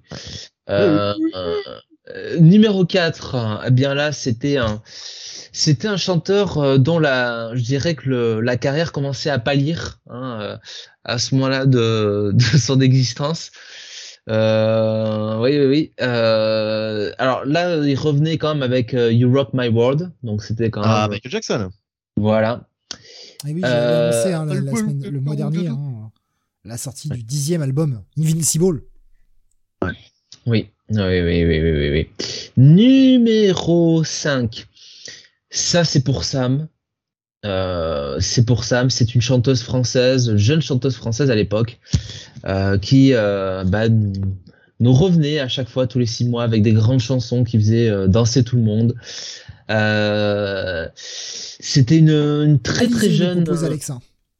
non. Euh, essaye, euh, Laurie Laurie avec Je serai Ta meilleure amie. Voilà. Euh, ah, numéro demain. 7. Numéro 7. Mais c'est l'ex de Laurie, figurez-vous. J'en ai Oh. parlé le Ah, Billy, euh, euh, Billy, Billy Crawford. euh, Eh oh. oui, Billy Crawford. Je, je n'avais pas le nom. Everyone on the jacuzzi. Ça, si tout le monde allait dans le jacuzzi, à la fin du clip, allez hop là. Euh, on the jacuzzi. Qu'est-ce J'ai jamais, compris les paroles, moi, de ce truc. Ah, Oh alors là, où sont tragédie? Alors, attends, attends, juste, tragédie, ça. Juste-. Oui. Ju- Juste un truc, juste un truc, Billy Crawford qui avait euh, filmé son clip, je crois, à l'été 2001, euh, qui avait été bien inspiré de le faire devant les, les, les tours du World Trade Center. Oui. Ah oui, oui, oui. Euh, oh là là là là là. Euh, ça, c'était. euh, alors ça, ça va être dur à trouver. Oula. Ça, c'était sorti euh, d'un. Quelle, quelle- quelle place? Quelle place juste? Attendez combien? On est huitième. Ça perd quatre places. Euh, c'était sorti du. Euh... pff, La vache. On sent qu'il galère là, pour nous donner des indices. d'une ouais, euh, j'ai déjà je galère déjà moi à vous le donner les indices donc en gros euh, euh, le mec était enfin a été co-animateur pendant quatre ans d'une émission sur Canal J qui s'appelait Yap Yap et là-dedans il avait une chanson un peu parodique où il jouait un personnage Putain. euh, et euh, alors Yap Yap Yap c'était une chanson euh, c'est une, une émission un peu je crois une émission de télé euh, sur Canal J donc euh, à destination euh, de, de la jeunesse euh, Ouais, donc ouais. voilà Euh, Alexandre nous propose Charlie Lulu les Fougas. Alors, je pense non, pas, alors il y a, y. Charlie dedans. Il y a Charlie dedans, je retiens Charlie. Euh, et euh, oh, putain, j'ai j'ai j'ai j'ai Charlie mal. Patoche, le l'ancêtre de Sébastien Patoche. Non. Ça aurait été trop beau. Mais il y a un peu de ça. Euh, bon, je vais vous le dire parce que vous n'avez pas trouvé, c'est Baby Charlie avec. Alors là, Mais c'est quoi ça? Ouais, alors attention, là, là faut que je retrouve. hein. Qui a du caca caca kaki collé au cucu Oh mon Collé au dieu. ça Oh là là. Merde. cucu Qui a du kaki caca collé au cucu putain. collé au cucu jusqu'au kiki. Oh la vache. Et ça, c'est pour les enfants Non. Bah oui, oui, à l'époque c'était pour les enfants. Ouais. Bah, Enfin, si, si on comprend bien les paroles, euh, c'est pas tellement pour les enfants, quoi, j'ai l'impression. Bah si, si, les enfants, euh, les enfants avaient du caca collé au cul hein, à l'époque, figure-toi. Non, collé au kiki, justement. Ce qui, ce qui, ce qui voudrait Oui. dire que. Non mais collé au cucu, non, non, collé au cucu jusqu'au kiki. Oh, ouais. Et moi, je, moi je, je, comprends, je comprends autre chose. Qui a Eh oui, oui, ta merde, ta merde passe entre tes jambes et remonte sur ta tub. Voilà. À un moment, on va y aller, euh, on va y aller franco. Je suis en mort cérébrale, nous dit Nico Chris. Euh, pareil. Non, non, moi, moi, je, alors, moi, je, moi, je, moi, je, je, je comprenais que le sens caché, c'était quelqu'un qui venait de, alors c'est, dégueulasse, hein, qui venait de pratiquer une sodomie et du coup, il se retrouvait avec du, du caca. Que- que- Ah non, non, non, c'est juste quelqu'un qui s'est chié dessus, qui s'est oublié, quoi. Bunny, euh, voilà. Ça reste une chanson pour enfants, quand même. ça, ça reste de la merde. Ça reste, on reste dans la merde, justement. Mais il t'aura pas échappé que les titres précédents, euh, à part euh, Garou et Céline Dion, sont tous de la merde. Hein. Heureusement qu'il est tard, il est minuit 12, on peut y aller. on peut y aller, on peut se lâcher. Euh, que fini, jamais. J'ai pas osé la faire, Schizophile qui nous disait une chanson catholique, donc euh, je n'ai pas osé la faire. Et Whisky Jack qui trouve que tu as un esprit tordu, Benny. Étonnamment. Oh, tiens, c'est moi qui viens de la grande voix, j'ai glissé sous Sur le la mer. jusqu'au kiki. Euh, donc, euh, J'ai sorti ma grande voile. pour euh, repartir quand même sur des bons rails, numéro Alexin. 9. Alexin qui nous dit Benny qui vaut des sodomies partout. Ah, attention, hein. on n'est pas l'abri que Shyamalan Alan n'en fasse pas un film. Oh putain. Un méchant avec euh, des Ça s'appellera Le sens interdit. C'est Euh, normal. Un lapin. Bon, un lapin, c'est normal. Numéro 9, euh, ah oui, oui, oui, oui, très chaud les lapins. Euh, numéro 9, euh, alors on, on reste un petit peu dans le olé olé avec euh, une chanteuse américaine très connue hein, à cette époque, euh, début des années, fin des années 90, début des années 2000, Américaine, Britney. euh, américaine, Britney évidemment, et avec comme titre, vous l'aurez deviné, I'm a slave for you. I'm a slave for you. Voilà, donc euh, c'était plutôt I'm a slut, hein, je pense, mais bon. Ah là là. Voilà. Ouais, mais tu sais, elle, Euh, elle traîne son A et comme ça, ça passe. Ah oui, oui, oui. Numéro Ah, 11, Whiskey Jack, Laurie dit Arf, sa période sexe. Ouais, ouais, sa période Ouais. sexe, ouais. Ouais. Numéro 12. Alors, est-ce que vous avez trouvé ça?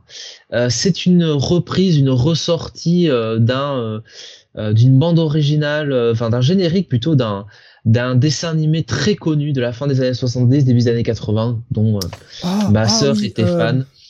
Euh, elle adorait hein, ce petit dessin animé. Putain, qu'est-ce Euh, qu'ils avaient osé mignon, ressortir mignon. comme ça Mon, mon, mon père regardait ça, euh, regardait ça avec elle et Le, maintenant ma- il le, regarde- le manège enchanté, non? Non, non, Non, mais c'est un, un peu dans remix là, fait par le gamin là, qui, qui chante. C'était pas Goldorak? Non.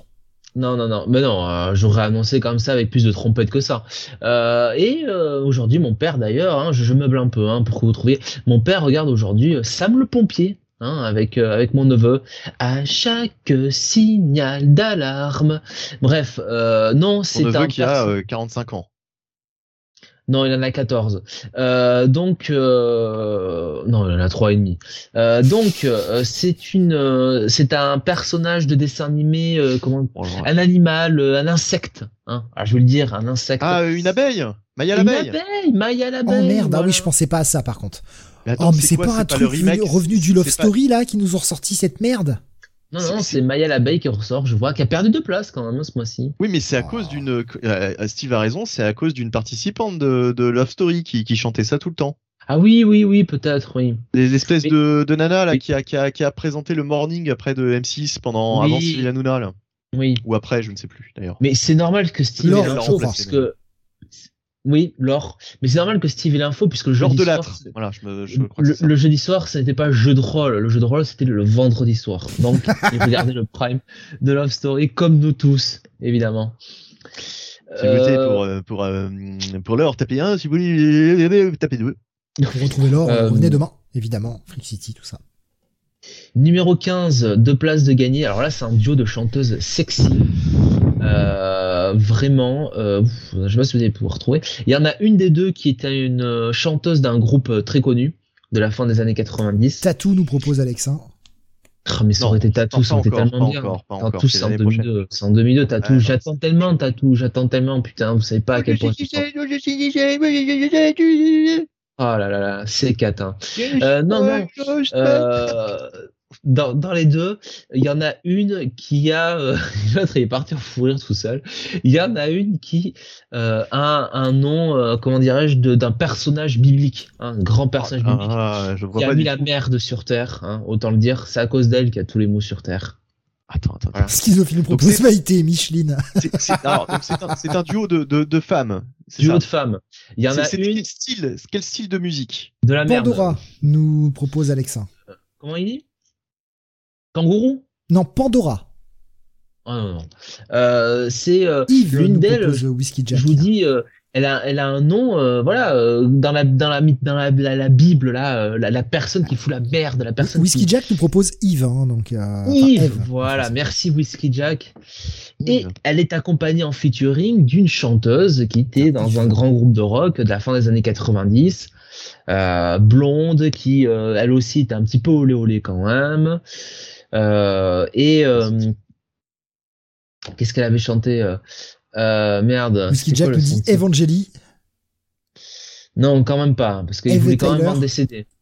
Comment tu dis? Eve et Tyler, Bonnie Tyler, hein, nous disait Whisky Jack. ah, mais Bonnie Tyler, ça faisait 20 ans qu'elle était dépassée. Euh, non, euh, elle était même dépassée quand elle était elle avait du succès. Nico Euh, nous proposait Dave et Juvé.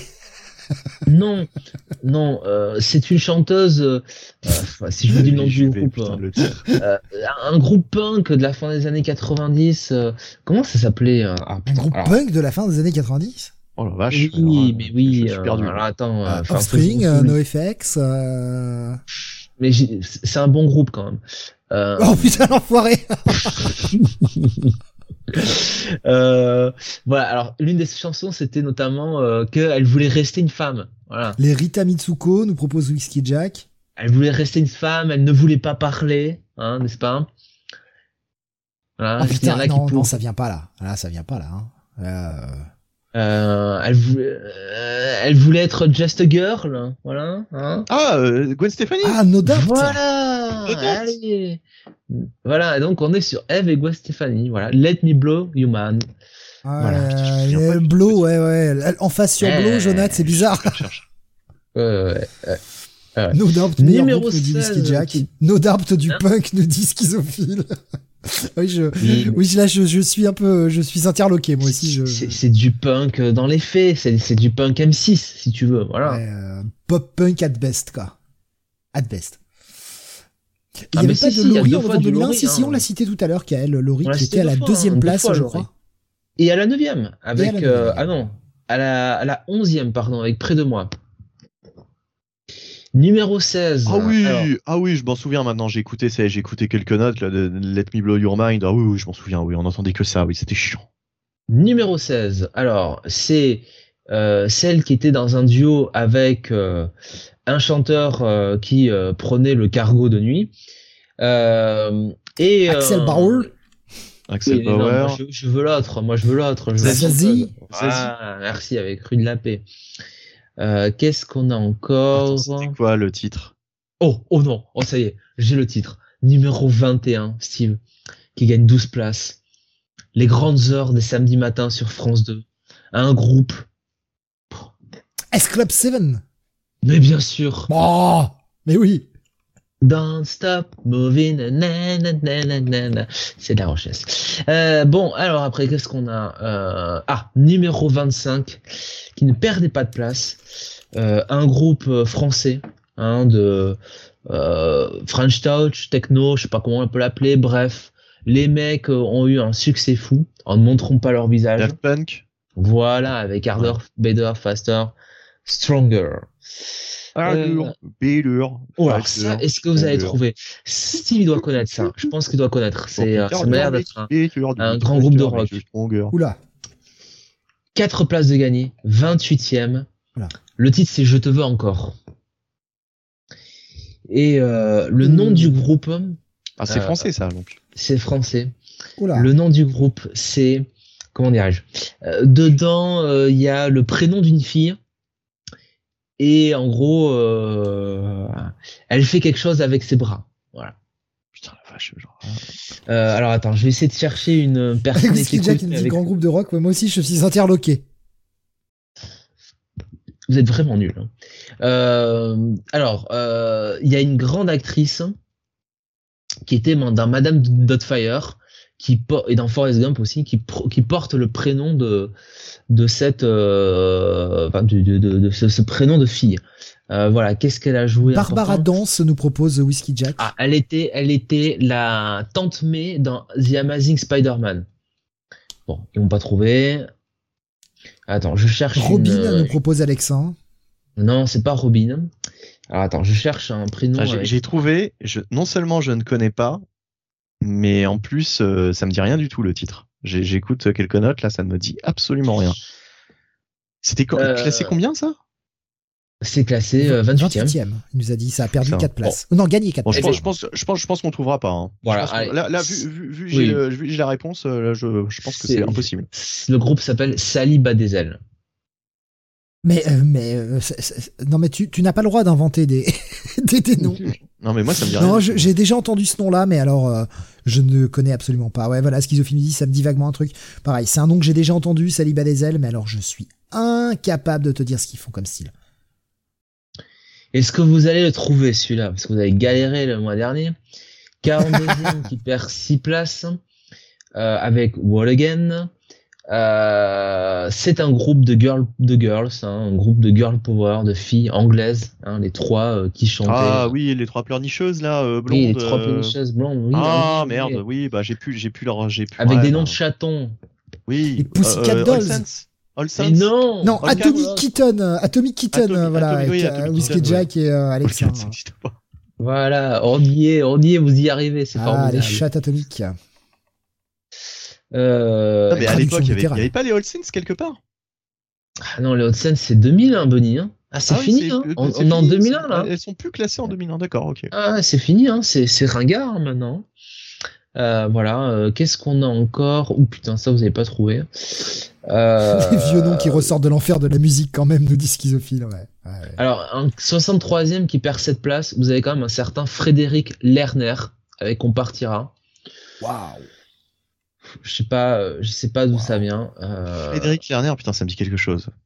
Oula Soit, ah non, ça vous, ça vous connaissez, donc euh, vous n'avez pas trop, vous avez trouvé. Euh... non, je veux pas que vous trouviez, je veux pas que vous marquiez de points. 75e, gagne 9 places. C'est son premier euh, grand, euh, grand succès. C'est avec ce succès qu'elle s'est révélée. C'est une chanteuse de R&B américaine qui joue du piano et pas debout, assis. Euh, Ah. Et euh, Ah, Alicia Keys. exactement, avec Falling, la merveilleuse Alicia Keys. Je suis pas tout pourri quand même. Ça va. Ça va, Steve, ça va. Numéro, so- numéro 78. Celui-là, il est pour toi, Steve.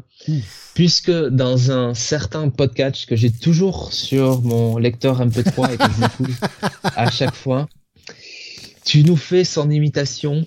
Oh merde. Euh, oui, oui, oui. euh, C'était quand, euh, je Ça, crois, il y avait une histoire avec, euh, avec, euh, avec encore Nia Jax, malheureusement. Moi, une pensée Euh. triste à ma petite Nia Jax. oui, c'est triste. Qui a été viré.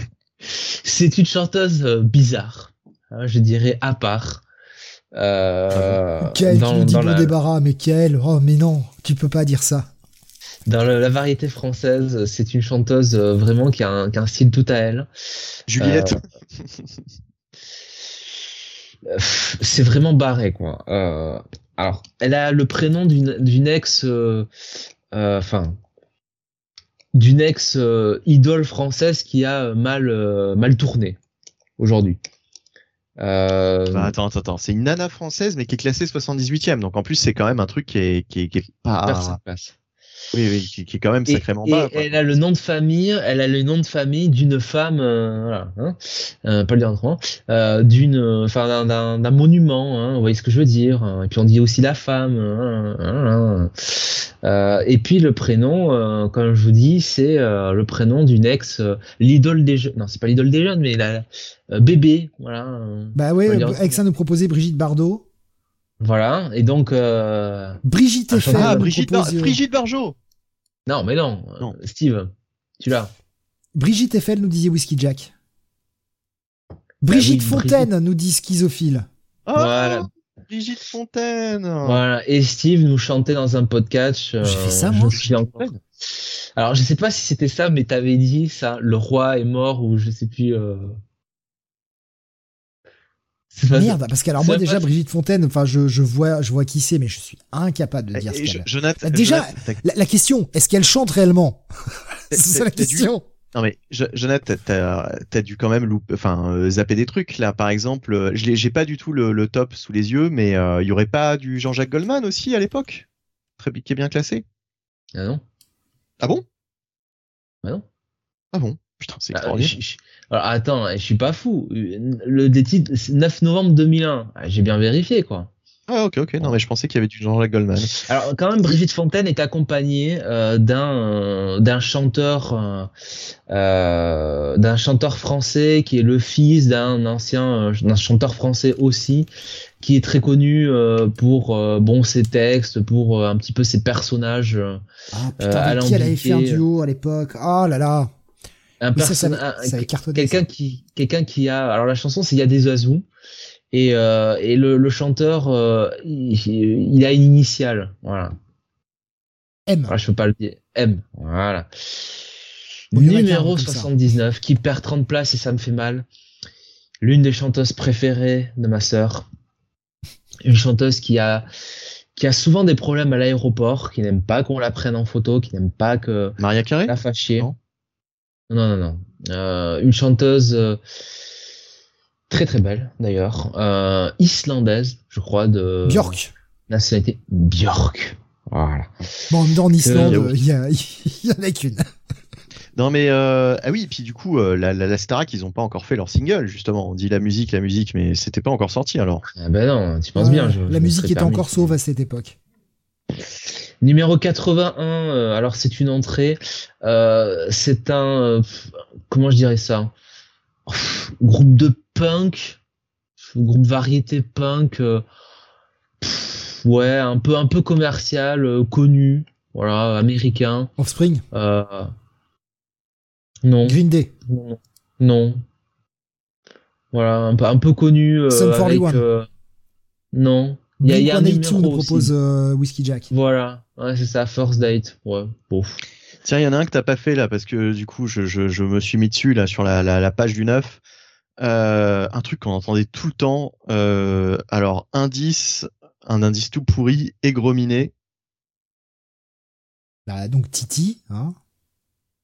Ouais. Titi Olgado Ah, mais t'es déjà mort là. Je sais pas s'il était déjà décédé, euh, Titi Olgado à l'époque. Euh, un truc, un truc qui qu'on entendait tout le temps. Ça vous dit sans doute rien. Euh, peut-être t'as- quasiment tout le tout le nom de l'artiste là, Steve. Ah, mais je, non, je vois pas. Titi Lamoroso Ça s'appelait Titio et euh, c'était Come Along. Et euh, je peux vous dire qu'on l'entendait tout le temps. Là, c'était classé 18ème, ça avait perdu 5 places apparemment. Waouh, je- enfin, ça me dit rien du tout. Rien du tout. Écoute, euh, je vous, vous regarderez le clip. Enfin, vous Oui, regarderez euh, ce que c'est. Nico Chris qui nous disait Toto, ouais, je préfère Toto, moi aussi.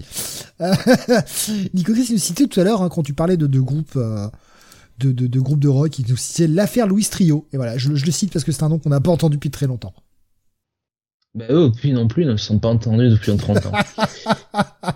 Alexandre nous citait aussi les Poetic Lovers. Ah, Tonique, faisons l'amour ce soir. Ouais. oh là là. Des grands poètes, effectivement. Ouais, putain, on en a, on en a de, de la belle variété française, mon dieu. euh, Désolé, hein, je préfère rester euh, dans ma petite sphère. euh, on y est bien, on sacrifie des chèvres et on tue des bébés, mais au moins on écoute de la bonne musique. Steve qui ne participe pas à la Star Academy. Ah ouais, je pense que je pense que je sacrifie un ou deux juges vite fait, moi. Ça va être vite réglé. Ou pas Alexia quand même. Elle est pas juge, Mais elle est partie. Elle est sauve. Elle est bourreau.